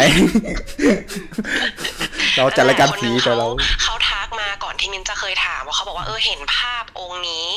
ตอนที่เหมือนเปิดดวงแต่ไม่รู้ว่าคืออะไรส่วนอีกคนนึงเราไปถามตรงๆเลยว่าเนี่ยมีคนทักมาว่ามีมีไหมเขาบอกว่ามีแต่เขาไม่ให้บอกชื่อมินก็เลยถามว่าใช่องค์นี้ไหม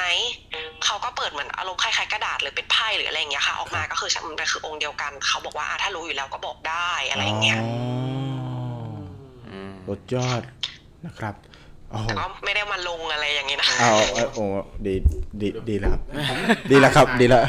คุณมิ้นเนี่ยองค์ที่คุณมิ้นมีนี่เป็นองค์ที่แบบทางประมาณทางพราหมณ์เอ้ยไม่ใช่ทางเรียกว่าทางอะไรทางฮินดูอะไรแบบนี้หรือเปล่าฮะค่ะแขกค่ะอ๋อแต่ของที่บ้านของป้าสองคนนี้คือเป็นไทยหรือไทยเลยอ่ะอ๋อแต่น่าจะไม่ใช่ที่เราเป็นน่าจะไม่ใช่ที่เป็นที่รู้จักอะค่ะครับของของป้าสองคนนะก็ก็คงเป็นแบบเป็นโบอ่าโบราณหน่อยนะใช่ไหมเพราะว่าคุณป้าก็น่าจะอยู่ในช่วงที่มิ้นยังไม่เกิดใช่ไหมอ๋อถ้าคุณป้ามาลำไทยสวยขนาดนั้นก็น่าจะเป็นที่แบบโบราณหน่อยเออแบบเจ้าเมืองอะไรประมาณนั้นอ่าผู้หญิงไม่แน่ใจเลยอะไรประมาณนั้นนะครับโอ้โหเอออันนี้ก็นั่นคือตื่นตาตื่นใจสำหรับพวกเราเหมือนกันเพราะว่าเราไม่ค่อยพูดถึงเรื่ององค์ลงเท่าไหร่ใช่ไหม ก็ขอบคุณมากมากอ่าโอเคเยี่ยมมากเลยมินเดี๋ยวอ่ะเอารถอะไรตอนนี้มีมีรถชีสมีรถชีสมีรถไม่รู้มีอะไรก็เอาอันนั้นแหละเดี๋ยวเราไปเอาก็ได้ค่ะไม่เป็นไรเดี๋ยวนั่นเลยไม่รู้เราส่งเราส่งไปยังทีบอกไม่ต้องมาก็ได้มามาแต่คนไม่ต้องเอาองค์มา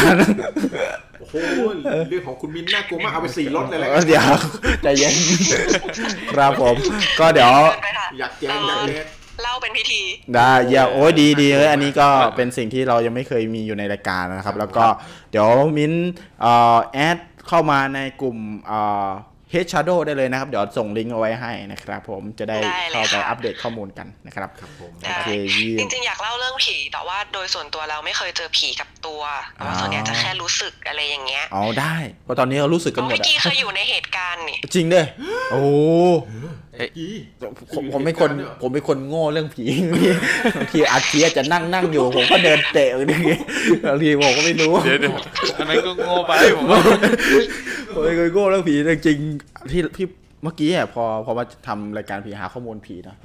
เริ่มรู้สึกว่ากูอาจจะเจอผีมาเยอะแล้วก็ได้เราไม่รู้เออเฮ้ยพอผีโผล่ปรากฏปุ๊บอากาศเย็นเลยเหรอนี่เหรอไหมอากาศเย็นเลยเหรอเออเฮ้ยกูก็เจอบ่อยนะแบบนี้อะไรอย่างนี้นะครับเฮ้ยอันนี้น่าสนใจคุณมิ้นว่าบอกพี่ด้วยนะมิ้นคุณมิ้นถ้ามีเรื่องนี้คุณมิ้นอย่าเพิ่งเล่านะครับผมเดี๋ยวเอาไปเล่าข่าวหน้าอ่าเดี๋ยวเดี๋ยวเราเก็บหน้าเก็บนะครับอ่ามาอีกมาอีกเนี่ยมาเพิ่มสีสันให้รายการพี่หน่อยนะครับผมเออขอบคุณมากเลยมิ้นขอบคุณมากเลยนะครับคุณมิ้นเดี๋ยวเลือกเดี๋ยวเลือกรสอร่อยอร่อยไปให้ครับผมครับผมชีสนี่อร่อยสุดบอกเลยนะครับคุณครับคุณมิ้นครับโอเคครับผมสวัสดีครับขอบคุณครับผมเออไอภาษากูโบสเนี่ยเขาบอกว่ามันภาษาเทพเอ้าเหรออ๋อภาษาเทพเดี๋ยวเดี๋ยวฟังไปทอยเลยนะครับวันนี้ผมดูคร่าวๆเขาบอกว่าเป็นภาษาเทพไม่ผมกำลังกำลังจะพูดเรื่องนี้พอดีเพราะว่าเมื่อตอนเด็กๆเนี่ยเคยมีผมเคยไปอยู่ในกลุ่มกลุ่มหนึ่งครับเป็นกลุ่มแบบพวกทำสมาธินั่งอะไรเงี้ยแล้วก็มีคนหนึ่งครับที่เขาบอกว่าเขาสามารถพูดภาษาคูโบได้เพราะภาษาคูโบเนี่ยเวลาพูดมันจะพูดอย่างนี้ครับแตกแตกแตกแตกแตกแตกแตกแตกแตกครับคูโบต้าคือผมจะบอกจริงจริงจริงเขาไม่ได้ตลกโอเควันนี้เราพูดถึงเรื่องสาระใช่ไหมคือสาระสารพัดสารผีนะครับพอดีคุณคุณเต้ยนะครับคุณเงาหัวเต้ยนะครับเงาหัวน้องใหม่เลยนะครับบอกว่าถามออกมาพอดีว่าคุณคุณมิ้นเนี่ยเขาวางไปแล้วนะครับยังไม่ได้อ่านนะครับเขาถามเรื่องว่าคนเมืองมีข้อดีข้อเสียหรือข้อปฏิบัติไงบ้างครับคนมีองค์อ๋อคนมีองค์ข้อดีข้อเสียแล้วข้อปฏิบัติอะไรบ้างครับนะครับคนก็จริงๆเราไม่มีองค์นะครับคือถ้าคุณมิ้นยังฟังอยู่นะครับตอบข้อสงสัยคุณเต้ยให้หน่อยก็ได้นะครับหรือว่าจริงๆแล้วถ้าผมให้ผมเดานะคนมีองค์น่าจะแต่ละองค์เทพก็น่าจะไม่เหมือนปฏิบัติต่างกันปฏิบัติต่างกันนะครับแต่จริงๆแล้วที่มาขององค์เนี่ยผมผมเนี่ยเคยอ่านมานะครับเคยอ่านมาพอดีเราพูดถึงเรื่องสาระนะคือเมื่อก่อนนะครับมีคุณอภิชาตินะครับคือแล้วก็เพื่อนของคุณอภิชาตินะครับเดินคือเดินไปในป่าที่หนึ่งนะครับแล้วก็มีมีพระพุทธรูปครับผมเรียงเรียงกันสามอันนะครับเตรียมหาได้เลยเฮ้ยเรื่องจริงเรื่องจริงนะครับพระพุทธรูปเรียงกันสามสามผมอ่านแล้วครับแล้วเพื่อนของคุณอภิชาติเนี่ยก็ถามว่าครับผมไม่ใช่คุณคุณอภิชาติก็ถามว่าเฮ้ยพระเนี่ยเขาเรียกเป็นอะไรคนนี้ก็เขาก็เลยบอกว่าเพื่อนของคุณอภิชาติก็เลยพูดว่าองค์ขาชาติ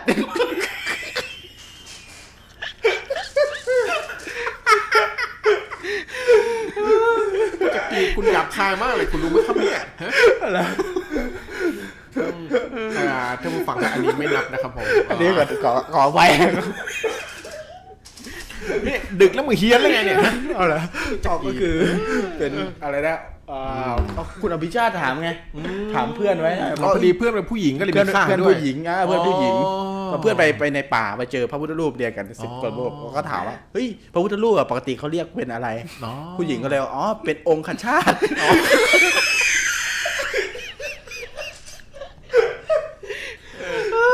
ขอไปแล้วกันขอไปท่านผู้ฟังครับถ้าจะโกรธจะเกลียดเกลียดมันเถอะครับผมอย่าเกลียดผมกับแม็กเลยนะครับผมขอไปนะครับทุกท่านนะครับก็เดี๋ยวเราเล่นหยอกเดี๋ยวเดี๋ยวก่อนอย่าเพิ่งปิดรายการยังยังเดี๋ยวเรื่องรายละเอียดตรงเรื่องอันนี้เดี๋ยวเราชาติเนี่ยนะเพราะว่าเห็นคุณมิ้นตอบคุณ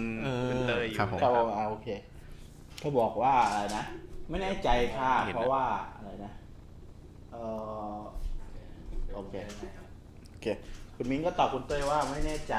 เลยค่ะแต่พอทราบว่ามีองค์ไหนช่วยดูแลอยู่ก็บูชาองค์นั้นค่ะอ่าก็คือคุณมิ้งก็ถามว่าองค์ไหนวิธีการบูชาก็จะต่างกันแต่ที่เราพูดแหละว่าคงแต่ละองค์ก็คงแตกต่างกันไปนะครับแต่ว่าคุณมิ้งก็เขาบอกว่ามาเช็คดูว่าเป็นองค์ไหนก็บูชาแบบองค์นั้นเขาคงมีตำรับตำราของเขาแหละนะคือก็ได้ยินว่าสมมุติว่าบางองค์เนี่ยนับถือพระพิฆเนศอย่างเงี้ยก็ต้องบูชาด้วยนมหรืออะไรประมาณอย่างเงี้ยขนมหวานอะไรอย่างเงี้ยฮะเออแล้วแต่แล้วแต่แล้วแต่องค์โอเคคุณนี่ก็ตอบเหมือนเราเลยก็ตอบเหมือนเราเรื่องนี้น่าสนใจเนาะน่าจะจะเป็นอีสักอีพิกเอ้ยน่าจะเป็นสักอีพีโอ้แต่เราต้องเชิญผู้มีความรู้เรื่องนี้โดยเฉพาะเชิญคุณมิ้นมาดีกว่าคุณมิ้นมาพร้อมองค์เลยคือมิ้นน่ะเขาออกตัวนะครับว่าเขาก็ไม่ได้แบบขนาดแบบป้าเขาแบบป้าเขาที่แบบเข้าองค์แล้วสั่นอะไรประมาณนั้นก็เขาก็แค่คือสำหรับสำหรับเรานะครับก็ให้คำตอบได้คล้ายๆกับที่คุณมิ้นตอบคุณเต้ยนี่แหละว่าแต่ละองค์ก็ไม่เหมือนกันนะแต่ละองค์พอเรื่องนี้ค่อนข้างเฉพาะทางเนาะก็เป็นความเชื่อส่วนบุคคลด้วยมันแค่อินเทอร์เน็ตมีปัญหาชะงักไปแป๊บหนึ่งเดี๋ยวกลับมาเดี๋ยวรอแป๊บหนึ่งนะฮะอินเทอร์เน็ตน่าจะสะดุดช่วงไม่แน่ใจอ่ะมันมันไปแล้วอ่ะอ่ะกลับมาละกลับมาละโอเคอ่าครับผมก็ขอขอโทษนะครับเมื่อกี้อินเทอร์เน็ตมีปัญหานิดนึงนะครับเพราะคุณจักรีอ่ะไม่ใช่ครับสวยแล้วเล่นมุกแรงไปหน่อยก็ขออภัยนะครับใครอยากรู้เรื่องประวัติขององค์มีหลุดเลยดิสเซนเน็กไปเลยหลุดเลยเดี๋ยวผมรอสักพักก่อนเพราะว่ามันมันเป็นแล้วช่วงหนึ่งแต่ว่ามันก็เบียดกลับมาเองครับพอมันหลุดพอมันแบบคอนเน็กแล้วมันจะได้ชแนลเดิมไหมหรือว่ามันหลุดเลยเนี่ยมันรีคอนเน็กมาละอ่ะกลับมาหรือยังเนาะกับน่าจะกลับมาแล้วนะครับสำหรับหลายท่านที่ต้องขออภัยด้วยนะครับพอดีว่ามายังเดี๋ยวรอมันพี่ลองเช็คในโทรศัพท์หน่อยครับว่ามันไอ้นี่ไหมหลุดไปเลยอ่ะคนหายไปเยอะเลยอ๋อเขาคิดว่าจบรายการไปเลยหลุดเอามาแล้วมาแล้วต้องต้องขออภัยนะครับเมื่อกี้อินเทอร์เน็ตหลุดไปนิดนึงนะครับหลุดไปนิดนึงช่วงนี้อินเทอร์เน็ตค่อนข้างมีปัญหาพอสมควรมีปัญหาเรื่องค่าใช้จ่ายขอบ่อยน่าจะเป็นมุกสุดท้ายองค์ชาติมีมีมีมีมากี่ท่านกี่ท่านสิบเอ็ดยังเดือดอันนี้อยู่กับเราอันนี้อยู่กับเราอันนี้สิบสี่ท่านก่อนที่แบบจะหลุดอีกคือเมื่อกี้ที่ผมเล่นมุกคูโบต้าครับจริงๆภาษานี่มันมีจริงนะมีจริงเมื่อก่อนนี่ผมอยู่ในกลุ่มโบราณในกลุ่มที่เขาศึกษาเรื่องนี้เขาเรียกภาษาคูโบสเหมือนกันคูโบสแล้วก็คนมีผู้เชี่ยวชาญด้านภาษาคูโบสเนี่ยท่านหนึ่งเขาบอกว่าเนี่ยเขาพูดเขาศึกษาภาษาแล้วเขาพูดภาษานี้ได้แล้วเพราะว่าภาษาเนี่ยมันพูดได้เป็นบางคนไม่ใช่พูดได้ทุกคนครับแล้วเขาให้เขาให้ใช่ครับเป็นภาษาติดต่อกับเทพเป็นภาษาเก่าแก่ที่สุดที่เทพใช้ติดต่อกับมนุษย์ตั้งแต่ยุคเริ่มแรกครับคือนี่คือความรู้ใหม่นะครับและเขาก็เขาก็บอกว่าคือถ้าอยากรู้ว่าใครพูดได้หรือไม่ได้เนี่ยเขาจะมีไดอะล็อกให้สั้นๆอันหนึ่งเป็นภาษาที่เราผมไม่รู้ความหมายเหมือนกันแต่เป็นภาษาเป็นคำวนลูปพูดไปพูดมาเขาบอกว่าให้ไปอยู่ในที่เงียบทำสมาธิแล้วก็ท่องท่องคำนี้อ่านประโยคนี้ให้ขึ้นใจแล้วก็พูดประโยคนี้ตั้งแต่ต้นจนจบแล้วกลับไปกลับมากลับไปกลับมาเร็วๆเขาบอกว่าพอพูดกลับไปกลับมาเร็วๆสักพักหนึ่งเนี่ยถ้าเกิดว่าเรามีภาษาที่แบบพูดภาษาเทพได้เนี่ยเราจะมีภาษาแปลกๆที่เราพูดออกมาเนี่ยในคำเหล่านั้นโดยที่เราไม่รู้ตัวและเขาสามารถฟังออกว่าคนนั้นมีหรือไม่มีภาษาเทพอ๋อโอ้ยอันนี้น่าศึกษาทีเดียวครับนะครับปรากฏว่าผมก็ไปพูดนะพูดแบบพักหนึ่งเขาบอกว่าเออเนี่ยน้องไม่มีภาษาเทพนะคือติดต่อเทพไม่ได้ไม่มีภาษานี้แต่คนที่แบบไปนั่นด้วยกันมีอยู่คนหนึ่งครับที่คุยภาษาแปลกๆกับเขาอะแล้วผมได้ยินนะเขาไม่รู้ภาษาเทพนะแต่เขาท่องไดอะล็อกเนี่ยคุยคุยสุดท้ายเนี่ยก็ออกมาได้ครับสุดท้ายสองคนเนี่ยคุยกันด้วยภาษาแปลกประหลาดที่ผมฟังไม่รู้เรื่องแต่คุยกันรู้เรื่องก็บอกน้องคนนี้มีภาษาเทพโอเคเฮ้ยอันนี้เดี๋ยวเราต้องไปศึกษาดูลงลึกๆดูว่ามันมีประเด็นอะไรแล้วจริงๆเราพูดถึงเรื่องมีอีพีหนึ่งพูดถึงเรื่ององค์ก็ได้นะก็พูดถึงเรื่องภาษาโบราณก็ได้นะครับค่อนข้างที่จะน่าสนใจอยู่พอสมควรคือใน อี พี นี้ก็ต้องบอกอย่างนี้เลยว่าเกินความคาดหมายนะครับเพราะว่าจริงๆแล้วเราคิดว่าน่าจะเป็น อี พี ที่เอาอะไรมาเล่าก็ได้อะไรเงี้ยแต่ไปๆมามันก็คือมีจุดร่วมอยู่ดี ก็คือมีมีสาระอยู่ มีสาระอยู่ดีดังนั้นก็สมกับเป็น อี พี ที่ชื่อว่าสารพัดสารผีจริงๆนะครับมีสาระเกี่ยวกับเรื่องผีนะครับสารพัดเลยที่มาเล่าสู่กันฟังวันนี้นะครับก็ดีใจมากเลยนะครับที่มีสายโทรเข้ามานะครับก็ขอบคุณน้องมิ้นด้วยนะครับที่โทรเข้ามาเล่าเรื่องที่เราฟังแล้วเราก็ตื่นเต้นเลยแล้วก็น่าจะเป็นเรื่องราวใช่เป็นเรื่องราวที่เราน่าจะต้องตั้งขึ้นมาเป็นอีก อี พี นึงเลยสำหรับคนมีองค์คือเนี่ยเหมือนคนเล่นของเลยนะคล้ายๆคนเล่นของแต่อันนี้คืออาจจะแยกออกไปอีกอันนึงเลยพูดถึงคนมีองค์แล้วพูดถึงองค์แต่ละ